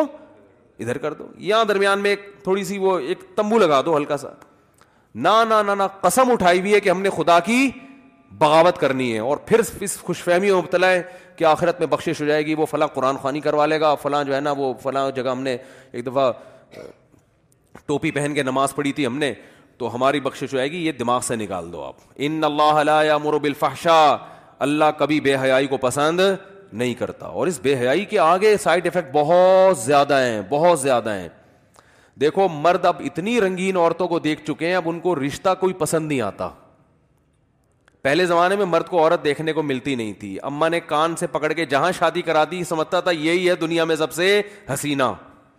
آج وہ شادیوں میں بھی دیکھ رہا ہے وہ فلاں کی بیوی ایسی ہے فلاں کی بھتیجی ایسی ہے فلاں کی سالی دیکھو کیسی میری اما جو میرے لیے پسند کر رہی ہے وہ ان میں سے کسی سے بھی میچ نہیں کرتی اس کا معیار بڑھتا چلا جا رہا ہے بڑھتا چلا جا رہا ہے تو بے حیائی کو اللہ پسند نہیں کرتا اور آپ نے پھر بھی مزے اڑانے ہیں تو آپ اڑاؤ اللہ کے الفاظ ہیں تمت اللہ تو خود کہہ رہے تمت یہ آرڈر کا سیگا ہے مزے اڑاؤ اللہ یہ نہیں کہا ان کو چاہیے کہ مزے اڑائیں یا یہ لوگ مزے اڑا رہے ہیں جس کا انجام ہوگا کہ آگ میں جائیں گے نہ نہ اللہ نے تمت تمتعو مزے اڑاؤ کیونکہ یہ یہ انداز اس وقت ہوتا ہے جب آپ کسی کو اپنی نافرمانی کا خود آرڈر دیتے ہیں نا تو یہ آرڈر کس وقت دیا جاتا ہے دیکھو کوئی اپنی بر... اپنے نافرمانی کا خود کسی کو آڈر نہیں دیتا جیسے ایک مثال ہے میں نے اپنے بچے کو فار ایگزامپل منع کیا کہ فلاں سے دوستی مت لگاؤ تو میں کبھی آرڈر کروں گا کہ فلاں سے دوستی لگاؤ کروں گا اگر میں اسے کہہ رہا ہوں لگا تو دوستی اس کا مطلب میں دھمکی دے رہا ہوں اور دھمکی بھی اس لیے دھمکی کا تو اصل اسٹائل یہ کہ میں کہوں اگر تو نے دوستی لگائی تو میں یہ کر دوں گا اصل تو دھمکی یہ آرڈر سے دھمکی جب دی جاتی ہے جب یہ فرض کیا جاتا ہے کہ سامنے والا یہ سمجھ رہا ہے کہ میں اگر اس کی نافرمانی کروں گا تو یہ جلے گا اس کو تکلیف ہوگی اور میں براڈ مائنڈیڈ کہلاؤں گا اور میں یہ سمجھوں گا کہ میں ان آپ کے آرڈر کی پرواہ نہیں کرتا ایسے موقع پہ دھمکی کے طور پہ کہا تو کر لے بھائی یہ کام کیا کر لے تو کر لے یعنی تو یہ سمجھ رہا ہے کہ تو تو کرے گا مجھے تکلیف ہوگی اور میں ہائے ہائے میرا تو نقصان ہو جائے گا تو کر لے میرا کچھ بھی نقصان نہیں ہے تو کر لے جو تو نے کرنا ہوگا وہ تو کرے گا جو میں نے کرنا ہوگا وہ میں جیسے ابھی نندن کو جب پکڑا ہے نا تو مودی کی دھمکیاں میں جب انڈیا کے خلاف بات کرتا ہوں تو انڈیا کے خلاف نہیں ہوتی یاد رکھو انڈیا میں ہر طرح کے کے لوگ ہیں مودی انڈیا کی گورنمنٹ کے خلاف بات کر رہا ہوتا ہوں میں تو گورنمنٹ کی طرف سے دھمکی آئی ہم یہ کر دیں گے وہ کر دیں گے تو ہمارے پائلٹ کی وہ آڈیو شائع ہوئی تھی انہوں نے کہا وہ جو کر سکتے ہیں وہ کریں گے ہم جو کر سکتے ہیں بڑے تمیز سے لہجہ مجھے بڑا اچھا لگا کہ سر وہ اپنے آفیسر سے بات کر رہا تھا سر وہ تو جو انہوں نے کرنا ہے وہ کریں گے جو ہم کر سکتے ہیں وہ کیا کریں گے ہم یہ نہیں کہ غصے میں ہوئے جو آدمی غصے میں آ جائے نا اب دیکھو مودی نے دھمکی دی میں یوں کر دوں گا ایک دم army chief of army officer ایک دم ٹینشن میں تیری ایسی کی اس کا مطلب ٹینشن لے لی ہے اس کا مطلب کیا ہے ٹینشن لے لی اس کا طریقہ یہ ہوتا ہے جو بالکل ابھی نندن والا ہوا ہے طریقہ ہوتا ہے آپ آئے مزہ اتنا آتا ہی ہے کیا ابھی نندن آ گیا لیکن ابھی نندن ہے ابھی نندن ہے چلو جو بھی ہے تو جہاز آیا دوبارہ سے یہ میڈیا والے اس طرح سے نہیں بتائیں گے آپ کو واقع میڈیا والے یہ بتائیں گے بھائی ویڈیو نہیں بناؤ میڈیا والے آپ کو یہ بتائیں گے ٹی وی چینل پہ خبریں آئیں گی بھائی ایک انڈیا سے ایک جہاز آیا تھا اس کو لوگوں نے پکڑ لیا اور پھر یہ ہوا اور پھر ہماری گورنمنٹ نے معاہدہ کر کے یہ میڈیا یہ ایسا واقعہ نہیں ہے اس طرح نہیں ہوا بھائی یہ تو اس واقعے کو آپ ساری شو خراب کر رہے بھائی ایک جہاز آیا جس کا ارادہ تھا تباہی میں چاہ کے جاؤں گا اس کا ارادہ کیا تھا ایسی کی تیسی کر دوں ہمارے پائلٹ گئے ایک کو اڑا دیا وہ بھی غلطی ہو گئی غلطی سے بٹن دب گیا ہوگا ورنہ اڑانے کا تو بنتا ہی نہیں ہے بھائی ایک کے بجائے دو دودھ پتی ہو جاتی تین دودھ پتی ہو جاتی خام خواہ میں بٹن دبایا بلا وجہ اڑا چلو غلطی ہو گئی انسان ہے دو رگت توبہ کے پڑھ لیں وہ ٹھیک ہے نا اگر میرا کہیں بیان سنتے ہیں تو اس کو اتار لیا ٹھیک ہے نا اس کو اتارا بلایا نہلایا دھلایا تولیا اوپر رکھا چائے پلائی جا سکتے ہیں آپ اس کو کیا بولتے ہیں اسٹائل اٹ از کالڈ بولو بھائی اسٹائل اس سے جو دھاک بیٹھی ہے نا یہ میں اور آپ نہیں جانتے یہ مودی کو پتا ہے اس سے ہوا کیا ہے یہ دہشت کا ایک اسٹائل ہوتا ہے کہ ہماری بالکل آساب پہ کوئی فرق نہیں پڑا ہم کو چیخے چلانا اب تیری تم آئے کیسے یہاں پہ کوئی فوج کی طرف سے اس طرح کا بیان بھی نہیں آیا نا ابے تم نے ایسی کی تم آئے کیسے یہ تو بہت بڑی یہ نہ بھائی دوبارہ بھی موقع دیا ہے کہ جب کسی کا دودھ پتی پینے کا خیال ہو ٹھیک ہے نا جس کا بھی جب بھی چائے پینے کا دل کرے ہمارے دروازے کھلے ہوئے ہیں ٹھیک ہے نا آپ آئیں ہم پہلے بتا دیتے ہم گیٹ کھول دیتے آپ کے لیے واگا بارڈر کھول دیتے اب خام ہم اتنی ٹینشن لینے کی کیا ضرورت سمجھ رہے ہو تو میں یہ کہہ رہا ہوں کہ آرڈر جب دیا جاتا ہے نا کہ بھائی تو یہ کر لے تو یہ آرڈر اس کی علامت ہوتی ہے کہ میرا اس میں کوئی نقصان نہیں ہے تو اگر میری نافرمانی کر رہا ہے تو جو نافرمان ہے نا شادیوں میں جو مکس گیدرنگ ہو رہی ہے وہ بزبان حال اکٹھے ڈانس مانس کر کے اور مکس گیدرنگ کر کے یہ سمجھا سمجھا رہے ہوتے ہیں کہ جو مولوی لوگ کہتے ہیں نا کہ یہ غلط ہے تو شاید ہم اگر یہ چھوڑ دیں گے تو مولویوں کو کوئی فائدہ ہوگا اور ہم یہی کرتے رہیں گے تو مولاناؤں کا نقصان ہوگا یا اللہ کو کوئی نقصان ہو جائے گا تو اللہ نے اس کا جواب دینے کے لیے کہا تمتاؤ بھائی جتنے اڑا رہے ہو نا اور اڑاؤ اللہ کی نہ حکومت میں کوئی کمی آئے گی نہ اللہ کی عزت اور جلال میں کوئی کمی آئے گی نہ اللہ کے خزانوں میں کوئی کمی آئے گی اللہ کو تمہاری عزت کی ضرورت ہی نہیں ہے تمت اور اڑا لو مزے ہاں آگے بتا دیا ان نہ کو آنا کہاں ہے میں نے جہنم کی آگ ایسے ہی تھوڑی بنائی ہوئی ہے تو قرآن میں بھر دیا آگ ہے آگ ہے آگ ایسے تھوڑی ہے اس کو بھی تو بھرنا ہے نا ایک جگہ اللہ نے فرمایا فرمایا لَأَمْ لَأَنَّ جَهَنَّمَ مِنَ الْجِنَّةِ وَالنَّاسِ ہم نے بھی قسم اٹھائی ہوئی ہے قرآن کے الفاظ ہیں ہم نے بھی قسم اٹھائی ہوئی ہے کہ میں جہنم کو جنات اور انسانوں سے بھروں گا تو وہ قسمیں ایسے ہی تو پوری ہوں گی بے گنا لوگوں کو تھوڑی اللہ جہنم میں ڈالے گا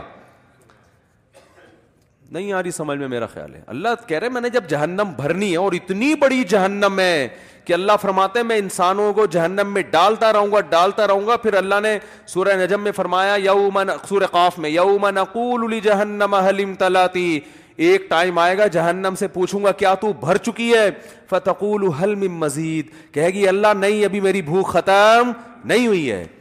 تو اس لیے آپ اگر نمازیں چھوڑ رہے ہو آپ زنا کر رہے ہو آپ شراب پی رہے ہو آپ مکس گیدرنگ میں مرد عورتوں اکٹھے ڈانس کر رہے ہیں مولوی کہتا ہے کہ درمیان میں تمبو لگا دو نہیں نہیں یہ ہم ہم براڈ مائنڈیڈ لوگ ہیں یہ مولویوں کی طرف ایسے اپنی بیویوں کو جو انہوں نے رسیوں سے باندھ کے ایسے کیا کیا مشہور ہے نا رسیوں سے باندھ کے ہم نے انہوں نے چارپائیوں پہ رکھا ہوا ہوتا ہے کہ بھاگ نہ جائیں وسیم کے ساتھ نہ بھاگ جائیں ستار کے ساتھ نہ بھاگ رہے ہیں ان کو تو ڈر ہوتا ہے ہمیں ڈر نہیں ہوتا اس طرح کی باتیں مولویوں کے بارے میں حالانکہ ایسا کوئی بھی نہیں کرتا کہتے ہیں ان کو ڈر ہوتا ہے ان کی بیویاں بھاگ جائیں گی تو یہ برکوں میں رکھتے ہیں اور کہیں آنکھ مٹکا نہ ہو جائے ہم تو براڈ مائنڈیڈ لوگ ہیں ہماری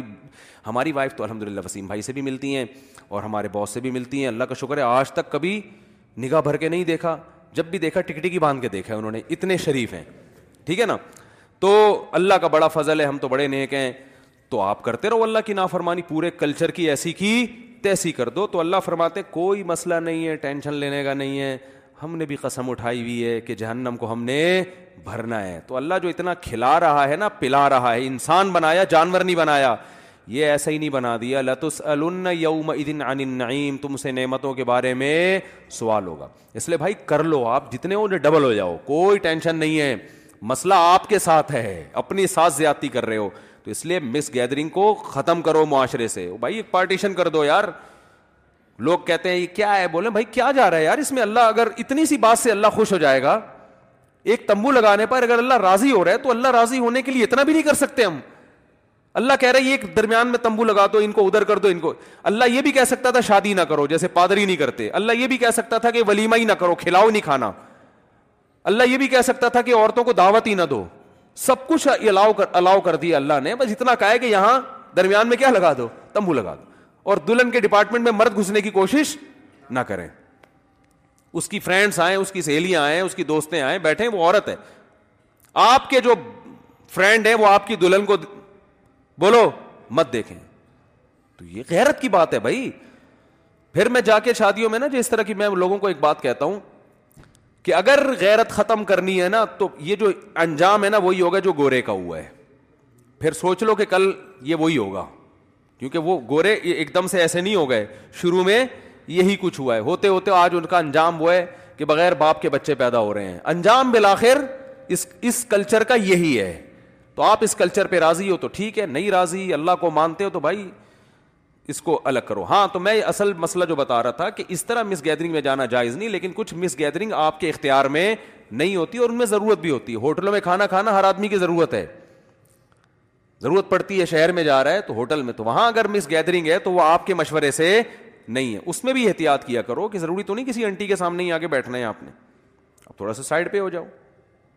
اور اپنے گھر والوں کو اگر لے کر جا رہے ہو تو اس سے بولا یار تھوڑا ہم گھر میں خواتین پردہ کرتی ہیں ہم بھی جاتے ہیں اپنی فیملیوں کے ساتھ جاتے ہیں کھانے کے لیے ہم ان کو بتا دیتے ہیں بھائی پردے دار خواتین ہیں آپ تھوڑا سا وہ ہمارے لیے سپریٹ انتظام کر دیتے ہیں بھائی جو لوگ وہاں بیٹھ جائیں تو اس میں پھر وہ وہ طوفان بدتمیزی وہ نہیں ہوتا اور پردہ بھی ہو جاتا ہے تو یہ جائز ہے اور بس میں بھی ایسا ہی ہے وہ آپ کی مرضی سے نہیں اب آپ بیٹھے ہوئے ہو وہ تو بٹھا دیتے ہیں جہاز میں بھی اب یہ تو نہیں کہ کھڑکی سے چھلانگ لگاؤ گے کہ میں اسلامی جہاز میں آؤں گا میں اب جو جہاز ہیں وہ تو آپ کے پاس یہی اویلیبل ہیں تو بیٹھ جاؤ اور وہ مجبوری بھی بعض دفعہ اسلامی جہاز بھی ہو تو بھی یہ مجبوری ہوگی کہ بھائی خواتین کا وہ کہ ہو سکتا ہے کوئی مجبوری ہو بنا ہی نہیں سکتے جیسے طواف کے دوران حکومت سعودیہ نہیں کر سکتی لوگ مشورے دیتے ہیں یہ ہو جائے نہیں ہو سکتا پریکٹیکلی تقریباً ناممکن ہے تو جہاں ناممکن ہے وہاں ایک الگ بات ہے تو اس لیے اس میں ہر ایک کو ایک لاٹھی سے مت ہانکے ہمارے بعض علماء ایسے گزرے ہیں جن کی طبیعت میں مزاح تھا تو مولانا عبد الرحمٰن ہزاروی رحمۃ اللہ علیہ تھے وہ کہیں سفر کر رہے تھے پنجاب میں بس میں مری جا رہے تھے جب وہ مری جا رہے تھے نا تو ایک خاتون ان کے ساتھ سیٹ پہ آ کے بیٹھ گئی اب ظاہر ہے وہ ان کو کہا کہ یار میں تو میں نے تو نہیں بٹھایا اس کو لیکن جو دیکھے گا تو بدنام کس کو کرتے ہیں علما کو کہ دیکھو یہ خاتون کے ساتھ سفر کر رہے ہیں تو انہوں نے کہا میں ان کو اگر ہٹاؤں گا یہاں سے تو بے اکرامی ہوگی عورت کہے گی آپ میری سیٹ سے مجھے ہٹا رہے ہیں خود اٹھوں گا تو بھی لوگ باتیں کرتے ہیں نا یا تو کوئی دوسری جگہ نہیں ہوگی اٹھ کے کہاں جاتے تو انہوں نے ایک چال چلی انہوں نے اس سے خاتون سے بولا آپ کہاں جا رہی ہیں اس نے کہا میں مری جا رہی ہوں اس نے پوچھا آپ کہاں جا رہے ہیں ان کا میں بھی مرا جا رہا ہوں آپ اگر مجھ گویا کہ مجھ پہ مری جا رہی وہ ایک دم اٹھ کے خود ہی چلے لیکن یہ مذاق بہت پرانا ہے آپ ایسا مذاق آج کل خواتین ایسے نہیں کرتی کہ وہ مری جا رہی ہے آپ نے کہا میں بھی مرا جا رہا ہوں تو غلطی ہو گئی وہ اٹھ گئی اب وہ یا تو وہ بھی مر واقعی مری جانا شروع ہو جائے گی آپ سے نمبر لے لے گی یا پھر رکھ کے کیا لگائے گی تھپڑ لگائے گی بے عزتی کرا دے گی ٹھیک ٹھاک آپ کی تو بعض لوگ یہاں سے سن کے نا وہ تجربے کر رہے ہوتے ہیں تو وہ آج کل خواتین وہ لگاتی ہیں اور لگانا بھی چاہیے ان کو وہ لگا دے گی سینڈل کھینچ کے ٹھیک ہے نا طبیعت سے اور پھر کلپ آ جائے گا آپ کا اور پھر زندگی بھر کے لیے گھر میں منہ دکھانے کے قابل نہیں رہیں گے تو یہ یہ بس پرانے دور کا پرانا واقعہ یہ ہے اس کو پرانا ہی رہنے دیں لیٹسٹ ورژن اس طرح کے نہیں آ رہے آج کل لیٹسٹ ورژن یہ آ رہے ہیں کسی کو چھیڑ دیا تو وہ لگائے گی زوردار قسم کی تھپڑ زوردار تھپڑ اور پھر ویڈیو بھی بنا کے فیس بک پہ ڈال دے گی تو وہ پھر آپ کی ایسی کی تیسی ہو جائے گی اس لیے زیادہ فری نہ ہوں آپ لوگ گھر والوں کے ساتھ کھانا کھانے کے لیے ہوٹل جانا ہے مخلوط ماحول ہوتا ہے تو میں نے بتایا ہوٹل جب جائیں تو گھر والوں کو لے کے ذرا کنارے پہ سائڈ پہ ہو جائیں اب آپ یہ کہیں گے ہم جائیں نہیں تو یہ بھی غلط ہے کیونکہ گھر والوں کا اتنا حق ہے کہ کبھی کبھار ان کو آؤٹنگ پہ لے کے نکلا کریں خاص طور پہ پردے دار خواتین کو کیونکہ پردے دار خواتین کی اس زمانے میں بڑی قربانی ہے کہ وہ نامحرم سے پردہ کر رہی ہے تو اب بجائے سارا دن ان کا گھر میں رکھ کے دم گھوٹنا اس سے بہتر نہیں ہے کہ کبھی کبھار ان کو آپ لے جاؤ تھوڑا سا ہائی وے کی ہوا لگا دو تھوڑا کھلے ماحول میں ان کو بٹھا دو تھوڑا سانس آئے گا ٹھیک ہے اور یہ آپ کو ہی فائدہ ہوگا صحت اچھی ہوگی ورنہ بیماریوں پہ کس کا خرچ ہوگا آپ کا خرچ ہوگا تو پردے کی پابندی کے ساتھ تو جائز ہے اور اس میں پھر خام خامے کیڑے نکالنا یہ کیا ہے یہ زیادتی ہے اب ہے اپنی بیوی کے ساتھ گھوم رہا ہے تو تمہیں کیا تکلیف ہے بیوی کے ساتھ گھوم رہا ہے تو بیوی کے ساتھ ہی گھوم رہا ہے نا وہ آدمی تو لوگ اس پہ بھی اعتراضات کرتے ہیں دینداروں پہ بھائی داڑھی رکھ کے گیا ہوا ہے اپنی بیوی کو ہوٹل میں لے کے تو داڑھی رکھ کے تو بھوک تو لگتی ہے انسان کو آؤٹنگ کا بھی دل کرتا ہے داڑھی کا اس سے کوئی تعلق نہیں داڑھی کا تو پتہ نہیں کیا لوگوں نے بنا لی وہ میں اکثر سناتا رہتا ہوں ایک صاحب داڑھی تھی گاڑی چلا رہے تھے غلطی سے کسی خاتون کے ٹکر ہو گئی انہوں نے کہا شرم نہیں آتی داڑھی رکھ کے ٹکر مارتے ہو انہوں نے کہا محترمہ داڑھی ہے بریک نہیں ہے یہ کیا ہے ٹکر کا تعلق بریک سے ہے بریکیں صحیح ہوں گی تو وقت پہ رکے گی بریکیں پرانی ہوں گی تو ٹکر لگ جائے گی تو محترمہ یہ داڑھی ہے بریک نہیں ہے یہ ایسا بھی ہوتا ہے اچھا بھائی شریعت کا مزاج ہے کسی سے محبت کرو تو اللہ کے لیے اور بغض بھی اللہ کے لیے ایسے تو اکثر لوگ دین سے دور رہیں تو کیا سب سے قطع تعلق دین سے جو دور ہیں ان سے بھی اللہ کے لیے محبت کی جا سکتی ہے ایک تو جو دین سے دور ہے ضروری نہیں ساری برائیاں ہوں کچھ خوبیاں بھی تو ہوں گی نا دیکھو اللہ سے محبت میں پہلے رشتے داری ہے رشتے دار چاہے دین سے دور بھی ہو تو بھی اس سے تعلق کرنا پڑے گا پھر مسلمان تو وہ دین سے دور ہو لیکن اس سے کوئی نہ کوئی آپ کا لنک ہوگا تو اس کا حق ادا کرنا پڑے گا تو یہ کوئی بات نہیں ہے کہ دین سے دور ہو تو اس سے محبت نہیں ہو سکتی دین سے دور کے ساتھ بھی اس لیے محبت ہو سکتی ہے اس کو دین سے قریب کر لیا جائے ہاں جو دین کا باغی ہو نا اس سے نہیں محبت کرنی چاہیے باغی الگ ہوتا ہے دور ایک گار ہے وہ آ جائے گا جو باغی ہے نا دین کو برا بلا کہتا ہے تو اس سے ایک حد تک سمجھانے کی کوشش کریں نہیں تو پھر اس سے تعلق ختم کر دیں مفتی صاحب لوگ آپ کے بارے میں کہتے ہیں کہ آپ کسی سے مناظرہ نہیں کرتے صرف شادی کے موضوع پر ہی بات کرتے ہیں ہم تو دعوت دے رہے ہیں اتنے بڑے من... چیلنجر کو جو سارا دن بیٹھ کے چیلنج ہی کرتا رہتا ہے کسی کے بابے کے پاس اس کا جواب نہیں ہے ہم کہہ رہے ہیں یار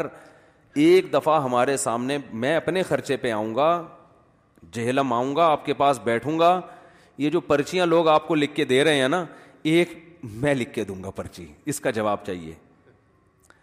اور میں نے تو جواب دیے یہ بیس رکت تراوی پر جو اس نے ریکارڈ کروایا ہے یا اور بھی جو ہمارے اہل حدیث علماء ریکارڈ کرواتے ہیں کہ آٹھ رکت سنت ہے آپ میرا دلائل سے بیان سن سکتے ہیں ان کا کسی کے پاس ان باتوں کا جواب نہیں ہے کہ تراوی بیس رکت ہی سنت ہے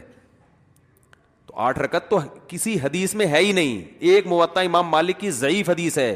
جس کے خلاف معطا میں خود حدیث موجود ہے اور امام مالک کا خود اس پہ فتوا نہیں ہے اس آٹھ والی کو یہ پیش کرتے ہیں اور جس راوی سے وہ خود بیس بھی بیان کر رہا ہے دوسری جگہ پر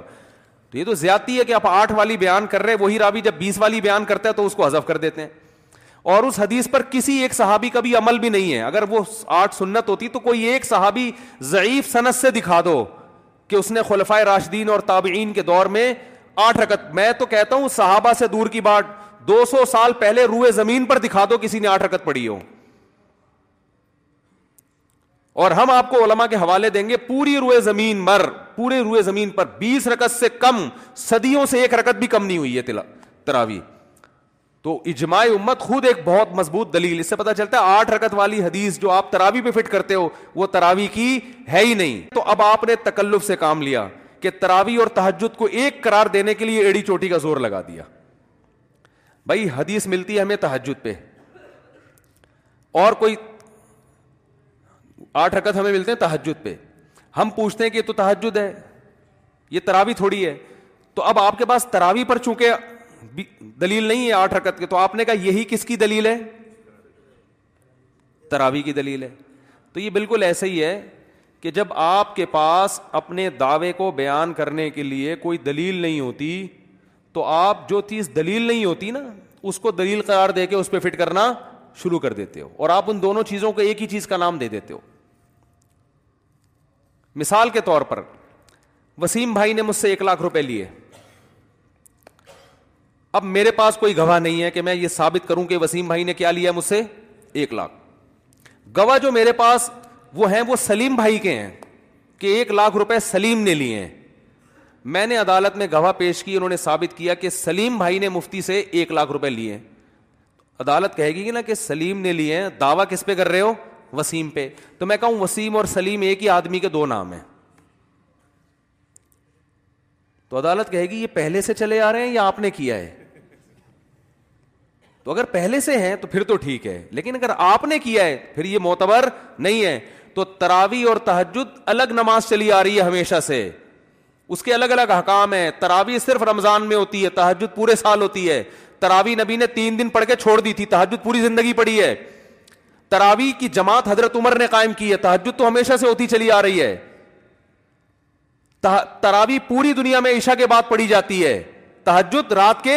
آخری حصے میں پڑی جاتی تحجد میں اتنی بڑی جماعت جائز نہیں ہے لوگ کہتے ہیں اس کی کیا دلیل ہے اتنی بڑی جماعت جائز نہیں ہے اس لیے کہ نبی نے پڑھی نہیں ہے اس لیے جائز نہیں ہے تحجد میں نبی صلی اللہ علیہ وسلم کے ساتھ بعض دفعہ ایک دو صحابی تین صحابی ہو گئے اس سے زیادہ کبھی نہیں ہوئے اس میں اعلان نہیں ہوا کہ آؤ میں تحجد پڑھ رہا ہوں پورا مدینہ جمع ہو جائے ایسا نہیں ہے جبکہ تحجد میں اعلان ہوتا ہے لوگ رش لگ جاتا ہے پبلک آ جاتی ہے اعلان ہوتا ہے اتنے بجے ہمارے یہاں تراوی کی نماز شروع ہوگی تو اگر یہ تحجد ہوتی تو اس میں اتنی بڑی جماعت جائز نہ ہوتی کیونکہ عبادت کے لیے ثبوت چاہیے دیکھو آپ فجر کی دو سنتیں جماعت سے پڑھ سکتے ہو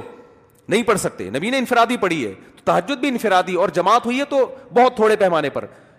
تین دن نبی صلی اللہ علیہ وسلم نے جو باہر نکل کے نماز پڑھی اتنا رش لگ گیا اس نماز کو تو آپ نے ختم کیا ہے سمجھ رہے ہو تاکہ امت پہ واجب نہ ہو جائے حضرت عمر نے اس لیے شروع کیا کہ واجب ہونے کا امکان ختم ہو گیا بعض لوگ یہ بھی کہتے ہیں کہ اصل میں یہ تحجد ہی ہے لیکن وہ تعبیر یہ کرتے ہیں کہ تحجد رمضان میں جماعت سے پڑھنا جائز ہے بس یہ ہو گیا کہ حضرت عمر سے پتا چل گیا کہ تحجد عام دنوں میں انفرادی ہوگی اور رمضان میں کیا ہوگی جماعت سے ہوگی تو ہمیں جماعت سے تحجد پڑھنے کی پرمیشن مل گئی رمضان میں تو اس کی بھی آپ کے پاس کوئی دلیل بولو بھائی یہ بھی دعوی برائے دعویٰ ہے اگر یہ رمضان یہ وہی وہی ہے تحجد ہے جس کو رمضان میں جماعت سے پڑھنے کی پرمیشن مل گئی ہے تو پھر سوال یہ پیدا ہوتا ہے کہ نبی سے تو آپ کہتے ہو آٹھ رکتیں ثابت ہیں تو صحابہ نے جب جماعت کی نماز میں نبی کو فالو کیا اور حضرت عمر کو فالو کیا حضرت عمر کو صحابہ نے فالو کیا کہ جماعت سے پڑھنے کی پرمیشن حضرت عمر نے دے دی ہے تو ہم پڑھیں گے تو رکتوں میں آپ حضرت عمر کو فالو کیوں نہیں کر رہے بھائی نبی نے تو تین دن پڑھ کے ختم کر دی تو نبی کو دیکھنا تو آپ ختم کرو اس جماعت کو اگر آپ خلیفہ راشد کی وجہ سے تراوی کو کہہ رہے ہو جماعت سے یہ تحجد جائز ہے تو تحجد کہہ لو تھوڑی دیر کے لیے اس کو حالانکہ تحجد ہے نہیں اس کی میں بھی ایک دلیل دیتا ہوں مضبوط تو اگر اس کو تحجد کہہ لو آپ تو پھر رکتوں میں آپ حضرت عمر کو فالو کیوں نہیں کر رہے آپ پھر مبت امام مالک کی حدیث دیں گے کہ ہم نے جماعت میں حضرت عمر کو فالو کرتے ہیں رکتوں میں بھی حضرت عمر کو فالو کر رہے ہیں کیونکہ موت امام مالک میں حضرت عمر نے آٹھ رکتیں پڑھائی تھیں تو اس کا میں جواب دے چکا ہوں وہ حدیث ضعیف ہے اضطراب کی وجہ سے کیونکہ اس کا راوی کہیں بیس بیان کرتا ہے کہیں آٹھ اور دوسری دلیل اس کے ضعیف ہونے کی ہے امام مالک نے خود اس کو حدیث کو فالو نہیں کیا تیسری اس کے ضعیف ہونے کی دلیل ہے کہ حضرت عمر نے آٹھ پڑھائی ہوتی تو پورے ذخیرہ حدیث میں کوئی ایک ضعیف صنعت سے آپ دکھا دیں کہ کسی صحابی نے آٹھ رکت تراوی پڑھی ہو تو یہ کیا بات ہے صحابہ ایک طرف تو خلیفہ مومنین کے اتنے حریث ہیں کہ نبی نے جماعت سے نہیں پڑھی لیکن صحابہ کہہ رہے ہیں حضرت عمر نے چونکہ جماعت سے پڑھوائی اور رگتے صحابہ اپنی طرف سے شروع کر دیں اور ہم آپ کو بہت سارے صحابہ سے حوالے دکھا سکتے ہیں جو کتنی پڑھتے تھے بیس پڑھتے تھے جس میں میں نے سندوں کے ساتھ پیش کی اور پڑھتے یہی وجہ ہے کہ چاروں اماموں کا فتویٰ ہے کہ کتنی ہے کم سے کم بیس ہیں اور رہا یہ مسئلہ کہ تراوی تحجد الگ الگ ہے یہ محدثین کی اصطلاح کے حساب سے بھی غلط ہے کیونکہ تراویح کو امام بحقی اور جتنی حدیث کی کتابیں ہیں نا صدیوں پہلے انہوں نے اس نماز کو تراویح کا نام دیا ہے کیا نام دیا ہے تراویح اور تراویح کا جو لفظ ہے نا وہ آٹھ رکتوں پر فٹ ہی نہیں بیٹھتا ہے اس کا جواب بھی انجینئر صاحب پی گئے ہیں بڑی ڈھٹائی کے ساتھ ماشاء اللہ پورا گھونڈ کیونکہ ترویہ جو ہے نا یاد رکھو ترویہ چار رکتوں کو کہا جائے یہ بھی حدیث سے ثابت ہے میں نے اپنے کلپ میں حدیثوں کے حوالے سے یہ ریکارڈ کروایا ہے پوری بات کہ صحابہ یعنی اسلاف جو ہے نا صحابہ اور تابعین اس نماز کو تراوی کیوں کہتے ہیں سوال پیدا ہوتا ہے یہ یہ لفظ حدیث میں ہمیں نہیں ملتا تراوی کا اب سوال پیدا ہوتا ہے کہ جب نہیں ملتا تو صحابہ نے اس کو تراوی کا نام کیوں دیا تابعین نے شروع سے اس کو تراوی کہا جا رہا ہے نا اور تمام محدثین اس پہ باپ کیا باندھتے ہیں تراوی کا تو سوال یہ پیدا ہوتا ہے کہ اس کو صحابہ نے تراوی کا نام کیوں دیا اس کا محدثین جواب یہ دیتے ہیں آپ حدیث کی کتابوں میں دیکھیں میں نے پورے حوالوں کے ساتھ یہ آڈیو کلپ ہے میرا ریکارڈ ہوا ہوا ہے انٹرنیٹ پہ پڑا ہوا ہے اس لیے نام دیتے ہیں کہ ترویحا کہتے ہیں چار رکتوں کو کیوں کہتے ہیں ان کی عادت تھی اسلاف کی کہ چار رکتوں کے بعد تھوڑا ریسٹ کیا کرتے تھے چار رکتوں کے بعد تھوڑا آرام تو ترویحا دیکھو عربی میں پنکھے کو کہتے ہیں یہ آپ کو ہوا دیتا ہے نا ریسٹ دیتا ہے ابے کیا ہو گیا آپ کو میں پوری لغوی تحقیق بتا رہا ہوں کہ ترویہ روح سے نکلا ہے روح ریسٹ دینا کسی کو تو وہ اس حدیث کی کتابوں میں لکھا ہے کہ اسلاف جو ہیں چار رکتوں کے بعد کیا کرتے تھے تھوڑا آرام تو اس لیے چار رکت کو انہوں نے ترویہ کا نام دے دیا سمجھ میں آ رہی ہے بات اب چار رکت کو ترویہ کا نام دیا تو اگر آٹھ رکتیں ہوتی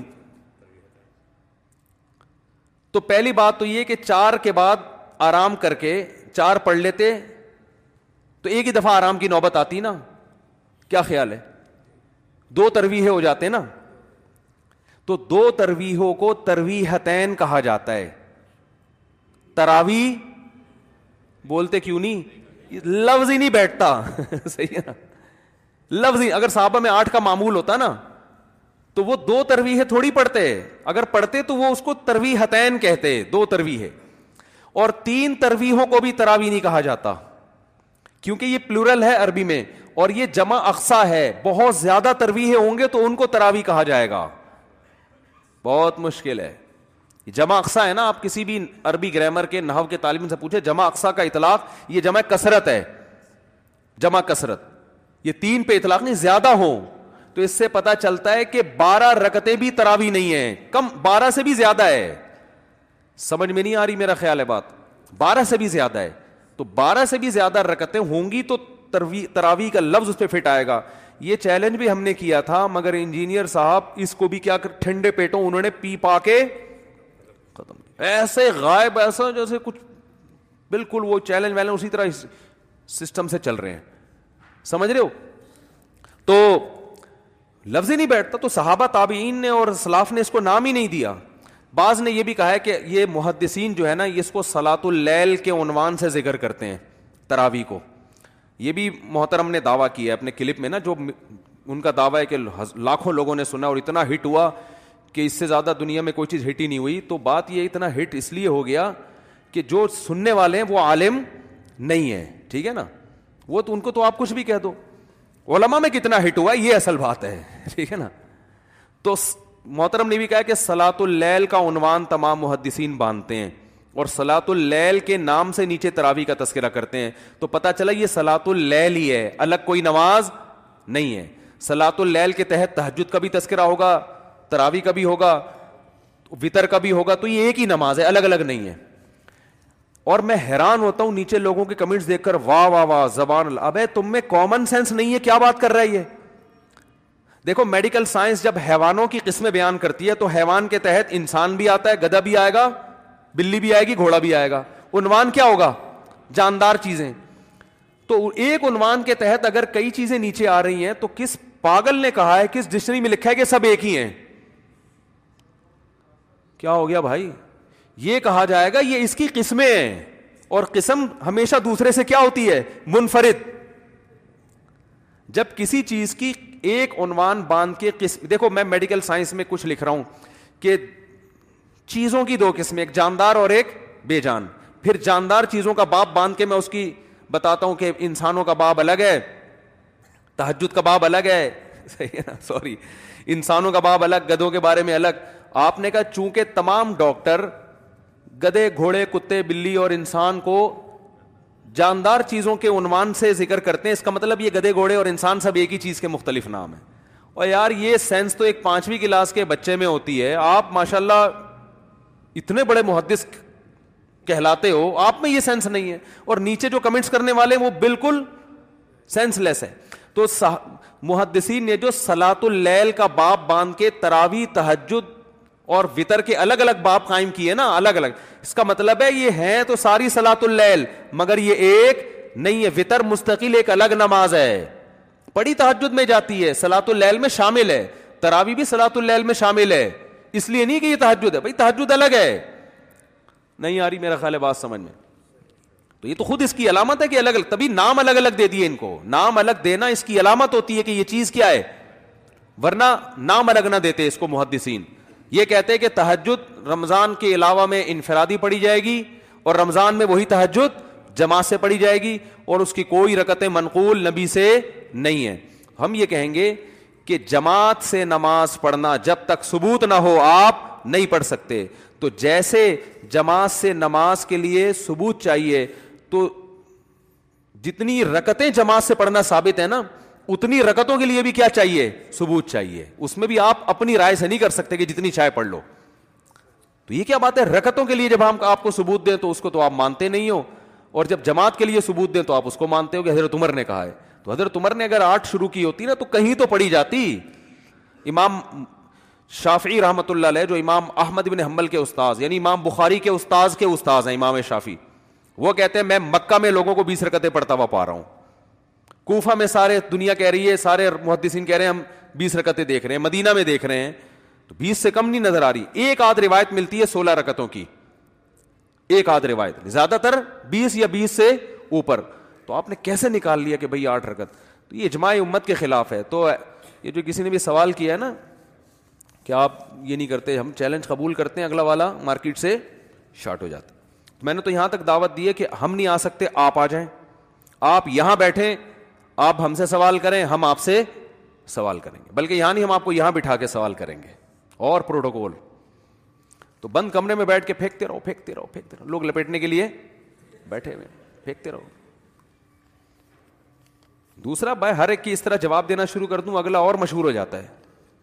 خام خامے کیوں کسی کو بھائی جو پراپر طریقہ ہے بات چیت کا اس سے بات کرو نا مفتی صاحب اور میں مناظر ہوں نہیں سب سے بڑی بات یہ ہے مناظرے کے تو چیلنج میں کرتا ہی نہیں ہوں کہ مناظرہ تو ایک فن ہے جو مجھے نہیں آتا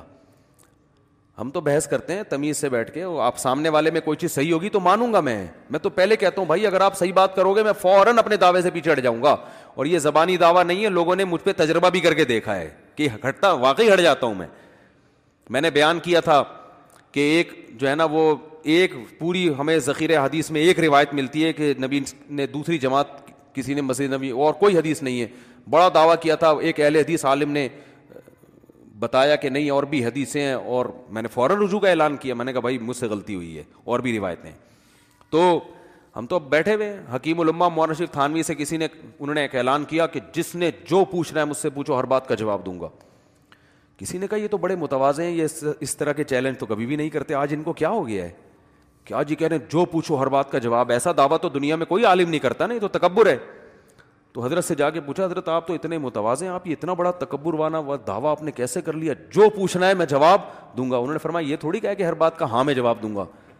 میں نے یہ کہا ہے جو پوچھو گے جواب دوں گا جس سوال کا جواب آئے گا بتا دوں گا ایسے جس کا جواب نہیں آئے گا بولوں گا نہیں پتا مجھے یہ بھی تو جواب ہے نا جس سوال کا جواب آتا ہوگا بولوں گا ہاں یہ نہیں آتا ہوگا بولوں گا مجھے معلوم نہیں ہے تو یہ بھی جواب ہے تو ہم تو یہ اللہ کا شکر ہے کوئی ہمارا کوئی کسی چیز پہ ہم ڈٹے ہوئے ہیں ہی نہیں بھائی جو بولے گا ہمیں یہ صحیح ہے اہل حدیث کی کوئی بات صحیح ہے تو ہم کہہ دیں گے وہ صحیح ہے بھائی اگر وہ کہہ دے گا بھائی فلانے کی صحیح ہے بات تو ہم تو یہاں بیٹھ کے اہل حدیثوں کی بھی ہم نے تعریفیں کی ہیں اور آج سے نہیں کر رہے میں تو دو ہزار پانچ سے کر رہا ہوں کہ بعض چیزیں اہل حدیث میں خاندانی ہیں تو وہ بدت سے دور ہوتے ہیں عامل ان میں کم ہوتے ہیں اب اہل حدیثوں میں بھی عامل آنا شروع ہو گئے ہیں وہ رال لال رومال بیٹھ کے جن چڑیل بھوت میں نے کہا ابھی یہ بھی برباد تو لوگ اس سے کہتے ہیں کہ اس کا مطلب آپ اہل حدیث کی تعریف کر رہے ہو بعض تو بھائی ایک چیز کی ہم تعریف کر رہے ہیں ان کی تو ہم نے یہ تو نہیں کہا کہ اگر وہ ہر لحاظ سے ہم ان کو ہم ان کو ٹھیک سمجھتے تو میں اہل حدیث نہ ہو جاتا پھر تو میرا ایک رائے ہے کہ اہل سنت میں داخل ہیں اتنا زیادہ مخالفت کرنا کہ جہنمی قرار دے دینا ان کے پیچھے نماز کو حرام کر دے دینا یہ کیا ہے یہ زیادتی ہے کسی کے کوئی اہل حدیث کی مسجد میں نماز پڑھتا ہے بالکل جائز ہے کیونکہ عقائد ان میں اور ہمارے بنیادی عقائد میں کوئی فرق نہیں ہے بیسک عقائد وہ ہیں تقلید کا مسئلہ ہے تو وہ انتظامی چیز ہے ہم یہ کہتے ہیں کہ اس زمانے میں جب تک آپ پراپر کسی ایک مسئلہ کو فالو نہیں کرو گے دین پہ پراپر چل نہیں سکتے آپ فسادات ہوں گے وہ یہ کہتے ہیں نہیں ہوں گے تو ہم ان کو مشاہدہ کراتے ہیں بھائی ہو رہے ہیں دیکھو طلاق کا مسئلہ وہ وہاں سے پوچھتا ہے کبھی وہاں سے پوچھتا ہے کبھی ایل حدیث سے پوچھتا ہے کبھی گاندھی سے پوچھتا ہے کبھی انجینئر سے پوچھتا ہے یہ تماشا بن رہا ہے اور سب قرآن حدیث کا لیبل ہی لگا رہے ہیں تو یہ بات ان اہل ایل حدیثوں کی سمجھ میں نہیں آ رہی پھر بھی ہم جہنمی نہیں کہتے ہم کہتے ہیں بھائی جو ان کی جتنی مینٹل اپروچ ہے اس حساب سے وہ کر رہے ہیں تو ان کو کرنے تو جب تک کوئی قرآن و حدیث کو فالو کرے گا تو آپ اس کو جہنمی نہیں کہہ سکتے وہ جنتی ہے باقی ہر آدمی کے سوچنے کا اسٹائل کیا ہوتا ہے دوسرے سے ڈفرینٹ ہوتا ہے ہم آپ ہمارے کو جب کوئی مشورہ دیتا ہے نا حضرت مشورہ قبول نہیں کرتے حضرت کہتے جب بحث ہوتی ہے حضرت فرماتے ہیں بھائی میں اپنی کھوپڑی سے سوچتا ہوں میں آپ کی کھوپڑی اگر میری کھوپڑی میں لگی ہوتی تو میں اس حساب سے سوچ رہا ہوتا کیونکہ اللہ نے میری کھوپڑی آپ کی کھوپڑی سے الگ بنائی ہے تو ہم اپنی کھوپڑی کے حساب سے تو ہمیں اہل حدیث کو اپنا دوست بھائی کہنے کے باوجود ہم کہتے ہیں آپ کے منہج سے ہمیں اختلاف ہے اس لیے نہیں کہ قرآن و حدیث ہے اس لیے کہ آپ نے پوری امت کو بے لگام اونٹ کی طرح بنا دیا ہے ہر آدمی مفتی بن کے قرآن حدیث کے نام پہ فتوے دے رہا ہے اس لیے جو صدیوں سے قرآن و سنت کی ریسرچ ہو چکی ہے اور جو فقہ مرتب ہو چکے ہیں تمیز آفیت اسی میں ہے کہ ان میں سے کسی ایک کو فالو کیا جائے اور یہ صرف ہماری بر صغیر کے علماء کی رائے نہیں عرب میں بہت بڑے بڑے علاموں کی یہی رائے ہے سعودی عرب میں آج بھی حمبلی مسلک کے لوگ زیادہ ہیں اور وہ ایک مسلک کو فالو کرنے کو لازم قرار دیتے ہیں آج بھی لیکن جو سرکاری سطح پہ جو علما ہیں وہ وہ زیادہ تر سلفی ہیں تو اس لیے لوگوں کے سامنے ان کا امیج زیادہ آتا ہے ورنہ سعودی عرب میں تو اب بھی بہت سارے مدارس ہیں جو فقہ حمبلی کو فالو کرتے ہیں اچھا جو سلفی علماء ہیں وہ بھی حمبلی وہ بھی ایسا نہیں ہے کہ چاروں فقہ سے بالکل ہی آزاد ہے وہ بھی حمبلی کی شیخ بن باز فقہ حمبلی کو فالو کرتے جو اتنے بڑے سلفی عالم تھے تو اس لیے ہم اہل حدیث سے کہتے ہیں کہ بھائی یہ امت کیا ہو جائے گی بے لگام اونٹ خواہشات کو فالو کرے گی تو اگر وہ مان جائیں ٹھیک ہے نہیں مانے تو اب کیا کر سکتے ہیں ہم اپنی کھوپڑی سے آپ اپنی کھوپڑی سے باقی اس بیس پہ ہم جہنمی نہیں کسی کو قرار دیتے ہم یہ نہیں کہتے کہ وہ اہل سنت سے خارج ہے ہاں جو متشدد ہے وہ خارج ہے اہل سنت سے لیکن پھر وہ دیوبندیوں میں بھی متشدد اہل سنت سے کیا ہے بولو بھائی وہ ادھر بھی خارج ہے تو وہ پھر جو جو بیسک عقائد سے ہٹے گا وہ تو کہیں کسی بھی قوم میں ہوگا وہ اہل سنت سے کیا ہو تو اہل حدیث میں اگر کوئی اما کرام کو برا بلا کہتا ہے تقلید کو شرک کہتا ہے تو یہ اہل سنت سے خارج ہے بڑے بڑے محدثین حافظ ابن حجر کے تو سب محتاج ہیں تو پکے شافی تھے بھائی کوئی حدیث صحیح یا ضعیف قرار دینے کے لیے کسی کے مائی کے کسی مائی کے لال میں مجال نہیں ہے کہ ابن حجر کو چھوڑ دے وہ علامہ ابن حجر جو ہے نا جب بھی ہم جر و تعدیل کی کتابیں اٹھاتے ہیں تو ابن حجر کے محتاج ہیں وہ پکٹر شافی مسلک کے تھے وہ تو اگر آپ یہ حنفی شافیوں کو غلط کہنا شروع کر دو گے تو آپ تو میرے بھائی ذخیر حدیث آپ کو اسماع الرجال کے جو ابن حجر نے کام کیا اور علامہ نبوی اور بہت بڑے بڑے محدثین ہیں کو ہاتھ دھونے پڑ جائیں گے آپ کو تو آپ بالکل امت گمراہ ہو جائے گی پھر تو مفتی صاحب اگلے دن میں نے آپ کو خواب میں دیکھا بھائی مجھے خواب نہ اچھے سنایا کرو نہ برے سنایا کرو یہ بہت عجیب سا خواب لکھا نہ اچھے سناؤ نہ برے سناؤ اپنے خواب اپنے پاس ہی رکھا کرو اور اگر آپ نے دیکھا یہ کہنے سگریٹ پیتے ہوئے دیکھا ہے اب آ گیا تو بتا دوں اس کی اچھی تعبیر کرو اچھی تعبیر اس کی اب سوچو تعبیر کیا ہو سکتی ہے وہ ایک صحابیہ نے خواب میں دیکھا نا کہ نبی صلی اللہ علیہ وسلم کے گوشت کا ٹکڑا کٹا ہے تو اب بظاہر کتنا عجیب خواب ہے لیکن آپ صلی اللہ علیہ وسلم نے اس کی اچھی تعبیر بیان کی تو بعض دفعہ خواب کا ظاہر بڑا عجیب سا ہوتا ہے لیکن تعبیریں بڑی خاندانی تو سگریٹ جو ہے نا یہ ٹینشن ختم کرتی ہے چھٹا لگا رہا ہے تو اس کی تعبیر یہ ہے کہ روحانی طور پہ ٹینشن کیا مزید کیا ہونے والی ہے ختم وہ ٹینشن سب کو پتا ہے مجھے ایک ہی ہے خود سوچو کیا ٹینشن بہت جلد وہ ٹینشن بھی دنیا میں ہمیں اللہ کا شکر ہے کوئی ٹینشن ایک ہی رہ گئی ہے ٹینشن دنیا کے لحاظ سے آخرت کی تو ہے اللہ تو ایک ٹینشن رہ گئی ہے اب سگریٹ کا مطلب ہے کہ وہ ٹینشن بھی اچھا۔ اور یہ بھی علامت ہے کہ جیسے سگریٹ والا سگریٹ کے بغیر نہیں رہ سکتا تو جو سگریٹ پیتا ہے نا آپ خود سگریٹ کا انتظام کرتے ہو ورنہ مر جاتا ہے وہ تو مفتی صاحب کے لیے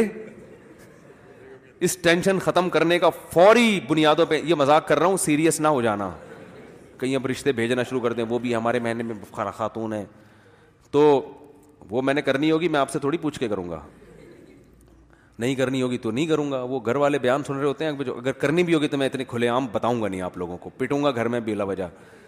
تو اور نہیں کرنی ہوگی تو ویسے ہی نہیں کرنی پھر لیکن میں مذاق میں کہہ رہا ہوں کہ بظاہر اس کے علاوہ کوئی ٹینشن ہے نہیں تو اور یہ ہے سٹے کی طرح والی ٹینشن کہ یہ بھی چپکتی ہے تو موت تک انسان کا پیچھا نہیں چھوڑتی ہے تو وہ پھر وہ بس یہ بتانا مقصد ہے اچھا سوچا کرو یار یہ تو ایسے اچھے اچھے خواب بھی آئے ہیں میرے بارے میں تو وہ میں اس لیے نہیں بتاتا کہ پھر جب اچھے بتاؤ تو پھر برے والے بھی بتاؤ برے بتاؤ تو پھر اچھے والے بھی تو چھوڑ دو یار اگر عمل صحیح ہے تو ٹھیک ہے عمل صحیح نہیں ہے تو جو مرضی جنت میں بھی ٹہلتے ہوئے دیکھ لو کوئی فرق نہیں پڑتا اس سے مفتی صاحب جہنم پہ بیان کب کریں گے بھی ہو تو گیا ایمان میں تازگی آتی ہے میری ہر دعا قبول ہو رہی ہے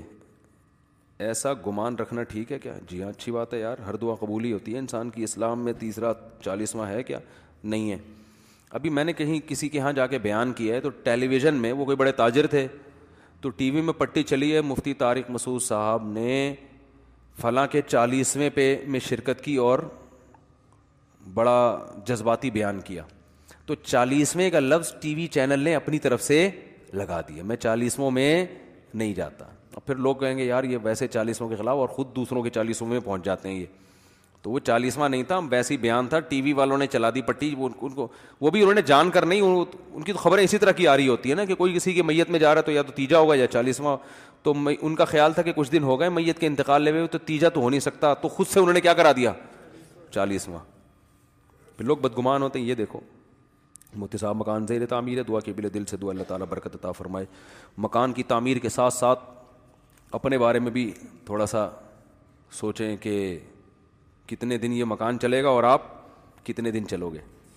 عشاء کی نماز میں فطر کی بجائے تو خراب پڑھنا بھول گیا سجدہ کرنا بھول گیا تو فطر نہیں پھر دوبارہ نماز پڑھنی پڑے گی سجدہ صاحب بھی بھول گئے ٹھنڈے اور گرم ذکر کی پہچان کیا ہے ذرا تفصیل سے بتا دیں ٹھنڈے گرم کے چکر میں نہیں پڑھو اللہ کا ذکر کر لیا کرو صبح سو دفعہ شام سو دفعہ بعض دفعہ انسان ذکر میں جذباتی ہو جاتا ہے کبھی ہوتے ہیں انسان آنکھیں بہنے لگتی ہیں بعض دفعہ جذباتی نہیں ہوتا تو وہ جو جذباتی ہو جاتا ہے وہ گرم ذکر ہے ویسے ہی ٹھنڈا ٹھاٹ رہتا ہے تو ان چکروں میں کیفیات میں کبھی بھی نہیں پڑھو کام کو فوکس کرو ورنہ ان سے توہمات وہم ہمارے حضرت کو کسی نے خط لکھا ہمارے تو بہت بڑے صوفی بھی تھے خط لکھا کہ قبض ہی قبض رہتا ہے بست نہیں ہوتا وہ تصوف کی اصطلاحات ہے نا اور تھوڑی دیر کو اگر بست ہوتا ہے تو پھر قبض ہو جاتا ہے یہ وہ والا قبض نہیں ہے یہ صوفیوں پہ کچھ کیفیات ہوتی ہیں حضرت نے فرمایا کہ تصوف کی اصطلاحات میں پڑھنے کا جو مرض ہے نا وہ اس مرض سے زیادہ خطرناک ہے جس میں آپ پڑے ہوئے ہو پھر فرمایا جو معمولات بتائے ہیں ان کے بارے میں تو لکھا نہیں کہ پورے ہو رہے ہیں وہ معمولات پورے کرو اطلاع دے دیا کرو کہ ہو رہے ہیں باقی ٹوپی ڈراموں کی ضرورت نہیں ہے تو جو معمولات بتائیں بس اس کو فوکس کرو تو ایک آدمی نے کہا میں نماز پڑھتا تھا مزہ ہی نہیں آ رہا حکیم الما کو لکھا انہوں نے فرمایا مزہ نماز اللہ نے مزے کے لیے بنائی نہیں ہے ٹھیک ہے نا عبادت کے لیے مزہ آ جائے تو اللہ کی طرف سے نعمت ہے جیسے صحابہ کو آیا کرتا نہیں آ رہا تو بھائی نماز ادا کرو بس تو لوگ صبح شام ذکر اللہ کریں سو دفعہ استغفار سو دفعہ درو شریف سو دفعہ تیسرا کلمہ یا چوتھا پڑھنا شام کو بھی اس کی توفیق مل رہی ہے بس ویسے بھی ان چیزوں کے لیے نا خیالات کا مجتمع ہونا ضروری ہے ابھی مسلمانوں کے ذمے اتنے کام ہیں کہ آپ کی سوچ ایک جگہ مرکوز ہو نہیں سکتی آپ نے تو جیسے امبیا کے ذمے بہت تو آپ کے ذمے پڑھائی بھی ہے بچوں کو بھی پالنا ہے ملک کو ترقی بھی دینی ہے اور بڑے بڑے کام بھی کرنے ہیں تو اس میں بس جو چل رہا ہے نا حساب کتاب کچھ تھوڑی سی تحجد پڑھ لو اس میں دعا مانگ لو اللہ سے تو کافی ہے مفتی صاحب جب فقہ حنفی میں نیاز بنانا نیاز کھانا تقسیم کرنا کیسا ہے نہیں ہے کچھ بھی نہیں ہے یہ میں کرائے دار ہوں میں نے کہ مکان کرائے پر لیا اس مکان کی پوری چھت ٹپک رہی تھی میرا پورا سامان گل گیا کیا اس کا نقصان کون برداشت کرے گا مالک مکان کے ذمے نہیں ہے یہ کیونکہ جب چھپ ٹپکنا شروع ہوئی تھی آپ نکال دیتے ہاں آپ یہ کہہ سکتے ہو مالک مکان سے لڑ سکتے ہو کہ بھائی میرا آپ سے ایگریمنٹ ہوا تھا کہ چھت صحیح ہوگی اور آپ نے مجھے چھت کون سی دی ہے ٹپکنے والی چھت دی ہے تو یہ تو ہو سکتا ہے اس سے لڑو دیکھو لوگ اکثر کہتے ہیں کہ مالک مکان بڑے نالائق ہوتے ہیں بھائی ان کی بات نہیں کر رہا یہ تو کرایہ دار اچھے ہوں گے کہ ایسا نہ ہو کہ آپ ان کے بارے میں سمجھیں ایک جرنلی بات کر رہا ہوں کرایہ دار جو مالک مکان کے ساتھ بس سلوکی کرتا ہے نا جو میں نے تو یہ دیکھا ہے مالک مکان کی صرف جرم یہ ہوتا ہے کہ وہ اپنا کرایہ مانگنے کیوں آیا ٹھیک ہے نا اس پہ کرایہ دار کو غصہ ہر مہینے کی پہلی تاریخ کو آ جاتا ہے بھائی اکتیس کو تو نہیں آیا نا پہلی کو آیا ہے نا اس کا حق ہے لیکن آپ نے جو جب اس کا گھر اس کے حوالے کرتے ہو نا تو اس کو اتنا کرایہ ملا نہیں ہوتا جتنا گھر کی ریپیرنگ پہ خرچہ آ جاتا کیونکہ اپنا گھر ہوتا نہیں ہے ایسی واٹ لگا کے جاتے ہیں تبھی سمجھدار لوگ اپنا گھر کسی کو کرائے پر نہیں دیتے ان کو پتا ہے یار اتنا فائدہ نہیں ہوگا جتنی گھر کی ایسی کی تیسی ہو جائے گی تو یہ کرایہ دار بھی تو ظالم ہوتے ہیں نا ہاں اگر انہوں نے چھٹ ٹپک رہی ہے تو یہ غلط کر رہے ہیں یا مالک مکان کی غلطی ہے لیکن اکثر غلطیاں کس کی ہوتی ہیں کرایہ دار کی وہ ایسی کی تیسی کر دیتے ہیں پیڑے بھی کھا رہے ہیں دیکھو پیڑے اس لیے کھا رہے ہو کہ کروڑوں روپے اس نے لگائے تم پندرہ بیس ہزار روپے دے کے سارے فائدے اٹھا رہے ہو تو گھر تو کم از کم جیسا ہے اس کے ویسے حوالے کرو نا اس کو شرارہ پہن کے صرف چہرہ چھپا لینے سے پردہ ہوگا ہاں بھائی ہوگا لیکن ایسا مزین لباس دلہن پہن کے پبلک میں مردوں میں بیٹھتی کیوں ہے ایسے عامل مسجد میں عورتوں پر دم درود کرتے ہیں کیا ان کے پیچھے نماز جائز ہے ان کو امام بنانا جائز نہیں ہے اپنے اختیار سے آخری سوال ہے اللہ آپ کے جمعے کے دن عام سوال کیا دودھ پلانے کی مدت دو سال سے ڈھائی سال کی تشریف فرمع قرآن پاک کی عیسائیت کا مطلب واضح کر دیں سورہ احقاف و فصال فسال احوثلاً شہرن دودھ چھڑانے میں لگ گئے تیس مہینے یعنی ڈھائی سال وہ فصال کی تفسیر میں اختلاف ہے نا فصال کا ایک مطلب یہ کہ ماں کی جو گود ہے اس سے جدائی ہوتی ہے دو سال میں ایک مطلب یہ کہ حمل کی عقل مدت چھ مہینے اور دو سال دودھ پلانے کی تو ٹوٹل کتنے ہو گئے ڈھائی تو اللہ نے حمل اور دودھ کی مدت کو اکٹھا بیان کیا ہے کہ حمل ہو اور فسوا ہو پورا یہ جو پروسیس ہے نا اس میں اور دودھ چھڑائی میں ٹوٹل کتنے مل لگتے ہیں ڈھائی سال یعنی ڈھائی سال زیادہ سے زیادہ حمل کی مدت بھی ہوتی ہے ڈھائی سال دودھ پلانے کی مدت بھی ہوتی ہے قرآن کی آیت یہ اس طرح ہے حملت ہو ہو کرہا و و حمل اور فسال تیس مہینے تو یہ جو فسال ہے نا یہ دودھ چھڑانے کی مدت ہے تو یہ یہ تیس مہینے بنتے ہیں ڈھائی سال کے بارہ دونی چوبیس اور چھ تو امام ابو نیفا نے یہاں سے بھی استدلال کیا ہے اور وہ سائز میں بھی جس میں دو سال پلانے کا ذکر ہے اس سے بھی استدلال کیا ہے کیونکہ اس میں آتا ہے مائیں اپنے بچوں کو مکمل دو سال تک دودھ پلائیں فا فا آتا ہے اس کے بعد کے لیے اصل اس میں یہی ہے بس اگر یہ دونوں رضامندی سے چھڑوانا چاہیں تو بھی جائز ہے تو اگر دو سال کے بعد پلانا ناجائز ہوتا تو اللہ رضامندی سے چھڑانے کا تذکرہ نہ کرتے لیکن پھر بھی فتویٰ اس پر نہیں ہے فتویٰ صاحبین کے قول پر ہی ہے اور یہ جو حدیث میں آتا ہے کہ دو سال کے بعد رضاعت نہیں ہے یہ بھی حدیث ہے صحیح اس کا مفہوم یہ کہ وہ رضاعت جس میں عورت اجرت کی مستحق ہوتی ہے عورت اگر بچے کو دودھ پلاتی ہے نا ڈیورس کے بعد طلاق کے بعد تو مرد کے ذمے اس کو الگ سے اجرت دینا ہوتی ہے تو دو سال کے بعد مرد کے ذمے اجرت نہیں ہے یعنی رضاعت کی کا بچہ مستحق نہیں ہے غریبی ہے تو یہ اس لیے کہ یہ قرآن کے ظاہر کو رکھ کے حدیث میں تعویل کی ہے لیکن پھر بھی فتویٰ اسی پر ہے کیونکہ اتنا مدت دو سال بھی بہت ہوتی ہے اب کب تک پیو گے صحیح ہے نا دو بھی بہت ہے تو اگر کسی ضرورت کی بیس پہ کوئی دوسرے قول پہ فتویٰ دے دے تو ایک الگ بات ہے سبحان اللہ ہم ہمدیغ نشی کچھ پوچھنے آپ اچھا ٹھیک ہے جی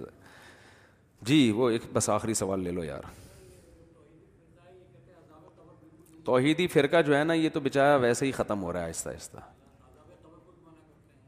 ہاں عذاب قبر کو تو قرآن سے ثابت ہے عذاب قبر تو قرآن میں فرعون کے بارے میں کیا آتا ہے صبح و شام آگ میں جلایا جاتا ہے اور جس دن قیامت قائم ہوگی جہنم میں ڈال دیں گے تو قیامت تو ابھی قائم نہیں ہوئی تو کہاں جلایا جا رہا ہے پھر وہ ٹھیک ہے نا کہاں جلایا جا رہا ہے اسی طرح قرآن میں آتا ہے اغرقو فعود خلو نارا قوم نو کے بارے میں آتا ہے غرق کیے گئے اور آگ میں داخل کر دیے گئے تو پانی میں غرق ہو کے آگ میں تو داخل نہیں ہوتا اس کے بدل وہ برزخ کی زندگی میں تو اللہ پانی میں ہی آگ پیدا کر دیتا ہے ان کا اللہ ہم سب کو قبر کے عذاب سے بچائے Hi, I'm Daniel, founder of Pretty Litter. Cats and cat owners deserve better than any old-fashioned litter. That's why I teamed up with scientists and veterinarians to create Pretty Litter. Its innovative crystal formula has superior odor control and weighs up to 80% less than clay litter. Pretty Litter even monitors health by changing colors to help detect early signs of potential illness. It's the world's smartest kitty litter. Go to prettylitter.com and use code ACAST for 20% off your first order and a free cat toy. Terms and conditions apply. See site for details. Imagine the softest sheets you've ever felt. Now imagine them getting even softer over time. That's what you'll feel with Bowl and Branch's organic cotton sheets. In a recent customer survey, 96% replied that Bowl and Branch sheets get softer with every wash. Start getting your best night's sleep in these sheets that get softer and softer for years to come. Try their sheets with a 30-night guarantee. Plus, get 15% off your first order at bowlandbranch.com. Code BUTTERY. Exclusions apply. See site for details. Hi, I'm Daniel, founder of Pretty Litter. Cats and cat owners deserve better than any old-fashioned litter. That's why I teamed up with scientists and veterinarians to create Pretty Litter. Its innovative crystal formula has superior odor control and weighs up to 80% less than clay litter. Pretty Litter even monitors health by changing colors to help detect early signs of potential illness. It's the world's smartest kitty litter. Go to prettylitter.com and use code ACAST for 20% off your first order and a free cat toy. Terms and conditions apply. See site for details.